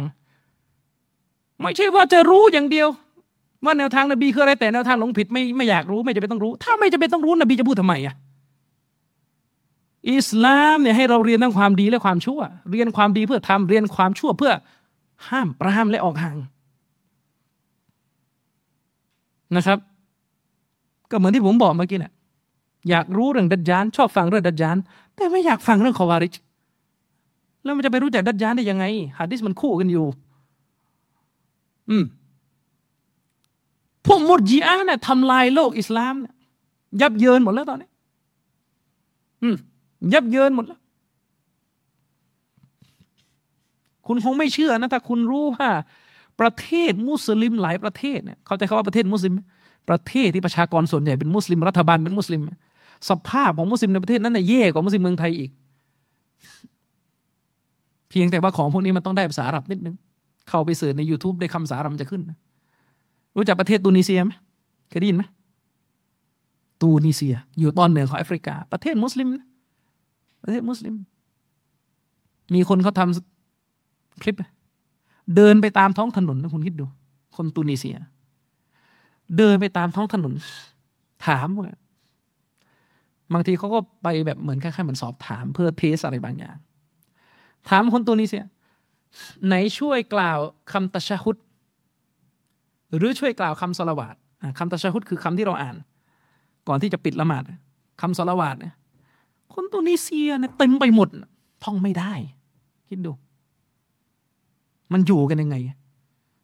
คนตูนิเซียท่องไม่ได้คำสลาวัตนักไปกว่านั้นละอิลลัฮอิลลอฮ์ฮัมดุลรอสุลลอฮ์บางคนกะลิมาชาฮาดได้แค่วรรคเดียว คนหนุ่มสาวในตูนิเซียบางคนเขาถามว่าไหนช่วยชาฮาดาได้แค่วรรคแรก لا إله إلا الله محمد رسول اللهกล่าวไม่เป็นเนี่ยสภาพสภาพความเป็น liberal และ secular ที่พูดเนี่ยไม่ใช่ว่าโอ้เขาเป็นประเทศ ไม่มีตึก ไม่มีโรงเรียนอยู่กันในป่าในเขาไม่ไม่ใช่นี่คือเมืองตูนิเซียเป็นประเทศที่กับมีทุกอย่างเหมือนเมืองรวยๆมีอะนี่สัมภาษณ์กันในกลางเมือง ผู้คนก็แฟชั่นกัน แต่ความรู้สึกนะแค่นี้ในความน่ากลัว ความน่ากลัวของโลกของของความตกต่ำในศาสนาในขนาดนี้นะไปถามอีกคนนึงไหนบอกในซิรูกลอิสลาม หลักปฏิบัติอิสลามห้าข้อมีอะไรบ้าง ตอบไม่ได้บางคนตอบละหมาดอยู่อันเดียวอ๋อหลออักบัดนี่ดู ตูนิเซียว่าเย่แล้ว ไปที่คาซัคสถานนี่กับประเทศมุสลิมหนักกว่านั้นอีกอืมฮาลานฮารอมไม่รู้จักละอิลลัฮิลลอฮ์ไม่ดูนี่ยกมาในการจะบอกนี่คือภารกิจใหญ่ของโลกอิสลามณตอนนี้เนี่ยคือนำอิสลามเข้าพิชิตดินแดนมุสลิมงงไหมสำนวน นำอิสลามเข้าพิชิตดินแดนมุสลิม ปกติในอดีตเราใช้คำว่านำอิสลามเข้าพิชิตดินแดนที่ไม่รู้จักอิสลาม อันนี้นำอิสลามเข้าพิชิตดินแดนมุสลิม คือเป็นดินแดนมุสลิมคือมุสลิมเต็มทั้งดินแดนเลย แต่ต้องเอาอิสลามไปสู้กับมุสลิมละอิละฮิลลอฮ์นี่ดูบางคนอายุก็มากเลยนะ ในคลิป อายุกันจะเจ็ดสิบจะแปดสิบจะตายวันไหนยังไม่รู้แต่ชาฮุดไม่เป็นไรเลยหรอ แล้วมันละหมาดยังไงไม่ละหมาดสิถ้าเป็นอย่างนั้นก็ไม่รู้ว่ามันละหมาดหรือเปล่าแล้วจะละหมาดยังไงแต่ชาฮุดไม่ได้ แล้วก็พูดภาษาอาหรับเป็นภาษาเม่นะเนี่ยสภาพ สภาพมันน่าเศร้าที่พูดเขาก็พี่น้องเราแหละแต่ว่าทำไง โอ้ยถ้าอย่างนั้นไอ้เรื่องฮิญาบเรื่องอะไรนี่อีกนานเลย อืมไอ้นั่นอีกนานเลย นี่คือสภาพที่เกิดขึ้น ในซาอุเองทุกวันเนี้ย พี่น้องของเราให้ข้อมูลเนี่ยมันไม่ใช่ว่าคนซาอุเนี่ย เรียนศาสนาเข้าใจศาสนากันทุกคนนะคนจะเฮมรอกกับ คนไม่เอาอะไรเลยเนี่ยเต็มไปหมดเลยเต็มไปหมด มีคนไทยที่ไปทำงานอยู่ที่ริยาดนะเขียนบทความลงในหนังสือ บอกว่าเกิดมาเนี่ยเพิ่งเคยเจอ ไปละหมาดอีดในหมู่บ้านแห่งหนึ่งในริยาดคนที่นำตักบีดเนี่ยเคยละหมาดอีดใช่ไหมมันจะมีก่อนละหมาดก็จะมีตักบิดไง อัลลอฮฺบัตตักบิดไม่ถูกกลางริยัตดูสาระผมดูสกู๊ปข่าว เขาไปสัมภาษณ์ผู้หญิงซาอุที่เดินเดินอยู่ในริยัตไอ้พวกประเภทแบบใส่ฮิญาบครึ่งหัว เข้าใจใส่ฮิญาบครึ่งหัวไหมจริงๆไม่ได้เรียกฮิญาบอะใส่ผ้าคลุมครึ่งหัว ก็คือใส่แค่นี้แล้วก็ปล่อยผม บางคนสัมภาษณ์เลย โอ้ยในิกอบเนี่ยปิดหน้าไม่มีอยู่ในอิสลามหรอกเป็นประเพณีของอาหรับโบราณดูพูดอย่างนี้ที่อียิปต์เนี่ยบ้านเราเนี่ยยังเถียงกันนะว่าปิดหน้าวาจิบไม่วาจิบอียิปต์เนี่ยมันเถียงกันว่าใส่ฮิญาบเนี่ยมีไหมในกุราน มันมีคนเชื่อว่าไม่มีคำสั่งฮิญาบโอ้หนัก โลกอิสลามไม่หนัก แต่คนไทยก็อย่าชะล่าใจนะอย่าไปทำอื่นนะว่าโอ้ไทยเราสุดยอดไอเราก็เละแบบเราเนอะไหม ปัญหาของเราจะเละแบบเราคือบ้านเขาในโซนอาหรับเนี่ยไอความผิดในเชิงไปซีนาไปอะไรเนี่ยไม่ค่อยมี เพราะว่าที่นู่นเขาแข็งเรื่องนี้ พี่น้องของเราเนี่ยเคยได้ภรรยาที่อาเซอร์ไบจันคนอาเซอร์ไบจันเนี่ยเรื่องฮาลาลฮารอมเนี่ยเขาไม่ค่อยรู้เรื่องนะกินมั่วเหมือนกัน แต่เรื่องที่เขาเคร่งครัดมากคือเรื่องแฟนนี่ไม่ได้ ข้อนี้ของเขาบ้านเขาแข็ง อืม แต่ของเราข้อนี้ก็จะเละเหมือนกัน ไปดูตามกกทดูสิเป็นยังไงเห็นไหมนี่ก็สภาพ ทีนี้เนี่ยในบรรดาคนที่จะเอาศาสนายังเคร่งครัดในศาสนาเนี่ยก็ดันมีตัวร้ายอีกตัวหนึ่งดึงเยาวชนให้หลงผิดอีกไอ้คนไม่เคร่งนี่ก็เยอะพออยู่แล้วที่มุรีอากินไปในอุมานี้พอมาดูคนเคร่งดันมีคอวาริดลากไปอีก ผมเคยบอกในแนวทางคอวาริดเนี่ยมันไม่ได้ไปดึงพวกไม่เคร่ง แนวทางคอวาริดเนี่ยมันจะดึงคนเคร่งอาลิสุนนะเนี่ยชาวสุนนะนี่แหละที่ไปดึงพวกไม่เคร่งอะกลับมาเคร่ง แต่อยู่ไปอยู่มาคอวาริดขาบไปกินนี่ก็ประเด็นอีก ฉะนั้นคอวาริดเนี่ยเป็นภัยใหญ่หลวง ที่ศาสนาเนี่ยกำชับให้ระวังอยู่ตลอด แต่เราเนี่ยไม่ค่อยอยากจะฟังเรื่องว่าใครเป็นคอวาริดเพราะเวลาฟังเรื่องคอวาริดมากๆ แล้วบางทีมันไปโดนฮีโร่ของเรา มันก็เลยไม่อยากฟัง แล้วเราก็อยากฟังเรื่อง ดัจจานแต่ไม่อยากฟังเรื่องคอวาริดนี่เราไม่รู้กันเลยว่า ดัจจานจะมาอยู่กับคอวาริด เนี่ยโลกเนี่ยมันซับซ้อนนะคอวาริชเนี่ย ภาพของเขาทุกสมัยเนี่ยเขาจะมีภาพอยู่ภาพหนึ่งก็คือเขาจะแสดงตัวเป็นผู้ที่ต่อสู้เพื่ออิสลาม ต่อสู้เพื่อความยุติธรรมในอิสลาม ต่อสู้เพื่อความถูกต้องในอิสลาม โดยเฉพาะอย่างยิ่งที่อุลามะได้กล่าวกัน ก็คือคอวาริชในยุคร่วมสมัยเนี่ย จะฉายภาพว่าเป็นหมู่ชนแห่งการจิฮัดหมู่ชนแห่งการต่อสู้ เพื่อปกป้องอิสลาม อืม แต่ในตัวพวกเขามีความหลงผิดเกิดขึ้น มีความสุดโต่งเกิดขึ้นอยู่ และความเสียหายที่อยู่ในลักษณะนิสัยของพวกคอวาริชนั้นนำพาพวกเขาให้ไปสู้เคียงข้างดัจจานโดยไม่รู้ตัวนะอุบิลลาฮิมินซาลินะครับ นี่คือลักษณะของสัญญาณเล็กที่เราจะต้องเข้าใจ เชคซอลและอาลีเชคบอกว่า สัญญาณต่างๆที่เกิดขึ้นก่อนดัจจานจะมา เราจะนับให้เป็นสัญญาณเล็ก นั่นคือวิธีพิจารณา อืม ฉะนั้นฮะดิษของท่านนบีบทใดก็ตามแต่ ที่นบีพูดว่ามันคือส่วนหนึ่งจากสัญญาณวันกิยามะโดยที่อันนั้นจะเกิดขึ้นก่อนดัจจานปรากฏ มันจะถูกพิจารณาให้เป็นสัญญาณเล็ก และสิ่งใดก็ตามแต่ที่ออกมาหรือกำเนิดขึ้น ปรากฏขึ้น หลังจากดัจจานมาแล้ว โดยที่สิ่งนั้นถูกแจ้งให้เป็นสัญญาณวันกิยามะด้วย อันนั้นจะเป็นสัญญาณใหญ่ อันนั้นจะเป็นสัญญาณใหญ่นะครับ อันนี้คือการแบ่งของเชคซอลและอาริเชคเนี่ยแบ่งสัญญาณวันกิยามะออกเป็นสองประเภทใหญ่ ๆ คือสัญญาณใหญ่และสัญญาณเล็ก ส่วนเชคอุไซมีนจะแบ่งอีกแบบหนึ่งจะละเอียดกว่านิดนึงเชคอุไซมีนบอกว่าสัญญาณวันกิยามะจะมีสามสัญญาณสามประเภท ประเภทแรกคือสัญญาณที่เกิดขึ้นแล้วในอดีตและจบสิ้นไปแล้ว ก็คือเกิดแล้วแล้วก็จบ จบไปแล้วนึกออกไหมครับ นี่คือประเภทแรกเกิดแล้วแล้วก็จบไปแล้ว อันที่สองเป็นสัญญาณที่ยังคงเกิดขึ้นอย่างต่อเนื่อง แล้วก็จะเกิดขึ้นใหม่อยู่ จะมีจะมีจะมีโอกาสที่จะเกิดสัญญาณใหม่อยู่ตลอด หมายถึงว่ามันเกิดขึ้นแล้ว แล้วมันก็จะเกิดวนขึ้นใหม่ได้อีก อันนี้เรียกว่าเป็นสัญญาณวันกิยามะที่อยู่ตรงกลาง และสุดท้ายเนี่ยก็คือสัญญาณใหญ่ อันนี้เป็นสัญญาณที่ถ้าเกิดขึ้นแล้ว แสดงว่าวันกิยามะใกล้เข้ามาอย่างจริงจังละนะครับ ทีนี้เนี่ยเชคซอลและอาลีเชคเนี่ยท่านก็ให้หลักพิจารณาอีกข้อหนึ่งที่สำคัญนะครับ เชคซอลและอาลีเชคบอกว่าฮะดิษหลาย ๆ บทเนี่ย ได้แจ้งถึงสัญญาณเล็กของวันกิยามะแตกต่างกันไปมาคำว่าถ้าเราไปรวบรวมฮัดดิสบทต่าง ๆ เราไปรวบรวมฮัดดิสบทต่าง ๆ ที่พูดถึงสัญญาณเล็กของวันเกิยามะสัญญาณวันเกิยามะอันเป็นสัญญาณเล็กเนี่ยเชคซอลเล่บอกว่าสิ่งหนึ่งที่เราจะต้องตระหนักก็คือการที่ฮัดดิสบทนั้นระบุว่าจะเกิดแบบนั้นจะเกิดแบบนี้ขึ้นเนี่ย ตัวฮะดิษเนี่ยไม่ได้แจ้งนะว่ามันดีหรือไม่ดี สิ่งนั้นเนี่ยมันดีหรือไม่ดีเนี่ยไม่ใช่ไม่ไม่ไม่ใช่ประเด็นที่จะเอามาคุย เวลาฮะดิษแจ้งว่าก่อนวันเกียร์มะ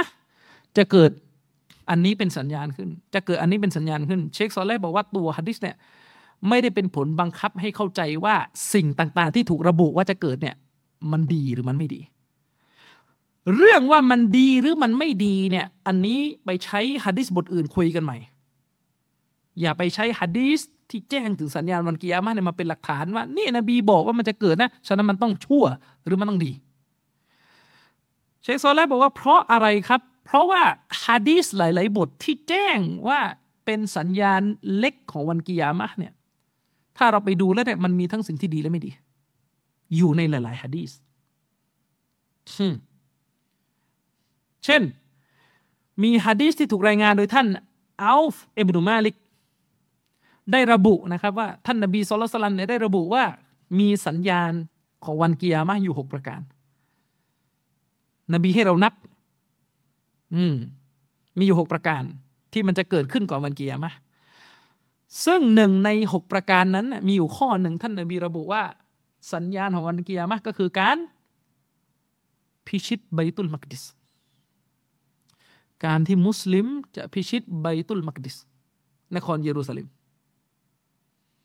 ซึ่งแน่นอนว่าส่วนเนี้ยตรงข้อนี้อันนี้คือสัญญาณเล็กของวันกิยามะ และมันเป็นเรื่องที่ศาสนาสรรเสริญ การพิชิตไบตุลมักดิสเนี่ยคือสิ่งที่ท่านอุมัรอิบนคตอบได้กระทำไป เกิดขึ้นเรียบร้อยแล้ว และการที่เรารู้ว่ามันดีเนี่ยเพราะเราใช้ฮะดิษบทอื่นเข้ามา อธิบาย นะครับ นั่นหมายความว่าในสิ่งที่เป็นสัญญาณเล็กของวันกิยามะเนี่ยมันมีทั้งดีและไม่ดี ฉะนั้นการที่เราจะรู้ว่าอะไรมันดีและไม่ดีเนี่ยเราต้องอาศัยตัวพิจารณาข้ออื่นในศาสนาเข้ามาช่วย อย่าไปใช้ฮะดิษบทนั้นมาฟันธงว่ามันดีหรือมันไม่ดีนะครับ อืม อย่างนี้เป็นต้นนะครับ ทีนี้อีกข้อหนึ่งที่สำคัญมาก เชคโซแลก็กล่าวต่อไปว่า เวลาเราพูดเรื่องหมวดสัญญาณวันกิยามะเนี่ยสิ่งที่จะต้องตระหนักอีกก็คือ นักปราชญ์บางท่านเนี่ยเขียนเรื่องสัญญาณวันกิยามะเนี่ยหลากหลายสไตล์กัน คือนักปราชญ์เนี่ยเขียนเรื่องสัญญาณวันกิยามะเนี่ยกันเยอะ และผู้คนที่บรรยายเรื่องนี้ในสังคมนั้นก็มีกันเยอะ บางท่านเขียนเรื่องสัญญาณวันกิยามะอย่างถูกต้องและละเอียดละออมีความระมัดระวังรอบคอบ ส่วนบางท่านเขียนเรื่องสัญญาณวันกิยามาแบบตาซาฮุล แบบละหลวมสะเพร่าอืมก็คืออะไรครับบางทีก็เขียนก็เอาฮัดดิสดออีฟบ้างเมาดัวบ้างบางที่ก็เป็นเรื่องเล่า เป็นอิสราเอลียาตเป็นเรื่องเล่าต่างๆ มาใส่ มันมีกันหลายแบบ ฉะนั้น ผู้ที่หาความรู้เกี่ยวกับสัญญาณวันกิยามะเนี่ยจะต้องระมัดระวังความสะเพร่าเหล่านี้ เพราะว่าฮะดีสที่ถูกเขียน ในหมวดเรื่องสัญญาณวันกิยามะเนี่ยหลายบทมันเป็นฮะดิษที่ไม่มีความถูกต้อง และคนก็มักจะเอามา เอามาใช้มาพูดกันเหมือนฮะดิษหนึ่งที่อาชัยรอเขาชอบยกมา จริงๆเป็นฮะดิษดออีฟเป็นฮะดิษที่ท่านนบีโทษเป็นฮะดิษที่อ้างกันว่าท่านนบีสัลลัลลอฮุสลัมกล่าวว่า แม่ทัพที่ดี อืมเนี่ยอัมลอามิรเขาเรียกว่า แม่ทัพหรือผู้นำที่ดี คือแม่ทัพที่พิชิตคอนสแตนติโนเปิล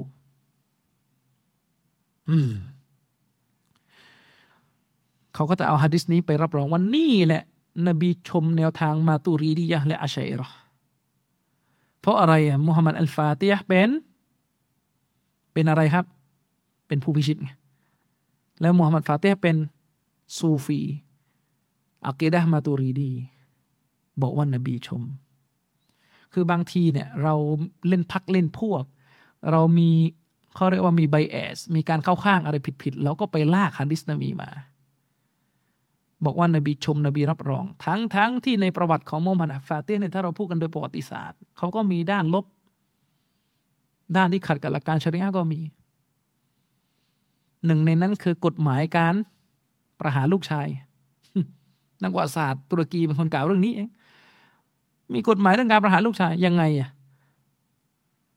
ตามภาษาของกษัตริย์ที่ปกครองแผ่นดินในดินแดนโซนนั้นนะเวลาลูกชายเขามีหลายคนเขากลัวแย่งบัลลังก์เวลาเขาตั้งคนหนึ่งเป็นเป็นกษัตริย์องค์ต่อไปแหละ ทีนี้เขาก็กลัวการแย่งบัลลังก์เขาก็จะมีกฎมนเทียนบาในประเทศเขาก็คือให้ประหาร น้องๆคนที่เหลือหรือพี่ๆคนที่เหลือ เพื่อไม่ให้เกิดฟิตนะขึ้น และแบบนี้แหละครับ ที่คุณจะบอกว่านบีชมนะอุสบิลละ คือฮะดีษมันดออีฟอยู่แล้วสมมุติว่าโซฮียก็จะต้องตีความว่านบีชมเฉพาะเรื่องพิชิต ไม่ได้ชมเรื่องอื่นนึกออกไหมครับเพราะถ้าบอกว่าชมเรื่องอื่นทีนี้ก็ลากหมดแล้วนะมูฮัมหมัดฟาเต้ทำอะไรบ้างในชีวิตกลายเป็นถูกหมดมะซูหมดมันก็ไม่ใช่นึกออกไหมครับ ถ้าเราบอกว่ากฎหมายกอนูน กฎหมายผิดผิดหรือการปกครองผิดผิดที่มูฮัมหมัดฟาเต้เนี่ยใช้ในการปกครอง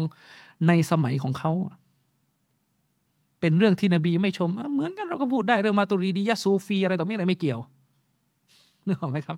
เออ อันนั้นอย่าโยง แต่จริงฮะดิษมันเป็นฮะดิษดอยอืมนะครับ เรื่องสัญญาณวันเกียร์มาเนี่ย เหมือนกัน ต้องระมัดระวัง ศึกษาเรื่องนี้ ให้ศึกษาผ่านตำราของอุลามะซาลฟีที่เขาเข้มงวดเรื่องการตรวจฮะดิษเพราะว่ามันจะมีหนังสือที่พูดด้วยสัญญาณวันเกิยามะเนี่ย เยอะที่บางทีก็คือใช้ฮะดิษดออีฟมา ใช้ฮะดิษมอดุมา บางทีก็ใช้เรื่องเล่าบางทีใช้ความเห็น บางทีใช้การตีความที่มดเท็จในซ้ำโดยเฉพาะอย่างยิ่งกลุ่มที่เป็นประเภทเอาสติปัญญานำหน้าตัวบทเนี่ยก็จะไปดึงสัญญาณวันกิยามะเนี่ยมาตีความเข้ากับที่ตัวเองต้องการ และตั้งแต่เล็กจนโตมาเนี่ยผมได้ยินการตีความสัญญาณวันกิยามะเนี่ยแปลกๆ ไม่รู้กี่เวอร์ชันละ สมัยก่อนก็จะมีหนังสือชื่อศาสดาพยากรณ์ นั่นก็ตีความให้ ให้ยะยุดมะยุดเป็นอเมริกาและก็โซเวียต เพราะว่าโลกยุคนั้นนี่โอ้โซเวียตนี่น่ากลัวมาก อเมริกาก็น่ากลัว ตอนนี้โซเวียตพังพินาศเป็นไหนตอนไหนหมดแล้ว เหลือแค่รัสเซีย เห็นไหมนี่เวลาตีความเนี่ยไม่ได้ดู เป้าหมายของศาสนา ตีความตั้งแต่เสียหาย อืตีความรัสเซียกับโซเวียตเป็นยายุดมายุดตีความดัจจานเป็น อะไรมันตึกเพนตากอนมั่งอะไรหลายอย่างนึกออกไหมเออหรือบางคนก็เลอะเทอะฮะดีสนบีระบุว่านบีอีสาจะเสด็จกลับมายังดุนยานี้ อันนั้นคืออักีดะของเราเป็นฮะดิษสฮีนบีอีสาจะกลับมา แล้วก็จะเปลี่ยนนสรอทั่วโลกเป็น มุสลิมไอ้พวกนี้ตีความแล้ว อืม นบีซาที่ว่าจะกลับเนี่ย ท่านไม่ได้กลับมาหรอก ตัวท่านไม่ได้กลับมาตัวท่านตายไปแล้วนะอุบิลละ และอะไรกลับมาหมายถึงว่าอันอิสลามเนี่ยจะเข้ายึดยุโรป จะเปลี่ยนคนยุโรปเป็นมุสลิมน่าไปตีความอย่างนี้ อะไรอีก ใช่ไหมที่ประเทศอาหรับเนี่ยมันจะมีคนชื่ออัดนานอิบรอฮีมไอคนนี้เนี่ยคนติดตามมันเยอะมากใน channel ของมัน โอ้ฟิตนะฮ์มากไอ้นี่ตีความไปหมดอย่ายุดมายุดเป็นเชื้อโรค โควิดมั่งอะไรมั่งไปไหนตอนไหนหมดนึกออกไหมไม่รู้กี่โรคละเออ สมัยก่อนก็โรคเอดอืมก็เป็นยายุดมายุดไปทีนึงละนี่ก็เป็นนั่นเป็นนี่เป็นนู่นนี่แหละมันจะเป็นกันอย่างนี้ ฉะนั้นเนี่ยฮะดีสที่แจ้งถึงสัญญาณวันเกียร์มาก็ให้เชื่อตามนั้นไปตรงๆไม่ต้องมามาจาซี่ไม่ต้องมานั่งตีความนะครับ อย่ามาใช้ลูกเล่นแบบที่พวกอาลุนกาลาม ใช้กับเรื่องสิฟัตนะครับ อะอินชาอัลลอฮ์เดี๋ยวสัปดาห์หน้าเรามาต่อนะครับว่าวรรคที่ท่านนบีصلى الله عليه وسلمบอกว่า สัญญาณเล็กของวันกิยามะข้อหนึ่งก็คือทาสผู้หญิงจะให้กำเนิดเจ้านายของตัวเองออกมา อันนี้อุลามะอธิบายเป้าหมายฮะดิษนี้กันเป็นกี่ทัศนะนะครับ มีหลายความหมายอินชาอัลลอฮ์เดี๋ยวเรามาต่อกัน ในครั้งหน้านะครับ ครั้งนี้ก็ขอจบการบรรยายในครั้งนี้ไว้